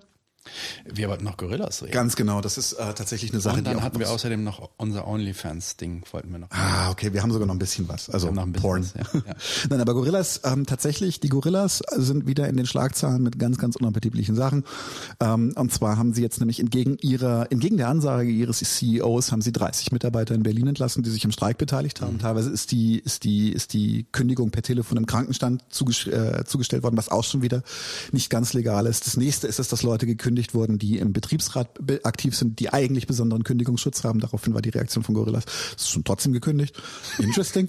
ähm, und wenn man jetzt schon denkt, ich kann gar nicht so viel fressen, wie ich kotzen möchte, dann hat sich tatsächlich, und das ist wirklich etwas, wo ich, wo ich das Schreien kriege, laut einem Artikel der Jungen Welt, ist das LKA, und zwar vor allem das LKA, der LKA-Bereich, der sich mit Linksextremismus beschäftigt, aufmerksam geworden auf den Gorilla-Streik und hat jetzt angefangen, hier, genau, hat jetzt angefangen, ähm, äh, äh, da äh, Ermittlungen anzustellen. Und zwar äh, wahrscheinlich geht, also da geht es nicht darum, dass die Leute streiken, obwohl das auch illegal ist, sondern geht es darum, um die Leute, die diesen Streik mit organisieren. Weil das, wissen wir, sind äh, dann Leute wie die FAU, das sind Anarchosyndikalisten, also radikale Antikapitalisten, radikale Linke im eigentlichen Wortsinne. Und ähm, das wird jetzt gerade als Einfallswinkel verwendet, um sich eingehender wieder mal von rechtsstaatlicher Seite mit Linksradikalen zu beschäftigen. Es gibt ja so ein paar Beschreibungen, die ich gar nicht so unbedingt wichtig finde, die aber schon besonders unappetitlich sind, dass es halt auch NPD-Leute gab, die über diesen, oder ehemalige NPD-Leute, die über diesen Streik berichtet haben für irgendwelche Periodika und dass die Polizei anscheinend sehr gesprächig mit diesen Menschen am Rande des Streiks war. Alles Einzelfälle, wie immer. Ähm, tatsächlich auch hier, wir verlinken, lest euch das mal durch. Äh, ich bin tatsächlich ganz persönlich der Meinung, ich glaube, wir müssen uns sehr, sehr warm anziehen. Ich glaube, die Kriminalisierung der Linken wird noch massiver werden. Gehen nicht gerade auch noch so bei Twitter so extrem viele Posts von so Gorilla-Mitarbeitern raus, äh, von wegen, die verdienen gerade irgendwie, Lächerlich wenig? ja, teilweise unter 100 Euro irgendwie, obwohl sie 40 Stunden äh, im Monat gearbeitet haben. Der eine, der eine hat irgendwie so ein Foto gepostet von, von seinem ähm, ja, Transaction-Account in dieser Gorillas-App äh, und hat da irgendwie 9 Cent überwiesen bekommen oder sowas. Das ist doch unfassbar. Ja, Was da habe ich leider, da habe ich leider, außer dass es tatsächlich offensichtlich Probleme gibt im Hintergrund, habe ich noch nicht rausbekommen, was da genau stattfindet. Ähm, sie, also es gibt wohl Probleme mit der Abrechnung und sie reagieren null. Es gibt wohl nur eine einzige Stelle, wo man sich da beschweren kann. Und die macht gerade. Scheißegal. Also, das weiß ich nicht, aber sie, sie reagiert gerade auf die meisten. Ja, ich habe ich hab auch von einem, von einem Kollegen gehört, der, der halt auch in so einer Situation ist und der sagt, im Endeffekt geht es, geht, läuft es jetzt darauf hinaus, dass der einklagen muss, dass er da natürlich 40 Stunden die Woche gearbeitet hat und deswegen eigentlich mindestens seine 400, 500 Euro irgendwie oder 600 Euro irgendwie äh, verdient und nicht nur die, die 9 Cent irgendwie. Ähm, aber äh, genau, dadurch, dass er da keine Antwort bekommt, äh, führt jetzt nichts am Rechtsweg vorbei und das können sich natürlich dann auch nicht viele leisten. Also es ist schon schon übel. üb- also für, für den Deut selbst für den deutschen Arbeitsmarkt. Ja, und ich rede jetzt von den, für den regulären Arbeitsmarkt, ich rede jetzt nicht von dem Billiglohnsegment, da ist es natürlich nochmal ganz anders. Ähm, ja, Aber ich Hart. m- möchte eine Sache noch dazu sagen. Ich habe mir tatsächlich das Okay von, von, von Genossen bei, bei, bei Gorillas äh, abgeholt, beziehungsweise wir haben es bekommen. Offiziell hiermit auch äh, die Kampagne Boykott Gorillas. Ähm, das meinen wir jetzt auch sehr, sehr ernst. Also er hat, früher haben die Leute, mit denen wir da gesprochen haben, gesagt, boykottiert man vielleicht noch nicht. Gibt noch andere Wege Ja, zu weil kämpfen, die, aber- die, die arbeiten ja auch da und die leben ja auch davon, dass irgendwie Genau. bestellt wird und so. Insofern, aber, aber mittlerweile sind es, also selbst Die der eine, Lohnarbeiter selbst da. der eine, den, den wir im Interview hatten vor ein paar Folgen, der damals auch noch skeptisch war, dem gegenüber sagt mittlerweile, Boykott. go ahead. Genau. Macht sie fertig. Ja. Direkte Aktion. Ja. Ja, ja, ja, ja. Dann- Dann erzähl doch nochmal was zu unserem neuen OnlyFans. Nein, Leute, wir machen kein OnlyFans. Ich weiß, ihr wollt es sehen, aber wird nicht passieren. Daniel und ich, OnlyFans. Nee. Wir machen nur Home-Videos. Das äh, geht auch nicht online live. Nix auf die Cloud und so. Keine Chance. Nein, tatsächlich, es gibt eine, ähm, ich habe mich da sehr drüber aufgeregt. Äh, und zwar hat das, ähm, das haben mehrere Museen in Wien, vor allem Galerien, haben jetzt eine Kooperation mit OnlyFans gestartet, weil sie auf den sozialen Netzwerken viele der Ausstellungen oder viele der Kunstwerke nicht mehr zeigen können, die, um die es ihnen eigentlich geht. Ich kann auch hier mal kurz sharen. Sorry, das ist zu lustig. Ja, es ist, es ist, Es warte. ist lustig und traurig. Es ist lustig und traurig zugleich. Ja, warte mal, wo ist. So, hier. Und zwar sieht man auch hier auf dem Bild schön vom, vom äh, Maler Egon Schiele, den ich übrigens sehr, sehr schätze, halt ein Nudi. Ähm, ist halt eine Aktmalerei, Aktfotografie, Aktmalerei etc. hat eine lange, lange, lange, lange, lange, lange, lange, lange kulturhistorische Tradition. Und äh, aufgrund von von von ja, Richtlinien, nicht mal von irgendwelchen Staaten oder von irgendwelchen Gesetzen, sondern einfach von internen Richtlinien von irgendwelchen fucking Corporations, ist das halt nicht zugelassen. Du kannst das bei Facebook nicht zeigen, du kannst das bei Instagram nicht zeigen, etc. etc. Damit fällt halt vielen Museen einfach eine große, große Werbefläche, fällt ihnen einfach komplett weg. Also du sagst, dass wenn jemand davon ein Foto macht und das irgendwie auf Facebook hochlädt, dann wird da gecuttet. Dann könnte das sein, wenn der Algorithmus das erkennt, dass es Ärger gibt. Alright. Und ähm, das, das, das Gruselige an der Stelle ist, also ich, ich ärgere mich tatsächlich über die Kooperation mit OnlyFans. Wir erinnern daran, dass OnlyFans jetzt äh, ha- also pornografische Inhalte verboten hat und jetzt, glaube ich, nur noch auf Erotik oder was immer das auch sein soll, gehen wird. Ich weiß gar nicht, ob sie das, also inwiefern die das jetzt schon durchgezogen haben. Und in, also ich glaube formal ja, aber inwiefern das dann auch praktisch enforciert wird, das müssen wir mal reingucken. Ja. Ähm, äh, jedenfalls kann OnlyFans damit halt sich ein bisschen, ein bisschen, wie soll ich sagen, ein bisschen Massen, Massenpublikum machen, ein bisschen, ein bisschen breite, breite, äh, wie soll ich sagen, Rufaufbesserung. Sie machen jetzt auch was Kulturelles. Was mich aber ganz persönlich einfach ankotzt an der Stelle ist, ist, dass die, diese ganzen Museen und Galerien nicht komplett auf die Barrikaden gegangen sind, sondern sie haben klein beigegeben. Denn die Implikationen, dass wir uns hier an dieser Stelle nicht nur irgendwelchen Gesetzen von irg- die teilweise auch noch Banane sein können, zu unterwerfen haben. Ich erinnere hier nur an diesen völligen Arschloch-Paragraphen, dass man Abtreibungen nicht bewerben darf oder sowas. Sondern nein, wir unterwerfen uns an der Stelle den Richtlinien von privaten Konzernen. Und zwar in einer, die sind so mächtig, dass sie eine de facto Zensur umsetzen können. Und da kriege ich echt einfach Plack. Ja. genau. Ähm, ich versuche tatsächlich, äh, um Leute ranzukriegen, um über dieses Thema mal in, in, in einem längeren Interview zu reden, wie sich auch unsere Sehgewohnheiten verändert haben, wie sich, wie, ähm, wie wir immer puritanischer werden aufgrund, aufgrund dieser Richtlinien, die, wie gesagt, keine Gesetze sind, sondern irgendwelche, irgendwelche halb ausgesprochenen Richtlinien puritanischer Konzerne oder puritanisch beeinflusster Konzerne. Ähm, Puritanisch. puritanisch. Ich wollte es nur nochmal sagen, Genau. weil du es schon dreimal gesagt hast. Nee, äh, was habe ich, was habe ich neulich gesehen in einem, in, einem, in einem Bildvergleich, dass sie bei der neuen 4K Remaster von Terminator 2 haben sie an zwei Stellen den Schattenpimo wegretuschiert. Also man darf Leute umbringen, erschießen, sie aufspießen, aber wenn Robert Patrick sein, sein Pimo im Schatten zu sehen hat, das geht gar nicht. Was ist denn ein Pimo? Sein Pimmel. Jetzt wird dieses Video demonet demonetarisiert. Übrigens tatsächlich, nein, das sind auch Sachen, die die die die, die uns auch betreffen. Dass äh, wir zum Beispiel bei bestimmten Themen auch äh, uns äh, YouTube dann sagt, also nee, das kriegt könnt ihr nicht so monetarisieren. Das sind alles private Richtlinien. Sollte man in meinen Augen mehr darüber reden, was für eine Macht auch an dieser Stelle kulturell die Konzerne haben. Si, Senor. So, Inception vorbei. And last but not least, ähm, wir wollten ja ein bisschen Comment Browsing machen, oder? Oh mein Gott, ja. Also, wir haben in den letzten, äh, in dem letzten Zyklus haben wir diese eine Folge gemacht zu der Causa Nemir Hassan. Ne? Selber schuld, Mann. Und interessanterweise gab es so ein, also ich glaube, vielleicht war das sogar so ein kleiner Spill irgendwie von den Leuten, die sich, die irgendwie bei YouTube Nemir Hassan googeln, äh, suchen und dann irgendwie Eigentlich Honigwabe wollen. Ich glaube, bei der Honigwabe, bei diesem, bei diesem rechten Kanal, ist, ist es sogar so, dass sie vielleicht uns sogar erwähnt haben. Weil da sind, ja, wir wissen es nicht hundertprozentig. Ich habe sie, ich höre den Kram nicht.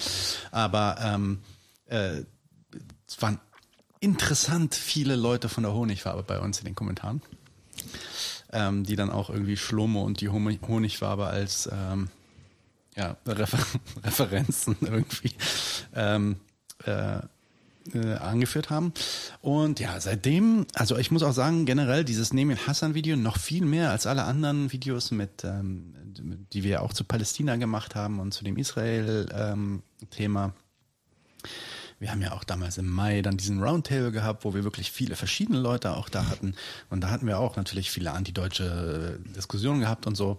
Aber äh, das ist jetzt das erste Mal, dass wirklich so richtig rechtes Zeug irgendwie bei uns landet. Also wir hatten das sonst immer nur sehr sporadisch und äh, ich fand das äh, ziemlich interessant. Deswegen äh, wollten wir euch mal so ein, zwei Sachen zeigen. Fange ich an oder fängst du an? Äh, fang du mal an, weil ich finde meinen, der ist relativ frisch noch, den finde ich einfach so ein Highlight, weil der so auskreist. Ja, und der, aber den einen, den ich hier habe, den zeige ich wirklich erst am Ende, weil der ist wirklich der Beste. Ne? Ähm, also, wir haben dann solche Leute wie diesen Maximum Hamster. Äh, Ist das der, ist das der, der, der, der Abiturient? Nein, äh, darüber reden wir auch. Aber der erwähnt dann halt Irfan Peci und äh, Peki oder Peci, ich weiß nicht genau, wie man das ausspricht. Das ist dieser eine, ähm, äh, ich glaube, der heißt Islamistenjäger oder so, so ein YouTube-Kanal, der äh, sich damit brüstet, dass er die Informationen an die Bild gegeben hat zu Nemel Hassan, die ja bes besagen und äh, beweisen sollen, dass das eigentlich eine verkappte Islamistin ist, die äh, die, die freiheitliche demokratische Grundordnung stürzen möchte. Ähm, und äh, interessanterweise bezieht er sich dann auch auf äh, Honigwabe und dass wir, dass wir doch bitte mehr Honigwabe hören und so weiter. Ähm, dann gab es diesen einen Weirdo Mob Figure Forever. Das ist auch relativ harmlos erstmal so losgegangen. Dann schreibt er irgendwie auf Instagram und auf YouTube gleichzeitig, dass wir Kommentare löschen. Wir löschen natürlich keine Kommentare, das machen wir generell nicht. Also wir löschen keine Kommentare in der Kommentarsection von einem Video. Das machen wir generell nicht. Wir, wir blockieren euch im Live-Chat, wenn ihr unsere Gäste oder einander live beleidigt, dann blockieren wir euch. Das ist richtig. Und dann könnt ihr auch nicht mehr kommentieren. Aber wegen einem Kommentar hier drin, nö, wir finden eigentlich die, den meisten Bullshit, den diese Leute hier Hilfreich. posten, eigentlich hilfreich. Ähm, so, dann kommt dieser Typ hier an, Mac Kishi. Äh, und äh, natürlich eines der groben äh, ja, Standardargumente quasi äh, der Rechten und der Antideutschen, aber vor allem der Rechten auch, ist immer dieses, dieses, du reagierst hier total emotionalisiert. Aber das Geilste ist der Satz, der danach kommt.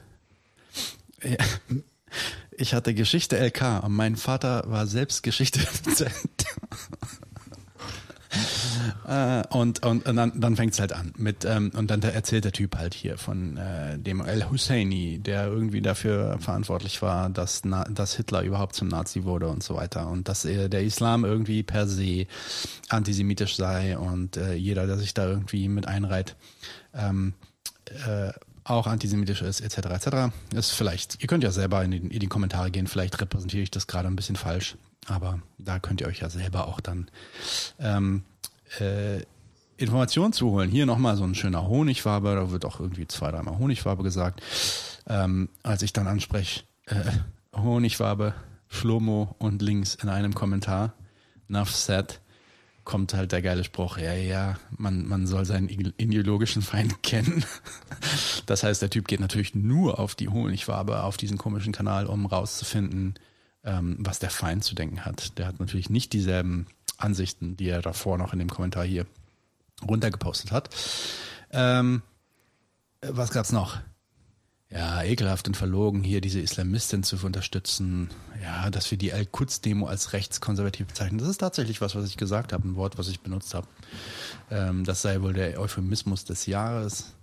Aber du bist gerade schon fast bei einem meiner Favoriten. Ähm, bin ich, bin ich schon. Genau. Dann kommt ähm, Mega. bei der, ja, also das ist halt auch, das ist, glaube ich, ein antideutscher Slogan, ja. Kann sein. Palästina, Knie nieder, denn die Siedler kommen wieder. Also, ich meine, viel offener, klar, äh, menschenverachtend, rassistisch und pff, ja, also ich, du sagst jetzt hier zwar nicht, dass du die Palästinenser irgendwie alle killen willst, aber Knie nieder. Pff. Ich, ich, ich hab, bin da relativ entspannt zu sagen, dass das genozidal ist, quasi. Ähm, und äh, dann, ich glaube, du hast darauf geantwortet, ne? Und du sagst, äh, was sollen wir mit so einem rassistischen Verbaldurchfall jetzt anfangen? Magst du ein Leckerli? Geh brav, ist er, der kleine Stiefel lecker. Ähm, Ich habe einfach keinen Bock mehr auf diese Typen. genau, und dann, äh, dann natürlich war das jetzt eine antisemitische Reaktion, sagt er. Ne? Hätte nicht gedacht, so schnell und einfach eine antisemitische Reaktion von euch zu provozieren. Das war antisemitisch, weil du hast ihm widersprochen.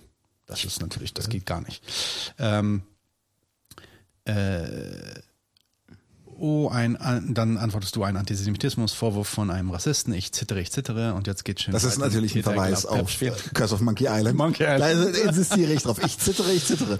Und dann geht's halt, dann geht's halt zur Sache. Dann sagt er, auch der Versuch einer Beleidigung sollte im Mindesten irgendeine sachliche Grundlage haben, eine, die über Stereotype hinsichtlich der antideutschen Subkultur hinausgeht. Und jetzt noch mal ganz kurz zurück zum Der hat, Ausgangspost. der hat, der hat gepostet, Palästina, Knie nieder, die Siedler kommen wieder.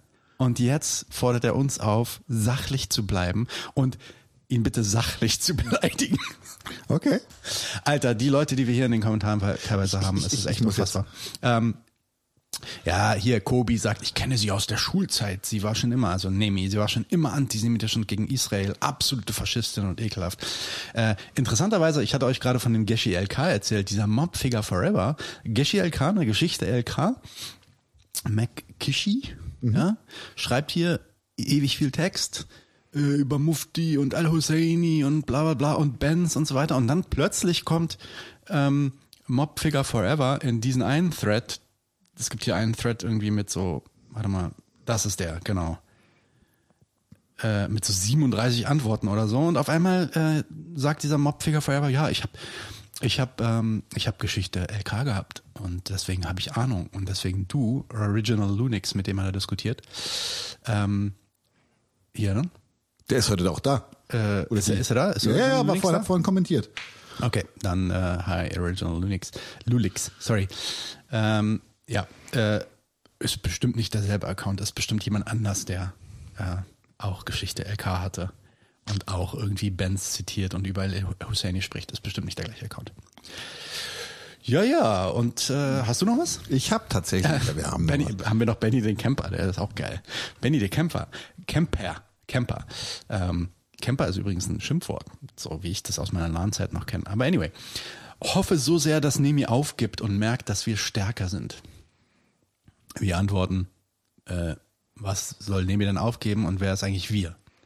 Und dann antwortet Benny der Camper, ich bin gegen Terrorismus. Worauf wir ihn antworten, das ist keine Antwort auf unsere Frage. Ähm, und dann geht's einige Male hin und her und dann ist es ja tatsächlich so passiert, dass Benny irgendwie, äh, dass äh, Nemi irgendwie zurücktreten äh, musste oder beziehungsweise dann auch wirklich von dieser Position äh, im Fernsehen Moderatorin. als Quarks Moderatorin äh, äh, ja, nicht antreten nicht durfte. antreten durfte. Und dann schreibt Benny, wir haben gewonnen oder sowas irgendwo. Also es ist echt, es ist so, es ist so peinlich, Leute. Ich muss, ich muss jetzt aber hier, ähm, ja, ich muss, ich muss, äh, ne. Ich hatte, ich hatte, ich hatte absolute Trollstimmung. Es tut mir leid, es ist passiert. Warte mal, wo ist er? Wo ist er? Äh, der Typ hieß Zionist Straight Edge. Ja. ja, ja, der war ja, der ist ja erst seit kurzem. Der ist erst seit kurzem da und er äh, hat auch die, diese Muhammad-Karikatur mit dieser Turbanbombe, was eine eindeutig rechte Karikatur ist. Die äh, anyway. Ähm, Soll ich ne? den zeigen oder machst du? Nee, ich mache, ich mache Okay, schon, ja, mach klar, alles klar, So, schreibe kommentiert ähm, zu, das war damals äh, zu, zu, hier steht er. Na, äh, letztes Interview. Ja, Theorie. klar. Ja, Michael Heinrich. Michael natürlich. Heine schreibt er, Schade, dass Joachim Brun nicht mehr lebt. Jetzt muss man dazu wissen, dass Joachim Brun führender, führender antideutscher Vordenker war. Und ich hatte, es war früher. Ich meine, eines seiner Hauptzitate auf Wikipedia ist irgendwie, dass es keine Kritik, also wirklich wortwörtlich einfach, also es ist nicht so durch die Blume, sondern dass es keine Israel-Kritik geben kann, die nicht antisemitisch ist. Also, okay, sorry. Genau. Ja. Ich, es war früh am Tage. Ich war wahrscheinlich gerade erst mit dem Hund raus und noch ziemlich verklebt. Und ich hatte einfach keinen Bock auf Diskussion. Schreibt er, schade, dass Joachim Brun nicht mehr lebt. Meine Antwort war nur, äh, ach, also, so tragisch finde ich es nicht. Ähm, äh, dann kam ein Link von ihm. Natürlich auf das ISF, also Initiative Sozialistisches Forum, eine der Geburtsorte, äh, ideologischen Geburtsorte der Antideutschen. Und ich schreibe natürlich dann zurück zu ISF, sehr niedlich, Freiburger Polizeikiel für gelangweilte Täterenkel. Und dann kommt von ihm, dumm am Thema vorbei, geh Backhaus lesen, du Lappen. Der Neid ist ja irgendwie nachvollziehbar. Da denke ich mir, okay, der sucht Streit, das kann er haben. Dann äh, postet er ein weiteres Video, äh, ich glaube von Brun, zu unserem Gerhard Hahnloser Clip. Dann dachte ich mir so, okay. Der, der ist dann irgendwie unter fünf verschiedenen, sechs verschiedenen Videos plötzlich aufgetaucht. ja, legt hat dann immer wieder, dann dachte ich mir so, okay, gut, ähm, einfach, einfach jetzt ein bisschen Spaß mit dem Jungen haben. Ärger ihn einfach. Und habe ich geschrieben, die ist langweilig, oder? Ich meine, wenn mir langweilig ist, schaue ich auch mal miesen Quatsch bei YouTube an Axel Stoll oder so ein Müll. Aber sowas poste ich doch nicht gleich bei anderen. Und dann kreist er komplett aus. 99 zu 1, du dreckiger Antikommunist. Das ist neu. Das ist mir noch nie vorgeworfen worden. noch. Äh, weil, weil wir sind überhaupt nicht dreckig. Auf gar Genau. keinen Fall. Wir duschen uns mindestens einmal am Tag. Echt? Mindestens, ja. Mindestens. Also ich. ich. Nein, natürlich. Äh, mir ist nie langweilig. Mich macht das nur wütend, wenn Marx und Adorno von irgendwelchen Flachpfeifen geschändet werden. Ja, ladet doch mal Skobel zu euch ein, der würde gut zu euch passen. Ich finde auch dieses Name-Dropping, was er die ganze Zeit macht, diese diese Superiorität, die er so gerät. So, ich habe Ja, ja, mehr das ist natürlich gelesen eines, eines, eines der ähm, eines der Games von denen, dass sie äh, auf, auf einer intellektuellen Ebene reden, auf der wir gar nicht mitreden können, weil wir jetzt dumm sind. Das ist äh, Ich habe dann einfach nicht mehr geantwortet, dachte mir, lass den jungen toben. Ja? Er hat einfach, der hat andere Probleme außer uns. Ähm, dann Ja, genau. Warte mal, ah, das ist, das ist glaube ich, verrutscht. Genau, dann, dann fragt Rotfunk, Genosse Rotfunk, fragt äh, schon vor einiger Zeit, also drei, Vor drei Monate, Monaten, ja. vor drei Monaten fragt er etwas zu dem Gerhard Hahnloser Video. Da geht es tatsächlich ähm, eine inhaltliche Diskussion. eine inhaltliche Diskussion. Er sagt, ich habe Postone nicht gelesen, mich würde dieser Aspekt interessieren. Und antwortet diese, dieser, diese, diese histrionisch keifende äh, äh, Wadenbeißer, so du hast Postone nicht gelesen, halt doch einfach die Klappe. So, okay, gut. Daraufhin antwortet Rotfunk, äh, freundlich tatsächlich, nein, nicht freundlich, Nein, nicht- also der erste dumm, Satz. dumm oder so. Ich habe ja gerade nicht über Postone geredet und das sogar explizit deutlich gemacht, um keine Missverständnisse aufkommen zu machen. Die Antwort ist die Antwort, die immer kommt, wenn du mit Antideutschen diskutierst. Halsmaul Antisemit. Wie er auf diesen Vorwurf gekommen ist, Ja, vor allem es ist, es ist weder Israel noch sonst was, sondern es ist einfach nur so. Nee, sogar sein Argument war, also, also ohne jetzt Rotfunk irgendwie in eine, in blöde Ecke zu stellen oder so, bei allem Respekt so, aber sein Argument war eher sogar affirmierend der Idee, dass ähm, Kapitalismuskritik definitiv eine Affinität hätte in Richtung Antisemitismus. Ähm, also wenn man sich genau durchliest, was Rotfunk da sagte, dann spricht er eigentlich in Richtung von seiner Straight Edge, aber das hat er nicht kapiert. Und dann kommt dann von, von Rotfunk nur noch zurück, lol. Und daraufhin wieder wunderbar, äh, Sionist Strategy, während Nikolai Nährling seinen Hut nehmen musste. Also er verteidigt hier, also zumindest implizit, einen rechtsradikalen Lehrer, äh, der eigentlich totaler Antisemit ist, verpackt es harmloser Geschickter und die Klasse 10c darf ihn behalten. Vielleicht verteidigt er ihn nicht, aber er nimmt ihn als Beispiel. Was ist dieses Klasse 10c-Ding? Ich habe keine Ahnung. War, war, wollte, glaube ich, versuchen, rhetorisch gewandt zu sein. Dann schreibt er noch, wie ich euch Antikommunisten verachte. Puh, der hat gesessen. Ich habe dann wirklich, nein, habe ich nicht. Aber ich, was ich getan habe, und jetzt wird's wirklich witzig, ich habe dann äh, ähm, ein bisschen gegoogelt, so ein bisschen Cyberstalking, weil seine Straight Edge, Straight Edge ist eine, ist eine in den 80er Jahren aufgekommene Bewegung in der Hardcore-Punk-Community gegen Drogen, äh, ein bisschen Acht auf deinen Körper geben, so so ein Gegenentwurf zur kompletten Selbstzerstörung, wurde sehr schnell ident Wann anders. Jedenfalls dachte ich mir, der Name ist vielleicht ein bisschen unique und google diesen, diesen, diesen, diesen Schimpansen mal. Und ähm, Ey, bitte, bitte, ich mag Schimpansen. ja, aber die sind super aggressiv, das passt schon ganz. Nein, das ist okay. Okay, nehme ich zurück. Spezizismus. Nee. Jedenfalls komme ich auf ein Twitter-Konto, das auch seine Straight Edge heißt. Ich weiß nicht, ob das die gleiche Person ist. Ich gehe nur davon aus. Aber das Allerhärteste ist halt, dass der hier, passt. Dass der im Mai, nach dem, bei, bei diesem erneuten Gaza-Massaker, ja, es war ein Gaza-Massaker, schreibt er ein Bild Antifa heißt Abschiebung. Ja, da haben wir auch drüber geredet in der Mai-Folge. Das, das, das, das wurde ja, dieses Antifa heißt Abschiebung-Ding wurde ja sogar von irgendwie, ich weiß nicht, ob das in Thüringen war oder in Sachsen, von einer der Links, äh, Stimmt. ähm, oh mein äh, Gott, linke ja. Vereine dort der Linke, äh, von die Linke äh, geteilt. Oh mein ja, Gott, ja, das ja. war ein großes Thema. Warum habe ich den Senf nicht schon viel früher gemacht? Aber er passt natürlich wie die Faust auf. Aber hier auch, wie, wie geil. Hier wird, hier wird, hier wird staatliche Repressionsarbeit und Klassenjustiz bemüht, um scheinbare kommunistische Ideale durchzusetzen. ja, ja, aber, aber ja, da, was Snow hat recht, wir sind natürlich die Antikommunisten. Ja, also ich habe wirklich, ich habe wirklich, äh, manchmal denke ich mir, Und dann letzter, letzter, Oh ja. letzter geilste. Also das war wirklich, das war so offenkundig rechts. Das war nicht mal mehr antideutsch. Ähm, davon haben wir auch einige mittlerweile. Ähm, und es gibt einen Moment in dem in dem Video mit äh, mit äh, Ramzi Kilani und Michael Michael Sapir, wo ich eine Frage stelle an an Ramzi, glaube ich, und frage, äh, was machen wir denn jetzt? Also das ist relativ gegen Ende, so von wegen, oh krass, ja, wir haben jetzt erklärt, was hier so vor sich geht mit Zensur und so weiter und Cancel Culture etc. Was machen wir denn jetzt als Palästinenser in Deutschland? Das zitiert dann hier DNMK Dynamike ähm, als, als Zitat, dass die richtige Kernfrage sei, auch Europas indigene Völker stellen sie. Also ja, ähm, er ist wahrscheinlich hier indigen, wir sind wahrscheinlich nicht indigen, obwohl ich hier geboren bin und so. Ähm, aber anscheinend fragen sich meine ganzen Mitmenschen, was ich hier in Deutschland mache.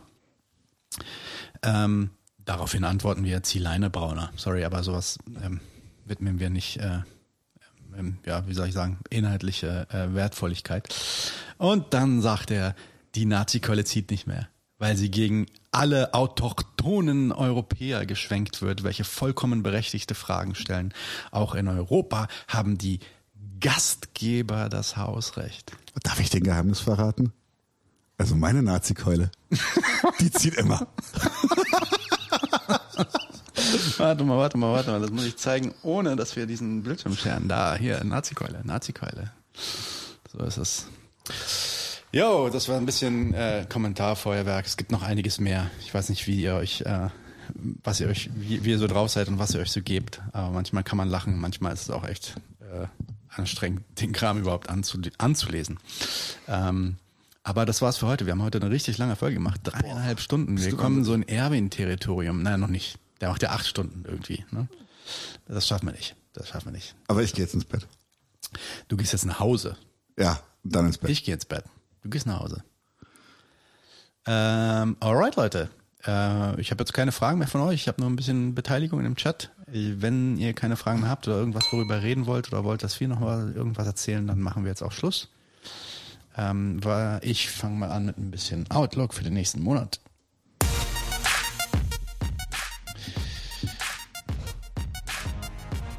Yo, yo, yo.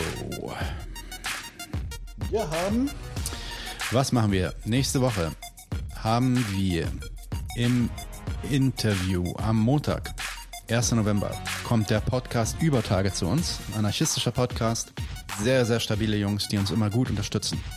Am Donnerstag, den äh, 4. November, haben wir Christoph Wimmer im Interview. Fabian wird das Interview leiten zu dem neuen Buch von Christoph Wimmer zu dem Lumpenproletariat. Das wird auch wieder etwas theoretisch.